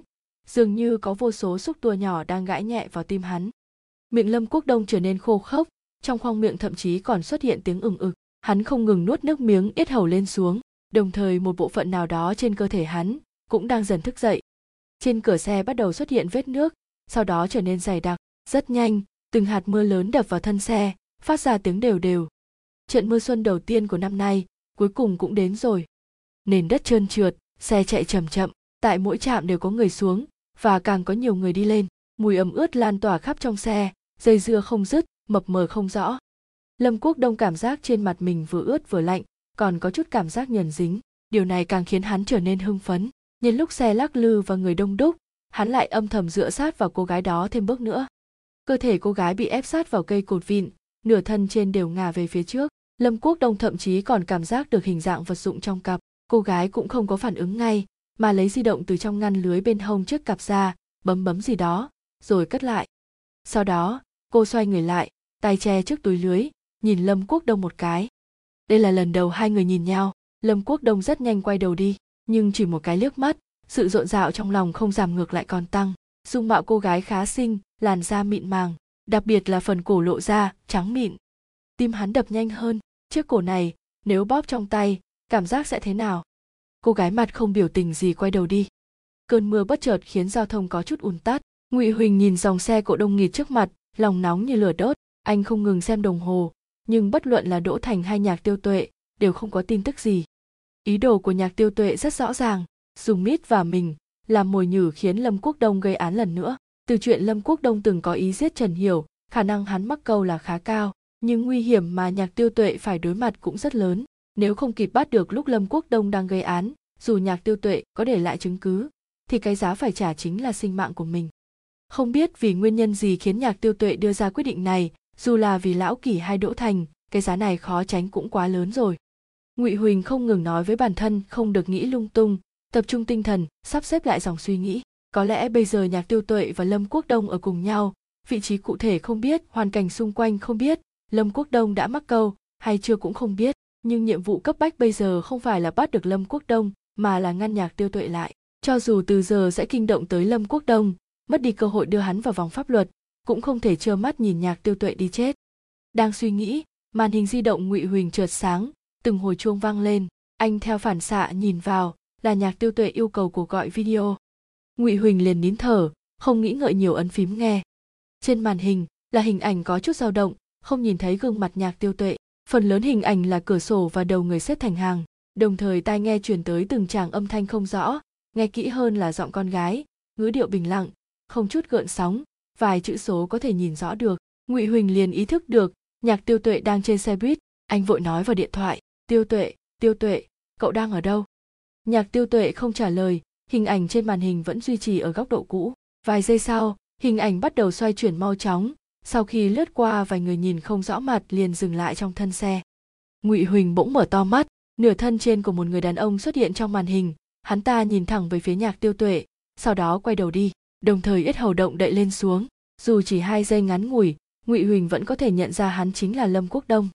Hình ảnh lần nữa chuyển động, trên màn hình lại xuất hiện cánh cửa sổ đó vài giây sau, cuộc gọi video kết thúc. Tim ngụy huỳnh đập thình thịch. Nhạc tiêu tuệ tuy không nói chuyện, nhưng nhất định là cô muốn thông qua đoạn clip truyền tin tức nào đó cho anh. Cô đích thực đang ở cạnh lâm quốc đông, và lại đối phương đã mắc câu. Nhưng bọn họ đang ở đâu? Ngụy huỳnh ra sức nhớ lại mỗi hình ảnh và từng âm thanh trong đoạn clip đó. Dù chỉ thông qua cửa xe căn bản không thể phán đoán được đó là tuyến xe buýt nào, nhưng cửa xe đầy nước mưa, nhìn không rõ cảnh vật bên ngoài, càng không biết vị trí chiếc xe buýt đó nhưng vừa nãy trong tai nghe truyền tới giọng nữ tựa hồ đang báo chạm và lại dãy số đó nghe như là 249. Hoan nghênh quý khách đã đáp chuyến xe buýt tuyến 249. Ngụy Huỳnh mau chóng mở Baidu để tìm kiếm, đích thực, trong tuyến xe buýt 249 có một trạm nào đó gần tiểu khu Lục Trúc Quyền.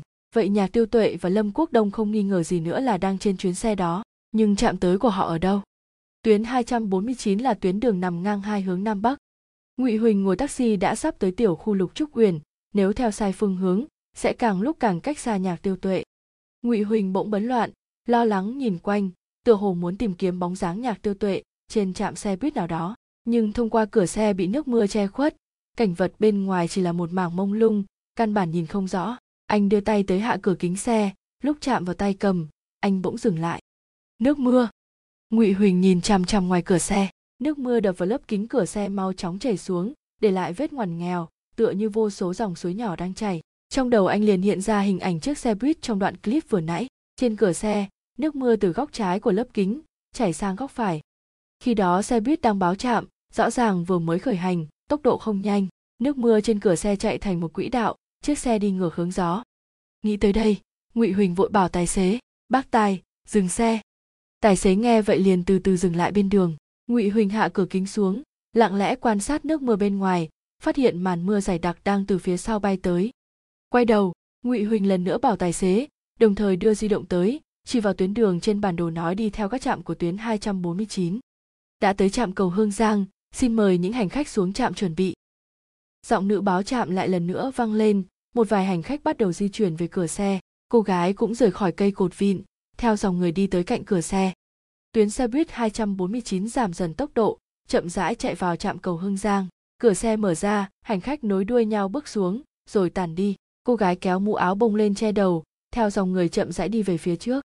lâm quốc đông hai tay bỏ túi áo theo sau cô xuống xe mùi hương nồng nàn trên người cô gái liền trở nên dịu nhẹ may mà hai người đều đi nghịch hướng gió mùi hương đó vẫn thoang thoảng chui vào khoang mũi hắn cô gái tựa hồ vẫn chưa phát hiện cái đuôi phía sau không quay đầu lại cũng không nhìn quanh vẫn thong thả bước đi dáng vẻ tự tại sau khi đi khoảng 100 mét cô gái rẽ vào một siêu thị. Lâm quốc đông do dự một chút. Sau khi đợi ở cửa vài giây, cũng đi vào. Trong siêu thị cũng không đông lắm. Lâm quốc đông vừa nhìn đã phát hiện cô gái đang đứng lựa đồ bên kệ hàng. Hắn nhìn quanh một lượt, rồi đi thẳng tới khu đồ dùng nhà bếp.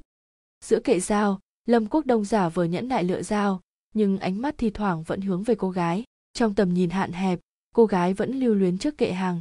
Hắn không nhìn thấy được, cô gái không ngừng nhìn lên màn hình lcd treo phía trên đó là màn hình giám sát camera trong tiệm, hình ảnh trong đó chia thành 6 ô. Ngay từ lúc lâm quốc đông bước vào, cho tới nhất cử nhất động của hắn trong khu đồ dùng nhà bếp, đều hiện rõ trên màn hình. Khóe miệng cô gái lộ ra nét cười, sau đó liền bị biểu tình căng thẳng thay thế. Lâm quốc đông sau cùng chọn một con dao nhà bếp nhỏ dài, nhìn cô gái vẫn đang ở khu thực phẩm, đứng dậy tới quầy, thu ngân tính tiền. Sau khi thanh toán, hắn rời khỏi siêu thị trước, sau đó nấp đằng sau một trụ đèn bên đường im lặng nhìn về hướng cửa siêu thị. Vài phút sau, cô gái cũng đi ra, trong tay còn cầm một túi ni lông. Cô nhìn xung quanh, tiếp tục đi về hướng nghịch hướng gió. Lâm quốc đông ra khỏi trụ đèn, âm thầm theo sau. Trên con đường cách họ chừng mười mấy mét, một chiếc xe taxi vụt qua. Trong xe, một cậu con trai đang nhìn chằm chằm chiếc xe buýt phía trước, biểu tình lo lắng. Đã hơn 9 giờ tối, người qua lại trên đường bắt đầu thưa dần. Cô gái vẫn duy trì tốc độ đi không nhanh không chậm. Vài phút sau cô rẽ bên phải vào một con hẻm nhỏ. Lâm quốc đông theo tới đây. Đây là đường một chiều hai bên đều là tòa nhà dân cư. Tuy không có đèn đường nhưng ánh đèn vẫn tỏa ra từ cửa sổ của những hộ dân khiến con đường này có chút sáng sủa. Cô gái đi phía trước cách hắn mười mấy mét tháo tai nghe xuống cúi đầu bấm màn hình điện thoại. Lâm quốc đông nhìn về phía trước cuối hẻm là một tòa nhà tối đen như mực hình như là một công. Chương 32, bí mật của hai người.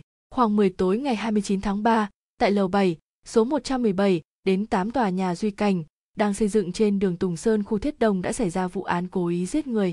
Nhạc tiêu tuệ sinh viên năm ba khoa luật trường Đại học Sư phạm thành phố C lúc đi về buổi tối, bị người khác bám đuôi và bắt tới lầu 7 tòa nhà Duy Cảnh. Kẻ tình nghi có ý đồ cưỡng hiếp giết hại nhạc tiêu tuệ. Lúc ngang qua đây, Phó cục trưởng phân cục khu Thiết Đông thành phố C Mã Kiện cảm thấy tình hình dị thường, tiến lên giải cứu.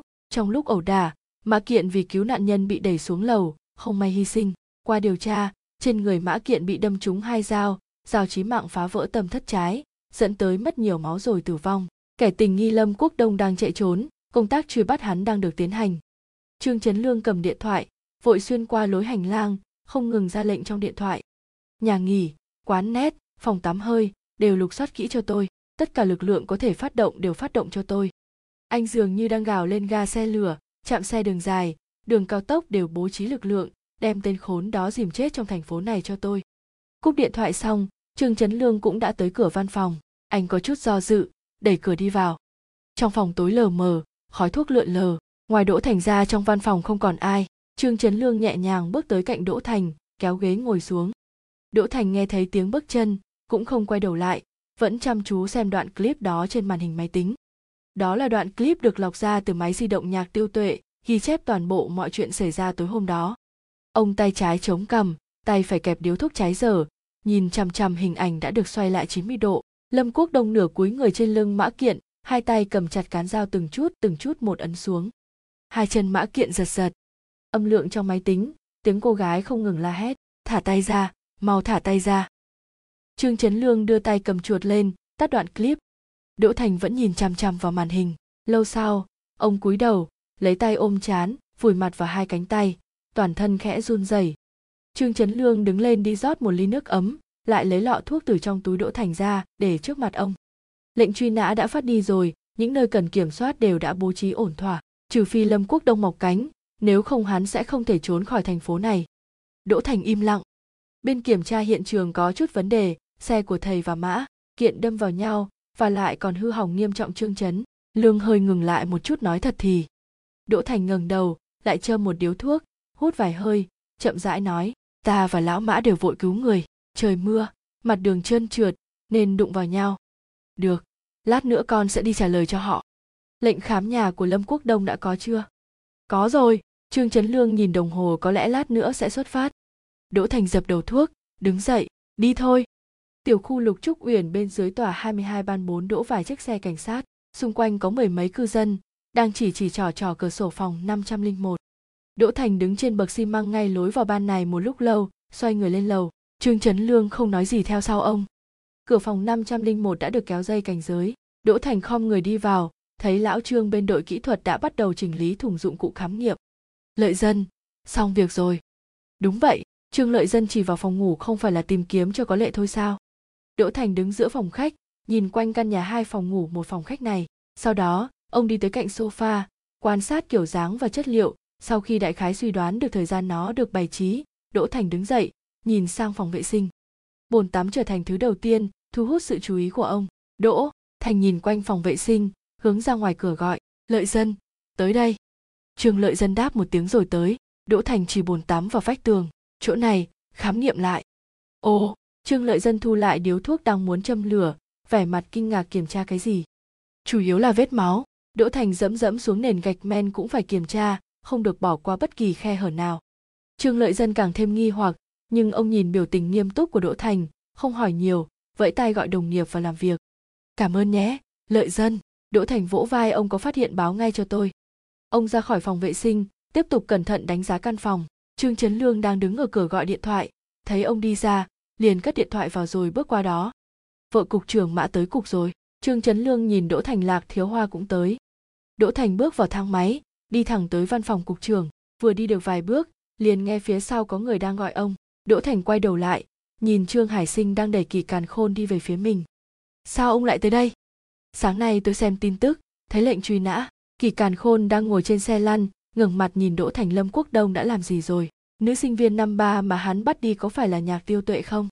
Đỗ Thành nhìn Trương Hải Sinh, người phía sau hiểu ý liền đi ra chỗ khác dựa vào tường hút thuốc lâm quốc đông đỗ thành cân nhắc lời nói hắn đã giết một cảnh sát. Tối qua, người hắn bắt đúng là nhạc tiêu tuệ. Trên người cô bé dùng nước hoa mít, muốn dụ lâm quốc đông ra tay, sau đó tóm lấy hành động của hắn. Bây giờ cô ấy thế nào rồi? Vẻ mặt kỳ càn khôn liền trở nên trắng bệch, hai tay nắm chặt tay vịn xe lăn, tựa hồ muốn đứng dậy. Tôi có gọi cho con bé, nhưng nó vẫn cứ không bắt máy. Nó không sao, bị thương ngoài da, đang trong bệnh viện công an. Kỳ càn khôn biểu tình có chút thả lòng ông chuyển động xe lăn, đồng thời gọi trương hải sinh, mau dẫn tôi tới bệnh viện công an. Ông không cần làm gì cả. Lâm quốc đông vẫn đang trốn, nhưng bắt được hắn chỉ là vấn đề thời gian mà thôi. Đỗ thành vội căn dặn, thần sắc lại trở nên ảm đạm. Hắn đã giết đồng nghiệp của tôi. Hiện trường có chứng cứ ghi hình. Lần này, hắn chạy không thoát đâu. Động tác xoay người của kỳ càn khôn bỗng chốc dừng lại. Ông cúi đầu, suy nghĩ một hồi, nhìn sang đỗ thành. Ý ông là, tội danh của hắn là vì giết cảnh sát. Đỗ thành có chút khó hiểu. Đương nhiên không phải vì giết hại vợ tôi và những người phụ nữ đó. Điều này không có gì khác biệt cả. Đỗ thành giữ người sau đó liền ý thức được ý đồ của kỳ càn khôn khả năng lâm quốc đông đối mặt với án tử hình là rất cao. Vậy cũng có nghĩa là khi hắn được đưa ra pháp đình cũng sẽ không nhắc tới tên vợ tôi.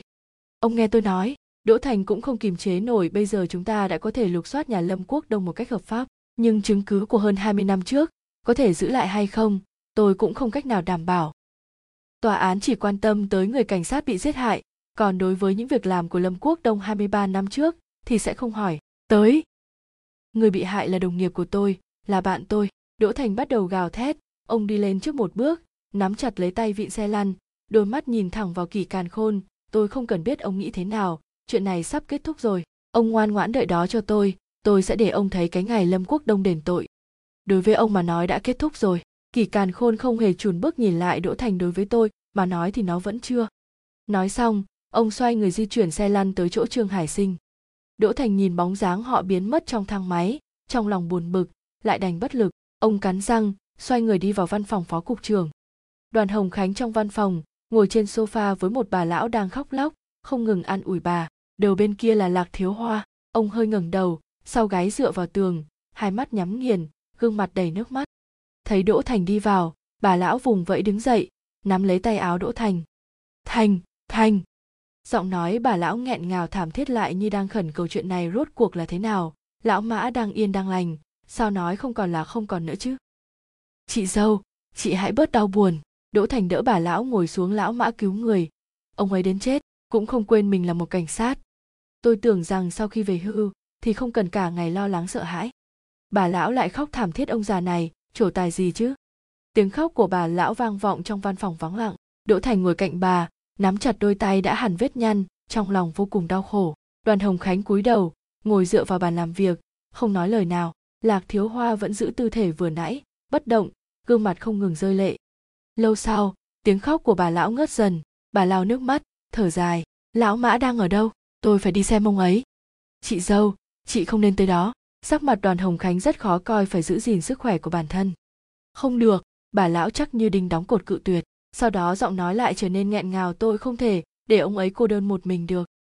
Đoàn hồng khánh nhìn đỗ thành, người phía sau khẽ gật đầu. Ông ấn chuông gọi trên bàn làm việc, bảo thư ký dẫn bà lão tới nhà tang lễ.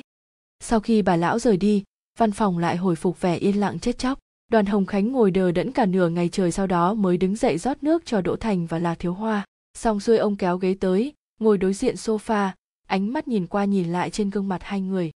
Thành, nói đi, rốt cuộc tối qua xảy ra chuyện gì, mã kiện sao có mặt ở hiện trường?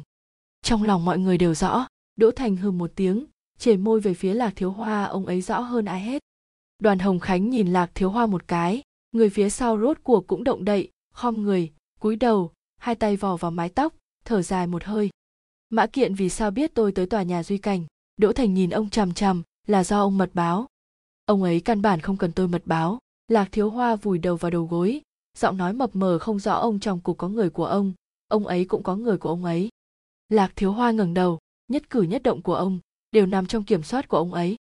Sao ông không tới đó? Lạc thiếu hoa quay đầu lại, nhắm mắt. Sao ông không tới đó? Đỗ thành đứng dậy, nghiến răng. Đoàn hồng khánh vội ngăn ông lại nhưng bị ông đẩy ra. Đỗ thành đứng trước mặt lạc thiếu hoa từ cao nhìn xuống ông. Nói đi. Lời còn chưa dứt, đỗ thành đã đưa tay lên, đánh mạnh vào đầu lạc thiếu hoa. Đoàn hồng khánh nghiêng người ra trước như muốn đưa tay ngăn lại, nhưng ông liền thu lại động tác, yên lặng nhìn đỗ thành. Đầu lạc thiếu hoa bị đánh nghiêng sang một bên, ông quay đầu lại, vừa đối mặt với đỗ thành, mặt lại chịu một cái bạt tai.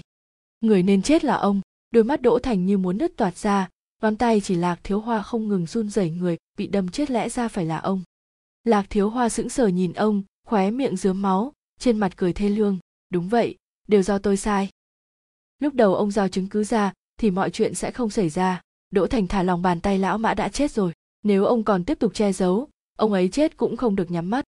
Lạc thiếu hoa nhìn sang chỗ khác, khẽ thốt ra một chữ, không. A hi hi, đỗ thành lớn tiếng mắng vùng nắm đấm lên đánh tại sao. Đoàn hồng khánh cũng không thể nhẫn nại nữa. Ôm lấy eo đỗ thành lạc thiếu hoa mặt không biểu tình nhìn hai người đang không ngừng lôi kéo, nói từng câu từng chữ, như ông đã nói, lão mã đã chết rồi, tôi không thể để ông ấy chịu bất kỳ vết nhơ nào. Mẹ kiếp ông, đỗ thành ra sức vùng vẫy lão mã vì cứu người, đến chết ông ấy vẫn là một cảnh sát. Còn ông, mẹ kiếp là tên khốn nạn không chịu trách nhiệm như con rùa rụt đầu.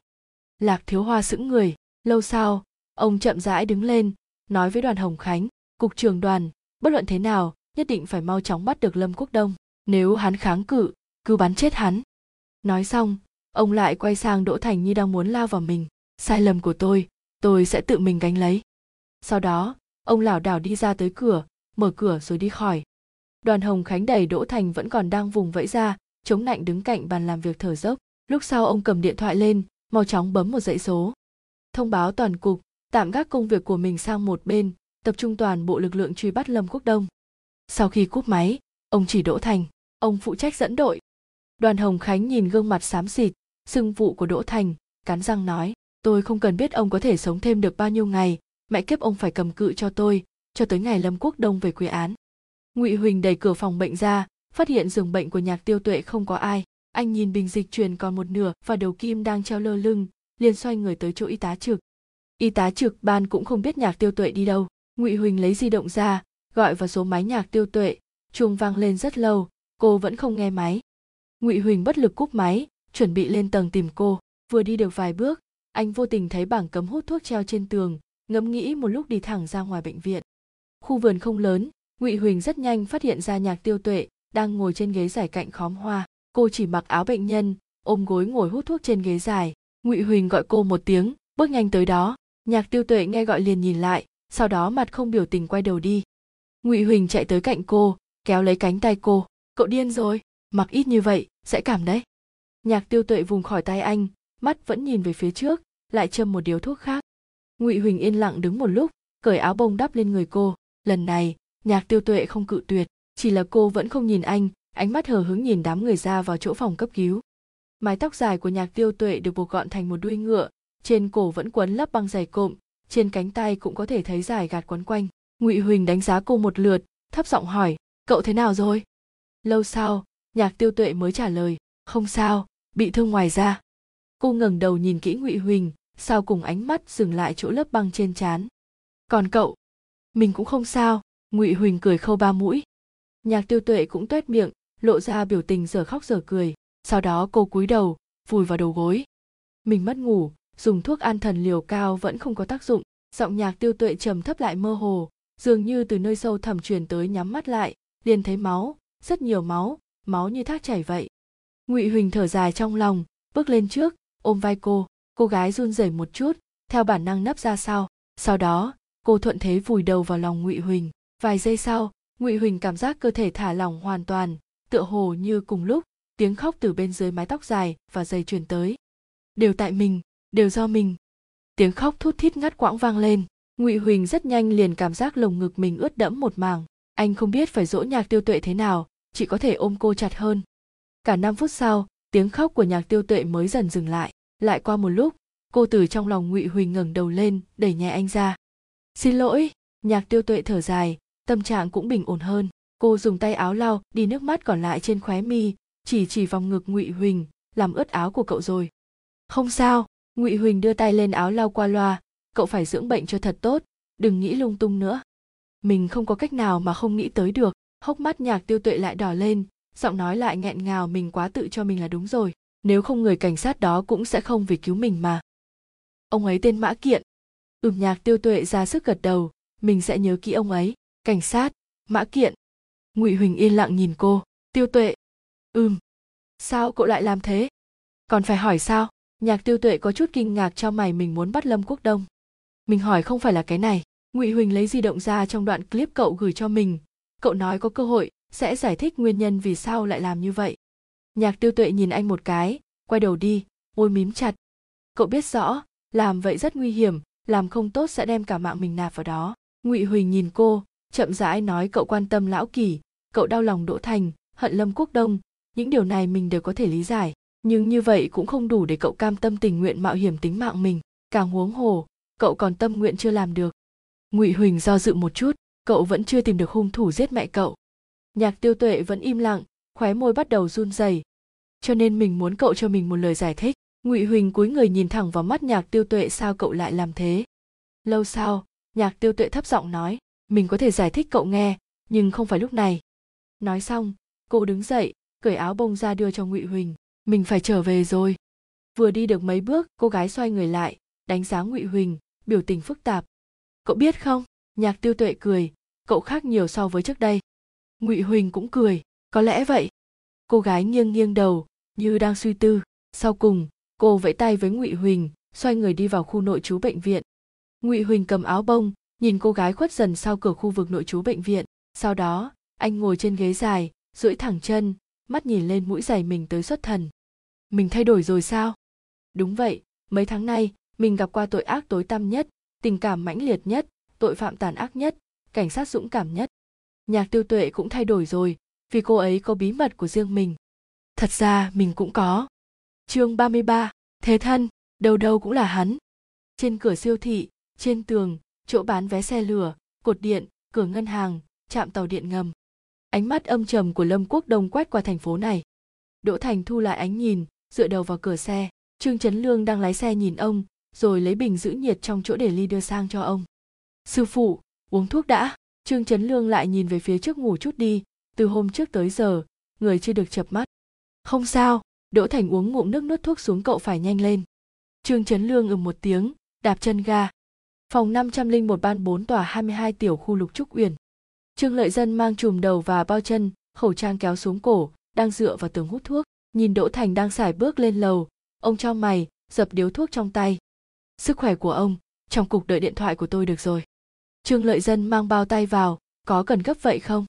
Có. Đỗ thành vòng qua ông đi thẳng vào phòng 501, lối đi bằng ván đặt từ cửa vào phòng vệ sinh.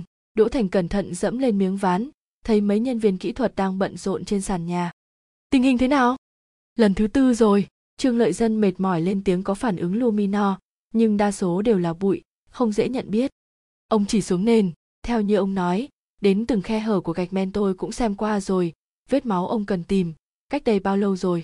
Đỗ thành nhìn ông. 23 năm trước. Rốt cuộc ông đang điều tra vụ án gì chứ? Lão mã không phải mới xảy ra chuyện vào hôm trước thôi sao? Trương lợi dân chừng to mắt dù có tìm ra, khả năng vết máu bị nhiễm bẩn là rất lớn, có thể xét nghiệm dna để không còn khó nói được.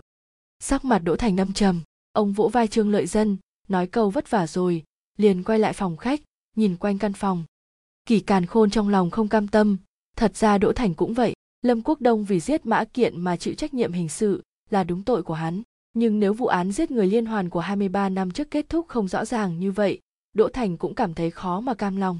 Trước đây không có cách cưỡng chế đối với Lâm Quốc Đông, chính là vì khả năng có được chứng cứ vô cùng mong manh.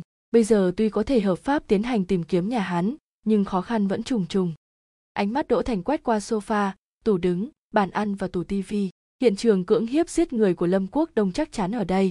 Trong đó phòng vệ sinh làm hiện trường phân xác rất có thể còn sót lại vật chứng, nhưng kết quả khám nghiệm hiện trường không mấy lạc quan. Vậy còn có thể tìm được dấu vết ở đâu nữa?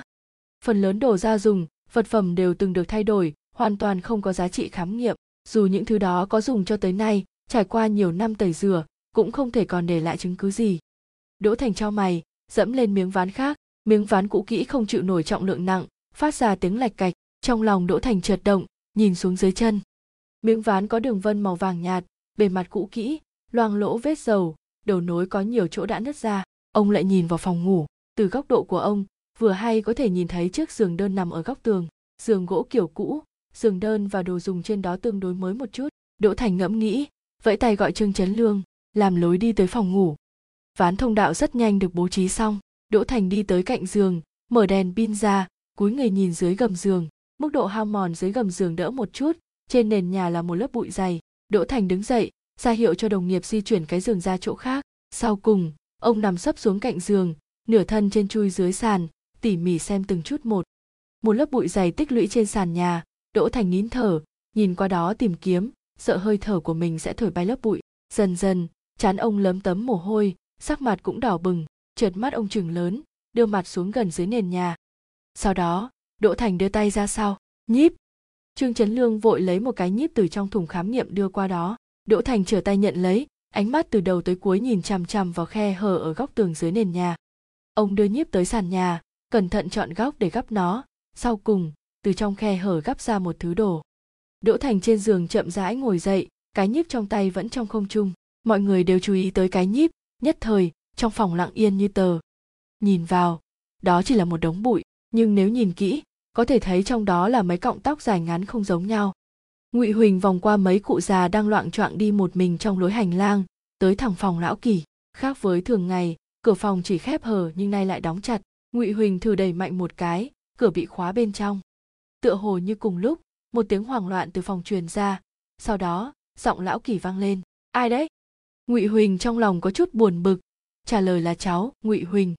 Bên kia cánh cửa bỗng trở nên yên tĩnh loáng thoáng có thể nghe thấy tiếng người đang nói chuyện.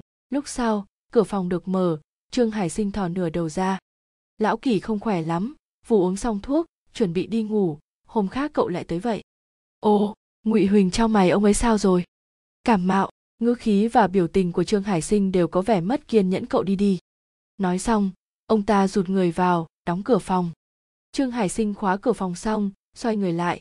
Thấy kỳ càn khôn đã buộc xong cái túi ni lông, tiện tay ném dưới chân liền kinh ngạc. Mẹ kiếp ông nhẹ tay chút được không? Trương hải sinh dựa sát vào cánh cửa, tựa hồ chuẩn bị tháo chạy bất cứ lúc nào mẹ kiếp tôi còn muốn sống đấy.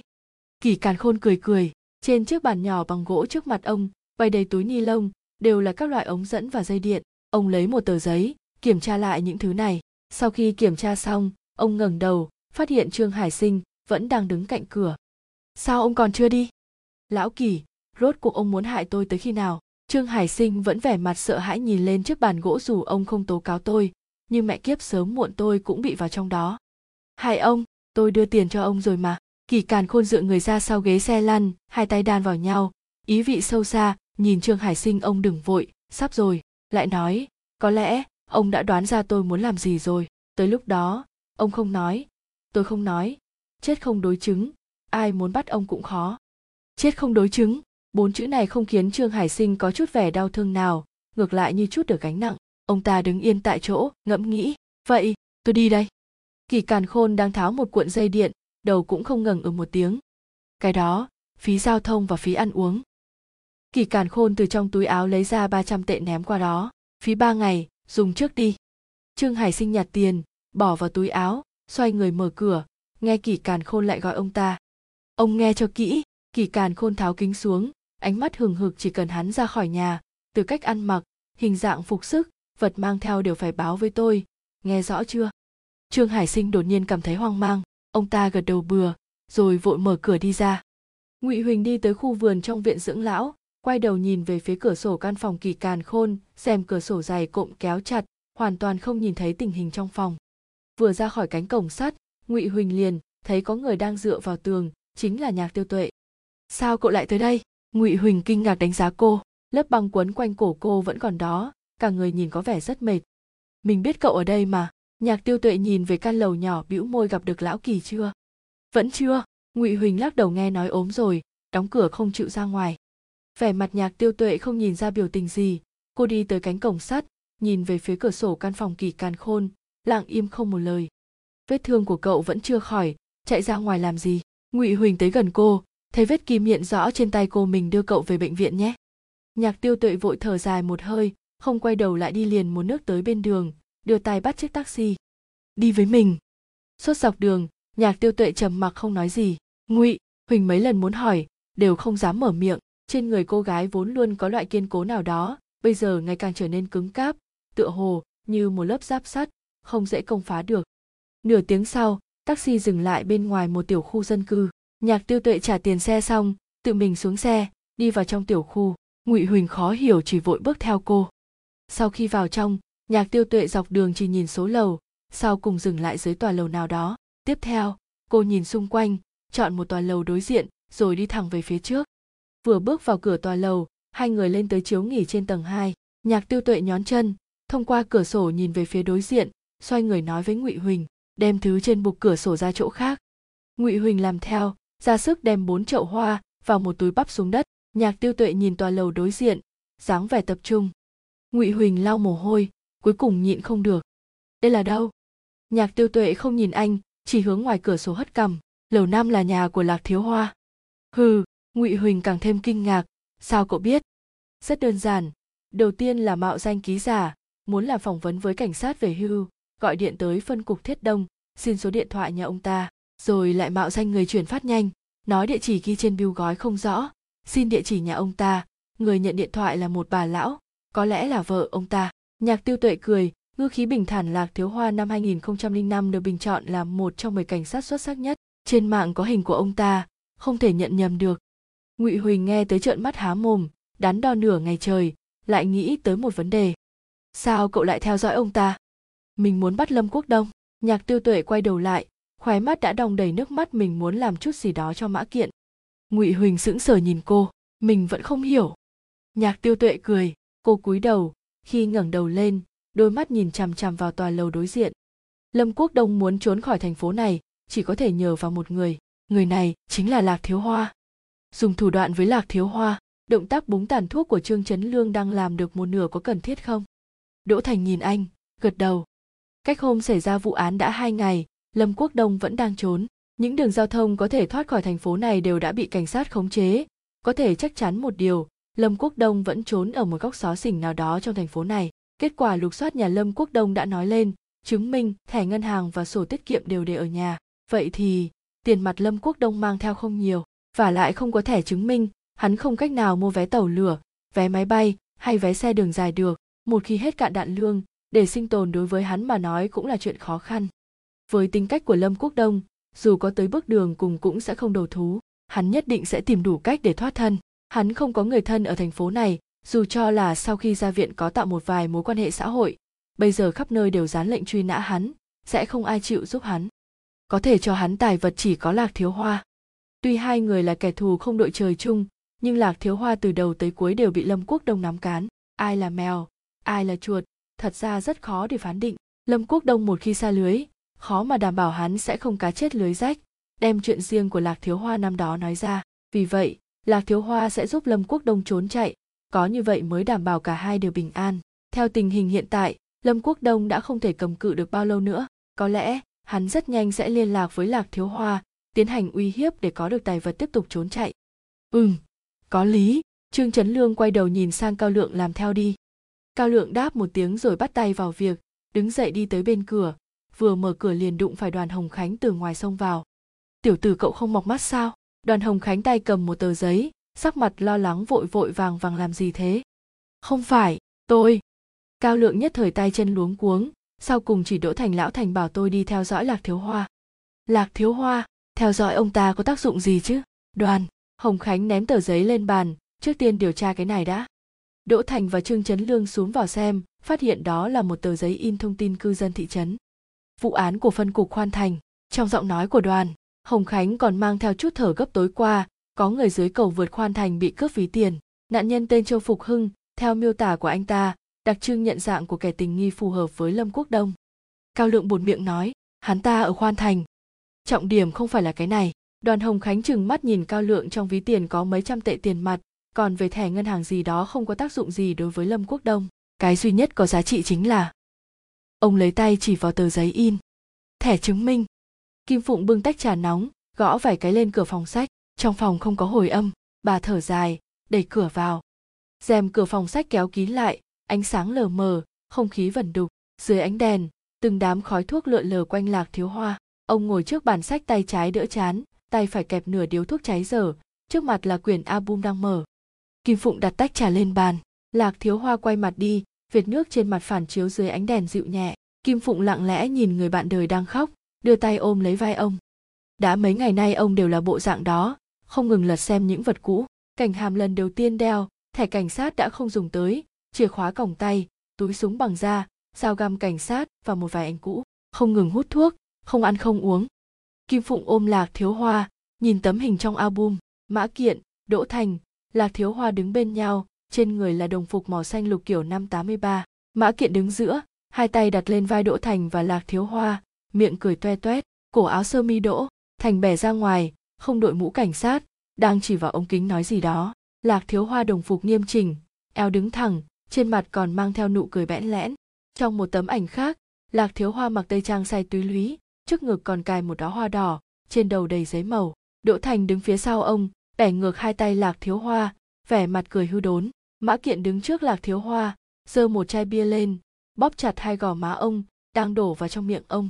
Trong hình, kim phụng toàn thân mặc kỳ bào đỏ, che miệng nhìn bọn họ đùa dẫn nhau. Kim phụng trượt mềm lòng, đây là hôm hôn lễ của họ.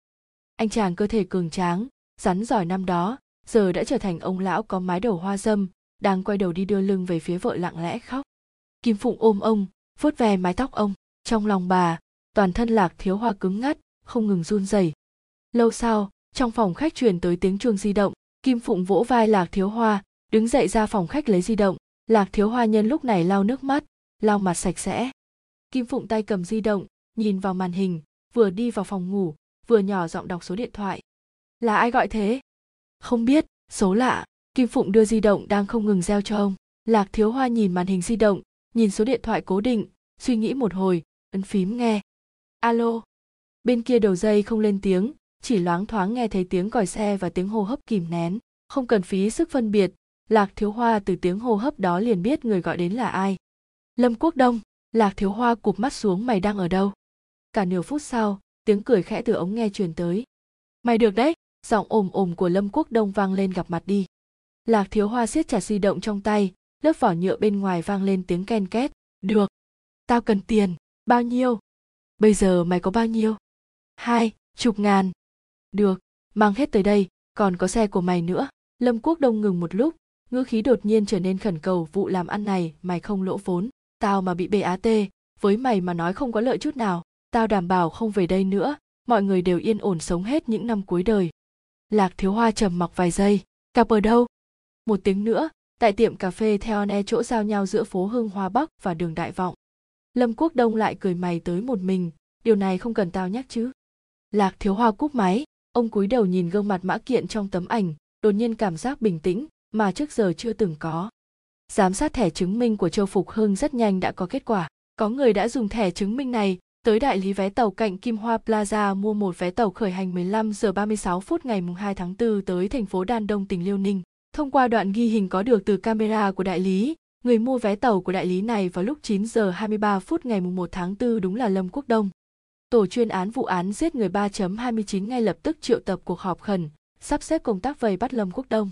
Đầu tiên, tiếp tục tăng cường tìm kiếm ở các quán net, phòng tắm hơi, các khách sạn nhà nghỉ, đặc biệt là những địa điểm từng dùng thẻ chứng minh của Châu Phục Hưng. Thứ hai, phối hợp mật thiết với phân cục công an đường sắt, bố trí lực lượng cảnh sát tại nơi ra, vào trạm, nơi bán vé tàu, cửa an ninh, phòng chờ. Thứ ba, phải chuyên gia trực ở hệ thống Kinet trung tâm chỉ huy điều phối. Một khi phát hiện tung tích Lâm Quốc Đông, ngay lập tức tiến hành vây bắt. Sau cùng, xét thấy điểm đến kế hoạch tàu thoát của Lâm Quốc Đông là thành phố Đan Đông biên giới Trung, Hàn, không loại trừ khả năng hắn sẽ xuất cảnh tổ chuyên án lập tức liên lạc với bộ đội và tuần tra biên phòng chuẩn bị kế sách ứng phó lão lãnh đạo bị hại đám loi choi trong phân cục ai nấy đều sán tay áo lên nhảy vào tham chiến duy chỉ có đỗ thành từ đầu tới cuối không nói một lời như đang suy tư cuộc họp kết thúc các đơn vị bắt đầu hành động lúc này cách thời gian lâm quốc đông bước lên chuyến xe đó còn 4 giờ nữa. Lạc thiếu hoa quay lại phòng ngủ, kim phụng vẻ mặt hoài nghi nhìn ông, lại bị ông nhốt bên ngoài. Ông ngồi cạnh giường cả mấy phút, sau cùng tay siết thành quyền đấm lên đầu gối hai cái. Sau đó, ông cúi đầu nhìn xuống gầm giường, lấy một vali da kiểu cũ, mở ra, sau khi nhặt vài bộ quần áo cũ, từ đáy vali lấy ra một túi hồ sơ. Nét chữ trên túi hồ sơ đã mờ, mép góc có vài chỗ bị hư.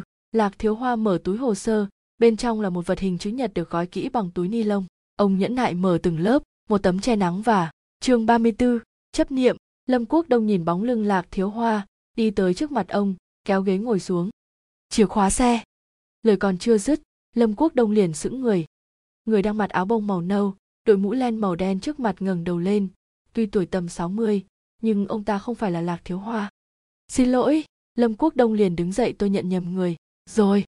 Lâm quốc đông hai tay người xa lạ đều để dưới gầm bàn, gật đầu ra hiệu cho hắn ngồi xuống mày không nhận nhầm người đâu. Lâm quốc đông trưởng to mắt, tôi không biết ông. Người lạ cười, hất cằm về chiếc túi sách màu xanh đang để trên bàn. Cái này, không phải là thứ mày cần hay sao? Lâm quốc đông suy nghĩ một hồi, lại từ từ ngồi xuống đối diện với ông ta. Ông là ai? Lâm quốc đông đánh giá chiếc túi màu xanh, lạc thiếu hoa đâu? Ông ta đi rồi. Ánh nhìn của người xa lạ từ đầu tới cuối đều không rời khỏi gương mặt lâm quốc đông người mà mày phải gặp hôm nay chính là tao. Nửa tiếng trước, trương hải sinh đứng trước cửa sổ sát đất của quán cà phê, nhìn xung quanh một lượt, sau cùng xoay người nhìn vào bên trong quán. Không sai, người đang ngồi trên ghế đôi ở chính giữa sảnh, quay mặt về phía cửa ra vào, chính là lạc thiếu hoa. Trương hải sinh lấy di động ra, gọi vào một số điện thoại. Alo, ông tới đâu rồi? Mau lên. Đúng, chính là hắn. Cái gì? Ông điên rồi. Không được. Ông quay người lại nhìn lạc thiếu hoa trong quán cà phê, người bên trong vẻ mặt nặng nề nhìn chằm chằm xuống bàn. Trương hải sinh đi qua đi lại trước cửa, ngữ khí lo lắng. Mẹ kiếp ông là muốn đưa tôi vô trong đó ngồi chứ gì? Ông nói bao nhiêu? Ông ta dừng bước, chớp mắt một cái, trên mặt lộ ra vẻ được ăn cả ngã về không. Hai vạn, không được thiếu đồng nào. Trương hải sinh lại bổ, sung thêm một câu lần cuối cùng. Sau này chuyện của ông không liên quan tới tôi. Sau đó, ông ta cúp máy, hai tay bỏ vào túi áo không ngừng hít thở sâu, tựa hồ đang lấy dũng khí. Vài phút sau, chiếc taxi dừng trước cửa tiệm cà phê. Trương, hải sinh, lấy xe lăn từ sau cốp xe. Mở ra rồi ôm lão kỳ đặt lên xe lăn. Ánh mắt ông ta từ đầu tới cuối đều dán chặt vào chiếc túi da trên người kỳ càn khôn, vẻ mặt lo lắng. Được rồi, kỳ càn khôn ngồi an vị trên xe lăn, ông vào trước đi, ngồi cạnh hắn ta. Trương hải sinh đáp một tiếng rồi lại hỏi, tiền đâu? Trên người tôi. Kỳ càn khôn ôm cái túi da màu đen vẻ mặt bình tĩnh xong việc sẽ đưa ông trương hải sinh khẽ gật đầu xoay người bước vào trong quán kỳ càn khôn ngồi trên xe lăn đối diện với đường cái dáng vẻ bình tĩnh tựa như một lão già tàn tật đang ngồi phơi nắng năm phút sau, ông nhìn đồng hồ rồi di chuyển xe lăn, đi vào trong quán. Lúc ngang qua cửa kính, ông lấy từ trong túi áo ra một túi giấy hình chữ nhật, được quấn bằng băng keo vàng, ném vào trong chậu hoa trước cửa. Lạc thiếu hoa ngồi trong giữa sảnh quán cà phê ngẩng đầu lên, nhìn kỳ càn khôn, sau đó lại cúi đầu.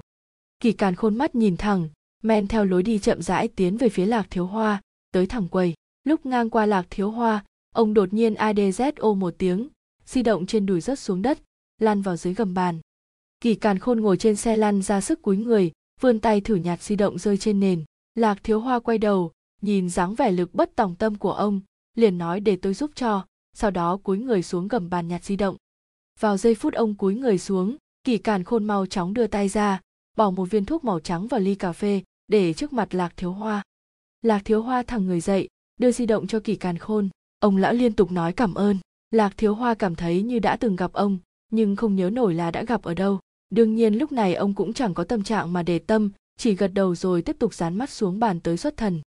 Kỳ càn khôn di chuyển xe lăn tới trước quầy, gọi một tách cà phê mocha. Sau đó, ông từ kệ sách bên cạnh quầy lấy ra một tờ báo vừa đợi cà phê vừa lật xem, ánh mắt thì thoảng liếc về phía lạc thiếu hoa. Lạc thiếu hoa nhìn đồng hồ, bưng cà phê lên nhấp một ngụm, liền trao mày. Ông nhìn vào tách cà phê có lớp bọt màu nâu đen, đột nhiên cảm giác trời đất quay cuồng. Kỳ càn khôn liền ném tờ báo đi, cởi áo khoác và túi ra, bỏ mũ xuống, lấy thứ gì đó từ trong túi áo, rồi bỏ vào túi quần. Ông quay đầu nhìn vào bên trong quầy, nhân viên phục vụ đang quay lưng về phía mình, thao tác trên máy cà phê. Kỳ càn khôn gật đầu với trương hải sinh đang ngồi chết về phía trước lạc thiếu hoa, đang nhấp từng ngụm nước cam. Người phía sau liền đứng dậy, mau chóng đi tới bàn bên cạnh lạc thiếu hoa đang gục đầu xuống bàn, vội vội vàng vàng cởi bỏ áo bông màu nâu của ông ta ra. Kỳ càn không di chuyển xe lăn tới cạnh họ, cúi người xuống lấy chiếc túi da màu đen bỏ vào chỗ ngồi của lạc thiếu hoa. Trương hải sinh bế ông sang ghế đối diện với lạc thiếu hoa, lại ném đồ của lạc thiếu hoa sang cho ông, còn mình lại lấy áo khoác của kỳ càn khôn mặc lên người lạc thiếu hoa đang hôn mê rồi đội mũ vào chỉ trong hai phút ngắn ngủi, trương hải sinh đã đặt lạc thiếu hoa lên xe lăn đắp thảm xong. Kỳ càn khôn cũng được an vị trong chỗ ngồi, áo khoác của hai người đã được đổi cho nhau. Trương hải sinh đầu đầy mồ hôi, ông ta gật đầu với kỳ càn khôn. Tiền đâu? Dưới gối của tôi. Kỳ càn khôn cười cười, hất cảm về phía cửa đi mau. Mẹ kiếp không phải ông nói. Kỳ càn khôn thu lại nụ cười. Đi. Trương hải sinh lườm ông một cái, đẩy lạc thiếu hoa đi về phía cửa ra vào. Lúc này nhân viên phục vụ trong quầy gọi, thưa ông, cà phê của ông xong rồi đây. Trương hải sinh không quay đầu, mau bước ra khỏi tiệm cà phê. Nhân viên phục vụ nhún vai, đặt ly cà phê lên quầy. Kỳ càn khôn với lấy chiếc mũ len màu đen đội lên đầu, kéo cao cổ áo che đi gương mặt. Lúc này, ông chú ý tới túi sách màu xanh trên bàn, mở ra xem, phát hiện bên trong chỉ có mấy quyển sách. Ông ngẫm nghĩ, tựa hồ ý thức được công dụng thật sự của những quyển sách này, trên mặt lộ ra nụ cười. Sau đó ông từ trong túi áo lấy ra hai thứ đồ, nắm ở hai bên tay trái phải, cúi đầu, yên lặng đợi người kia tới. Tôi và ông không có gì để nói. Lâm quốc đông trực tiếp cầm túi sách màu xanh lên, mở ra xem, sự kỳ vọng trong mắt phút chốc tan thành mây khói. Kỳ càn khôn phát ra tiếng cười khẩy. Sắc mặt lâm quốc đông trở nên xám xịt, hắn đổ túi sách ra, mấy quyển sách rơi lộp độp xuống bàn, hắn vẫn chưa chịu từ bỏ, nhặt túi sách lên lắc qua lắc lại, nhưng bên trong đã trống rỗng hắn đem túi sách ném mạnh xuống đất, chỉ vào kỷ càn khôn, giận dữ gào lên, tiền của tao đâu? Dường như kỷ càn khôn lại rất vui, với dáng vẻ nhếch nhác của lâm quốc đông. Ông giống một con mèo lão luyện đang có hứng thú chơi đùa, vờn con chuột cho tới chết, nét cười trên mặt càng đậm. Tình hình có biến, không thể ở lâu được. Lâm quốc đông cắn răng, đứng dậy muốn bỏ đi. Kỳ càn khôn thấp giọng nói, ngồi xuống. Sau đó, ông để tay phải lên bàn, trong tay là một hộp hình chữ nhật bên trên còn có một nút bấm màu đỏ. Nhìn bên dưới chỗ ngồi của mày. Lâm quốc đông nhìn ông chằm chằm, từ từ ngồi xuống, tách hai đùi ra, nhìn nhanh xuống chỗ ngồi một cái. Một túi da màu đen đặt dưới người mình. Hắn liền ngẩng đầu lên, nhìn người xa lạ ở đối diện. Nụ cười trên mặt kỳ càn khôn đã biến mất hoàn toàn. Ông đung đưa chiếc hộp nhựa về phía lâm quốc đông. Tao chỉ cần ấn nút này, đảm bảo mày không còn manh giáp nào. Lâm quốc đông run rẩy, chỉ hậm hực nhìn ông. Rốt cuộc mày, là ai? Kỳ càn khôn không trả lời ngay mà hít sâu một hơi rồi từ từ thở ra tối ngày mùng 5 tháng 8 năm 1991, mày đã bắt cóc một người phụ nữ, cưỡng hiếp và giết hại cô ấy. Biểu tình kỳ càn khôn trở nên âm trầm lạnh lẽo, sau đó, mày phân xác cô ấy thành 10 mảnh, lần lượt ném vào bên đường quốc lộ 177, trong thùng rác trước cửa khu nhà của Học viện Kiến trúc, số 163 phố Hồng Hà, bên cạnh bồn nước thôn Hạ Giang trấn Dương Liên, tao nói đúng không? Ngư khí của ông đều đều, không hề sắc nhọn, nhưng lại như một lưỡi dao, mổ não Lâm Quốc Đông ra, đem những hình ảnh đã được chôn sâu trong ký ức lần nữa được bới ra, máu me đầm đìa hiển hiện ngay trước mắt Lâm Quốc Đông. Lâm Quốc Đông nhìn người đàn ông xa lạ, bờ môi run rẩy, không thốt ra được câu nào. Lúc thi thể cô ấy được phát hiện, ngoài một chiếc giày xăng đan màu bạc ra, thì không một mảnh vải che thân. kỳ càn khôn tiếp tục cái quần áo cô ấy chắc đã bị mày tiêu hủy sạch rồi nhưng trong túi sách cô ấy có một thẻ chứng minh có lẽ mày đã nhìn thấy lâm quốc đông mặt xám như cho, người trước mặt là quỷ dữ tới đòi đền mạng. Cô ấy tên phùng nam 34 tuổi, là cô gái mắt to, hay cười. Kỳ càn khôn dừng lại một lúc lúc mở miệng nói, ngữ khí dần trở nên rõ ràng tao là chồng cô ấy. Lâm quốc đông nhắm nghiền mắt, hai tay ôm đầu, từ trong cổ họng phát ra tiếng rên khàn đục. Kỳ càn khôn im lặng nhìn hắn, ngón cái vẫn đặt trên nút đỏ đó. Lâu sau, lâm quốc đông ngẩng đầu, nói giết qua kẽ răng, mày muốn gì? Tao muốn gì? Kỳ càn khôn như tự mình lầm bầm. Sau đó, ông cười tao tìm mày 23 năm, vẫn muốn biết mày là người thế nào. Sao mày có thể tìm ra tao? Người đặt câu hỏi không phải mày, kỳ càn khôn lắc đầu mà là tao. Lâm quốc đông nhìn ông ta chằm chằm, nếu tao không trả lời mày thì sao? Vậy chúng ta có thể cứ tốn thời gian như vậy đi. Kỳ càn khôn chùn vai tao đã đợi mày 23 năm, không ngại đợi thêm một chút đâu. Bờ môi lâm quốc đông bắt đầu cuộn lên, nghiến răng ken két. Được, mày nói đi kỳ càn khôn híp mắt, nửa người ngả về phía trước. Mày, sao lại giết vợ tao? Lâm quốc đông ngẫm nghĩ một hồi, tao chỉ có thể nói, cô ta xuất hiện không đúng lúc, không đúng chỗ, gặp phải một tên. Ngư khí của hắn chậm rãi, ánh mắt dao động, khoái mắt không ngừng liếc nhìn hộp nhựa trong tay phải kỳ càn khôn. Đồng thời, tay hắn để trên bàn đang từng chút từng chút một di chuyển gần đối phương. Mày tốt nhất ngồi yên đấy đừng động đậy. Kỳ càn khôn liền phát hiện ra ý đồ của hắn, cả người ngả về sau đồng thời dùng cánh tay đẩy chiếc bàn sắt về phía hắn. Lâm quốc đông thẳng lưng chống đỡ, trên ghế nửa thân dưới và hai đùi đều bị kẹt dưới bàn sắt, nhất thời không thể động đậy. Nói tiếp. Tiếng quát khẽ nãy khiến lâm quốc đông không dám manh động, đồng thời cũng khiến nhân viên phục vụ vừa đi tới bị giật mình. Hai vị, anh ta do dự một lúc, vẫn đi tới cạnh bàn xin hỏi hai vị dùng gì?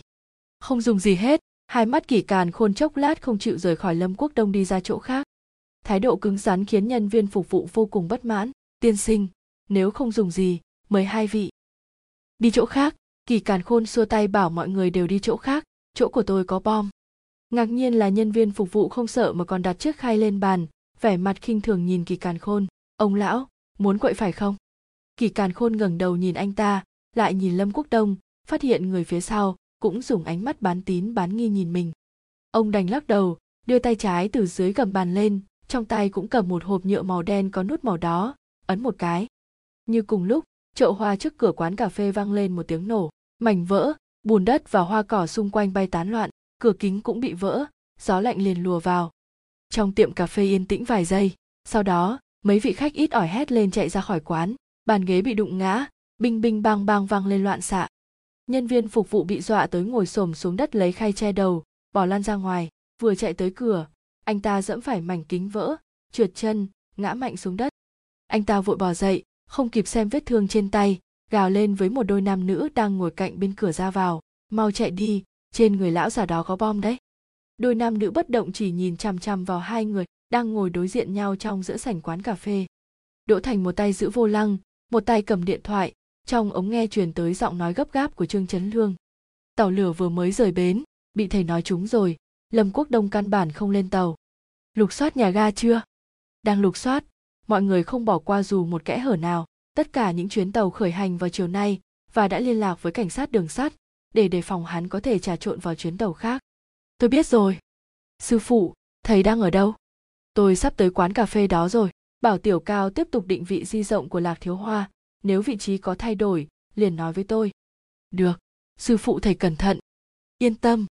Đỗ thành cúp máy vội quay vô lăng, từ phố hưng hoa bắc vào đường đại vọng, vừa rẽ qua góc phố, ông liền nghe thấy phía trước có tiếng nổ cực lớn.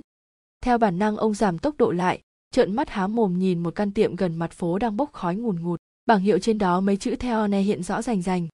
Đỗ thành đạp chân ga, chạy tới trước cửa quán cà phê, thấy có mấy người đang gào thét chạy ra ngoài. Ông thầm mắng một câu, tháo dây an toàn xong xuống xe chạy vào quán cà phê. Khung cửa đã thành một đống hỗn độn, bùn đất, hoa cỏ đầy đất cửa kính bị nổ vỡ, chỉ còn trơ khung sắt. Đỗ thành nín thở, chậm rãi đi qua đám khói rồi vào trong phòng. Tầm nhìn mơ hồ, ông chỉ thấy trong quán bàn ghế ngổn ngang và hai người đang ngồi đối diện nhau ở sảnh giữa. Người đưa lưng về phía mình là ai không rõ, nhìn quần áo, giống lạc thiếu hoa, còn người ngồi đối diện ông ta chính là lâm quốc đông. Đỗ thành lui ra ngoài cửa, lấy di động ra, mau chóng ấn một dãy số. Trấn lương mau dẫn người tới quán cà phê theo one chỗ giao nhau giữa phố hưng hoa bắc và đường đại vọng. Lâm quốc đông đang ở đây đỗ thành gạt đám khói trước mặt còn nữa, gọi đội gỡ bom tới đây. Kỳ càn khôn nghiến chặt răng, cảm giác hai tai vang lên tiếng ù. Lâm quốc đông ngồi đối diện ông hai tay siết thành quyền, nằm gục nửa người lên bàn, còn chưa hết sợ hãi nhìn ra cửa. Đó chỉ là món đồ chơi bé nhỏ. Kỳ càn khôn chỉ xuống chiếc túi da đen dưới chỗ ngồi lâm quốc đông. Uy lực của nó còn hơn cái kia gấp mấy chục lần lâm quốc đông hai mắt đỏ ngầu, trên người, trên mặt đều đầy bụi bặm. Mày mẹ kiếp điên rồi. Bây giờ chỉ còn hai người chúng ta, kỳ càn khôn giơ cái điều khiển bom lên đung đưa mày nói tiếp. Lâm quốc đông gắng sức gào lên. Mẹ kiếp rốt cuộc mày muốn tao nói gì? Sao mày lại giết cô ấy?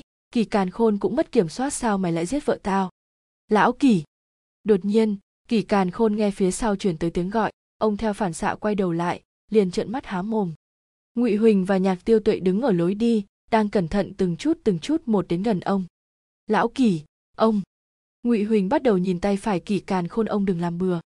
Kỳ càn khôn đang hoảng loạn, sao các người biết tôi ở đây? Ông mang theo cục wifi không dây phải không? Nhạc tiêu tuệ lắc lắc điện thoại của mình, trong mắt đầy vẻ sợ hãi tự kết nối. Kỳ càn khôn nhắm nghiền mắt, rồi mở ra, biểu tình có vẻ vô cùng ảo não. Ông quay lại nhìn lâm quốc đông, hai đứa mau ra khỏi đây. Lão kỳ, ông bình tĩnh lại một chút ngụy huỳnh chậm rãi tới cạnh bàn tài chỉ vào lâm quốc đông cảnh sát sẽ tới ngay thôi, hắn chạy không thoát đâu. Đi ngay. Ngụy huỳnh sốt ruột, vẫn muốn lên khuyên ông, nhưng cảm giác được vai mình bị ai đó giữ chặt, anh quay đầu là đỗ thành. Hai đứa, mau rời khỏi đây ngay.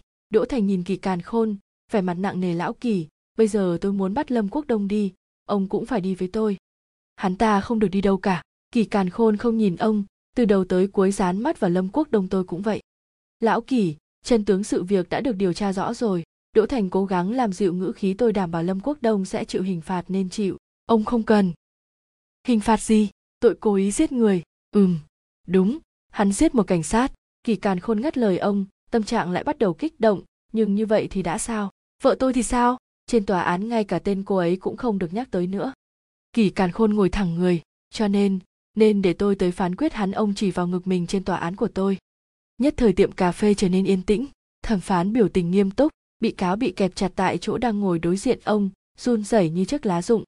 Đỗ thành vẻ mặt sắc lạnh, ông cắn răng, lấy khẩu súng từ thắt lưng ra, lạch cạch một tiếng lên cò. Lão kỳ, ông đừng ép tôi. Là các người đang ép tôi. Kỳ càn khôn nhìn ông, ngữ khí kiên quyết đây là chuyện giữa tôi và hắn ta, không liên quan tới ai cả. Các người mau ra khỏi đây ngay. Tôi không muốn làm hại người vô tội. Đỗ thành thầm mắng một câu kéo ngụy huỳnh lui ra cửa.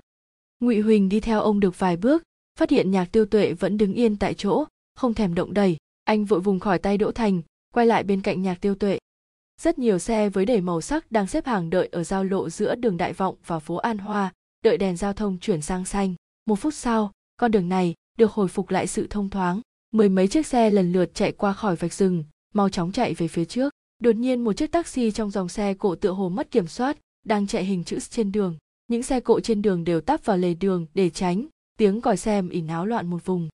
Chiếc taxi mất kiểm soát lại chạy ngoằn nghèo về phía trước chừng mấy chục mét nữa, rồi liền dừng lại. Một người đàn ông trung niên từ ghế phụ nhảy xuống, chạy tới giữa đường cái, vẻ mặt sợ hãi chạy tới xem bên trong chiếc taxi. Tựa hồ như cùng lúc, cửa sau được mở ra, một người đàn ông đứng tuổi, mặc áo bông màu đen, đội mũ len màu xám nhạt từ trong xe chui ra, lảo đảo vòng qua đuôi xe, đi thẳng tới ghế lái ông tháo mũ len trên đầu ném xuống đất, mở cửa, kéo tài xế taxi ra. Tài xế té ngửa trên mặt đường, trơ mắt nhìn người đàn ông đứng tuổi ngồi vào trong ghế lái, khởi động xe. Sau cú quay đầu vội, chiếc taxi ngược theo hướng vừa nãy, lao vút đi. Ngày càng có nhiều người tụ tập trước cửa quán cà phê, tò mò nhìn vào bên trong. Bọn họ nhìn vào năm người, hoặc ngồi hoặc đứng ở sành giữa quán cà phê.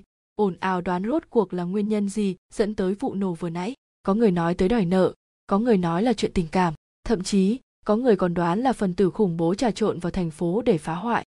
Lúc này, tiếng còi xe cảnh sát gấp rút từ xa tiến dần tới.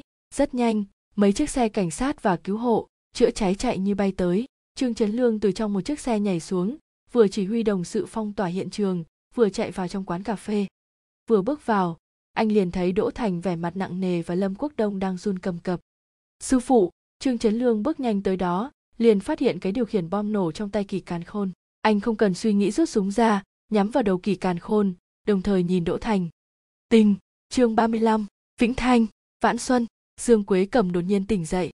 Bà đầu óc quay cuồng từ sofa bò dậy cảm thấy cổ họng khô khốc tiện tay bưng chiếc tách trên bàn trà lên uống một ngụm trà đã lạnh từ lâu. Phòng khách chưa mở đèn tivi vẫn đang mở dương quế cầm ngồi trên sofa ngây ra sự chú ý dần bị bản tin cuối ngày đang phát trên tivi thu hút. Chiều nay khoảng 3 giờ 30 phút trong một quán cà phê tại giao lộ phố Hưng Hoa Bắc và đường Đại Vọng, xảy ra vụ đánh bom. Hiện trường không có thương vong, chỉ bị tổn thất về tài sản. Được biết, người được cảnh sát dẫn đi, một trong số đó là kẻ trốn lệnh truy nã lâm quốc đông. Dương quế cầm với lấy điều khiển, tắt tivi mấy hôm trước bà nhìn thấy lệnh truy nã thể lâm trên mặt báo, trong lòng còn cảm thấy bực bội. Một người đang yên đang lành, sao lại mắc bệnh thần kinh, rồi giết người chứ?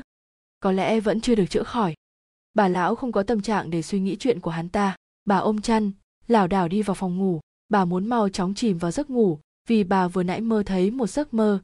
Nếu có thể để giấc mơ này tiếp tục thì thật đẹp biết mấy. Trong mơ con bà hứa minh lương về nhà rồi. Viện kiểm sát nhân dân tối cao rất nhanh có câu trả lời đồng ý lật lại vụ án cưỡng hiếp giết người liên hoàn của 23 năm trước.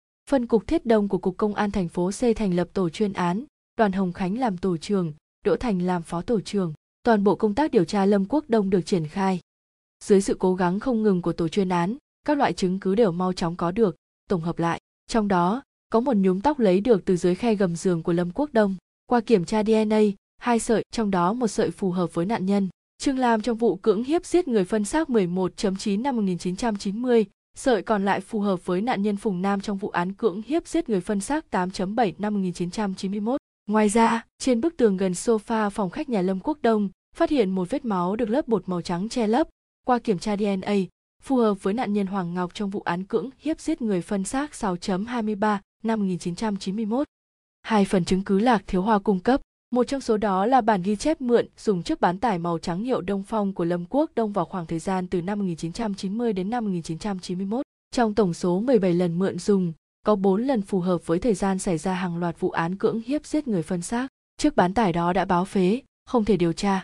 Nhưng nhân viên sửa chữa xe năm đó là Lưu Trụ vẫn còn sống. Ông đã chứng thực tính chân thật của bản ghi chép mượn xe này.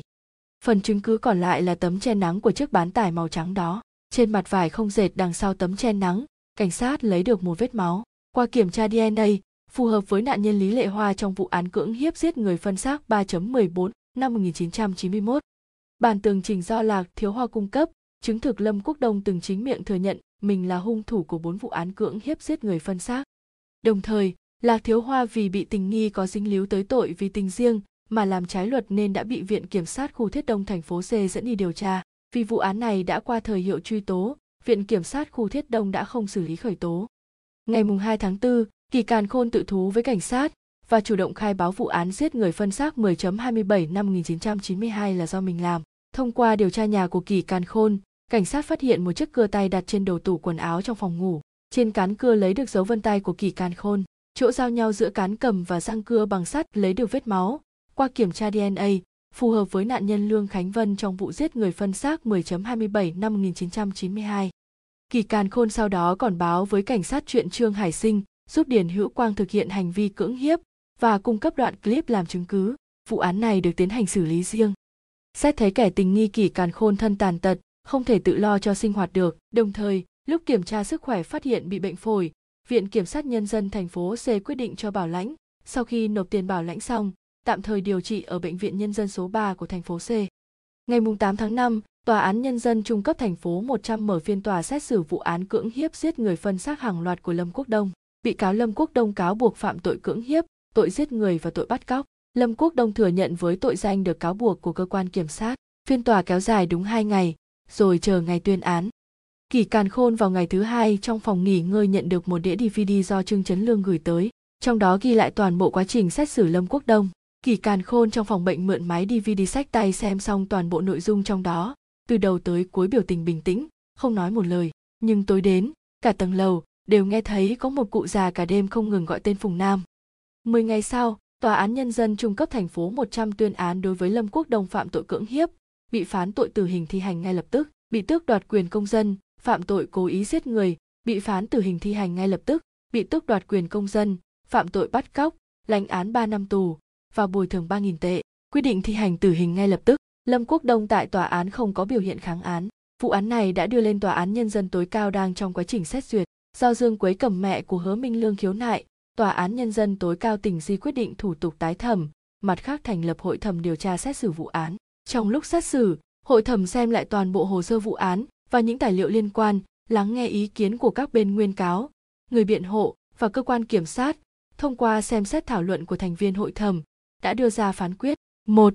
Hủy bỏ phán quyết điều 199 luật hình sự trong bản án cuối cùng của Tòa án thành phố Di 1991 và phán quyết điều 37 luật hình sự trong bản án đầu tiên của Tòa án thành phố C 1991 2 tuyên bố nguyên bị cáo hứa Minh Lương vô tội. Nguyên cáo Dương Quế Cầm đã đưa đơn xin nhà nước bồi thường. Sau cùng, bắt đầu tiến hành truy cứu trách nhiệm đối với án sai hứa Minh Lương. Những nhân viên liên quan của ba cơ quan nhà nước, công an, viện kiểm sát, tòa án tham gia thụ lý vụ án năm đó đều chịu trách nhiệm phối hợp công tác điều tra, trong đó không ngoại trừ nhân viên công an và tư pháp đã về hưu. Thủ tục xin danh hiệu liệt sĩ cách mạng của Phó Cục trưởng tiền nhiệm phân cục Thiết Đông thành phố C Mã Kiện, người từng chủ trì công tác điều tra vụ án này, cũng bị tạm hoãn. Một cảnh sát họ Đỗ trong lúc tiếp nhận thẩm vấn đột nhiên bị ngất, liền được đưa tới bệnh viện nhân dân số 3 của thành phố C cấp cứu. Cuối tháng 5, cuối xuân, bầu trời trong xanh, ánh nắng rực rỡ, nhiệt độ ấm dần lên khiến thành phố này nói tạm biệt hoàn toàn với mùa đông rét mướt điều hưu. Cỏ xanh hoa thắm, đầu đầu cũng là những cơ thể cường tráng và gương mặt trẻ tuổi, sức sống ngày càng mãnh liệt sinh sôi trên mảnh đất này. Kỳ Càn Khôn di chuyển xe lăn, chậm rãi đi về phía trước trong khu vườn của bệnh viện nhân dân số 3. Ánh mặt trời rọi trên người ông, rất ấm áp dễ chịu. Ông không ngừng hít thở sâu, mùi thơm của cỏ xanh lẫn mùi bùn vương vấn trong khoang mũi, khiến người ta cảm thấy lười nhác và thoải mái, thỏa mãn. Trên một bãi đất trống, một ông lão mặc đồ bệnh nhân sọc xanh trắng, đang ngồi dựa vào băng ghế dài, bằng gỗ, nhắm mắt ngủ gật. Trên tay ông, còn cầm một tờ báo đang mở, kỳ càn khôn nhìn ông, tay dùng sức, xe lăn tăng tốc đi về phía ông ta.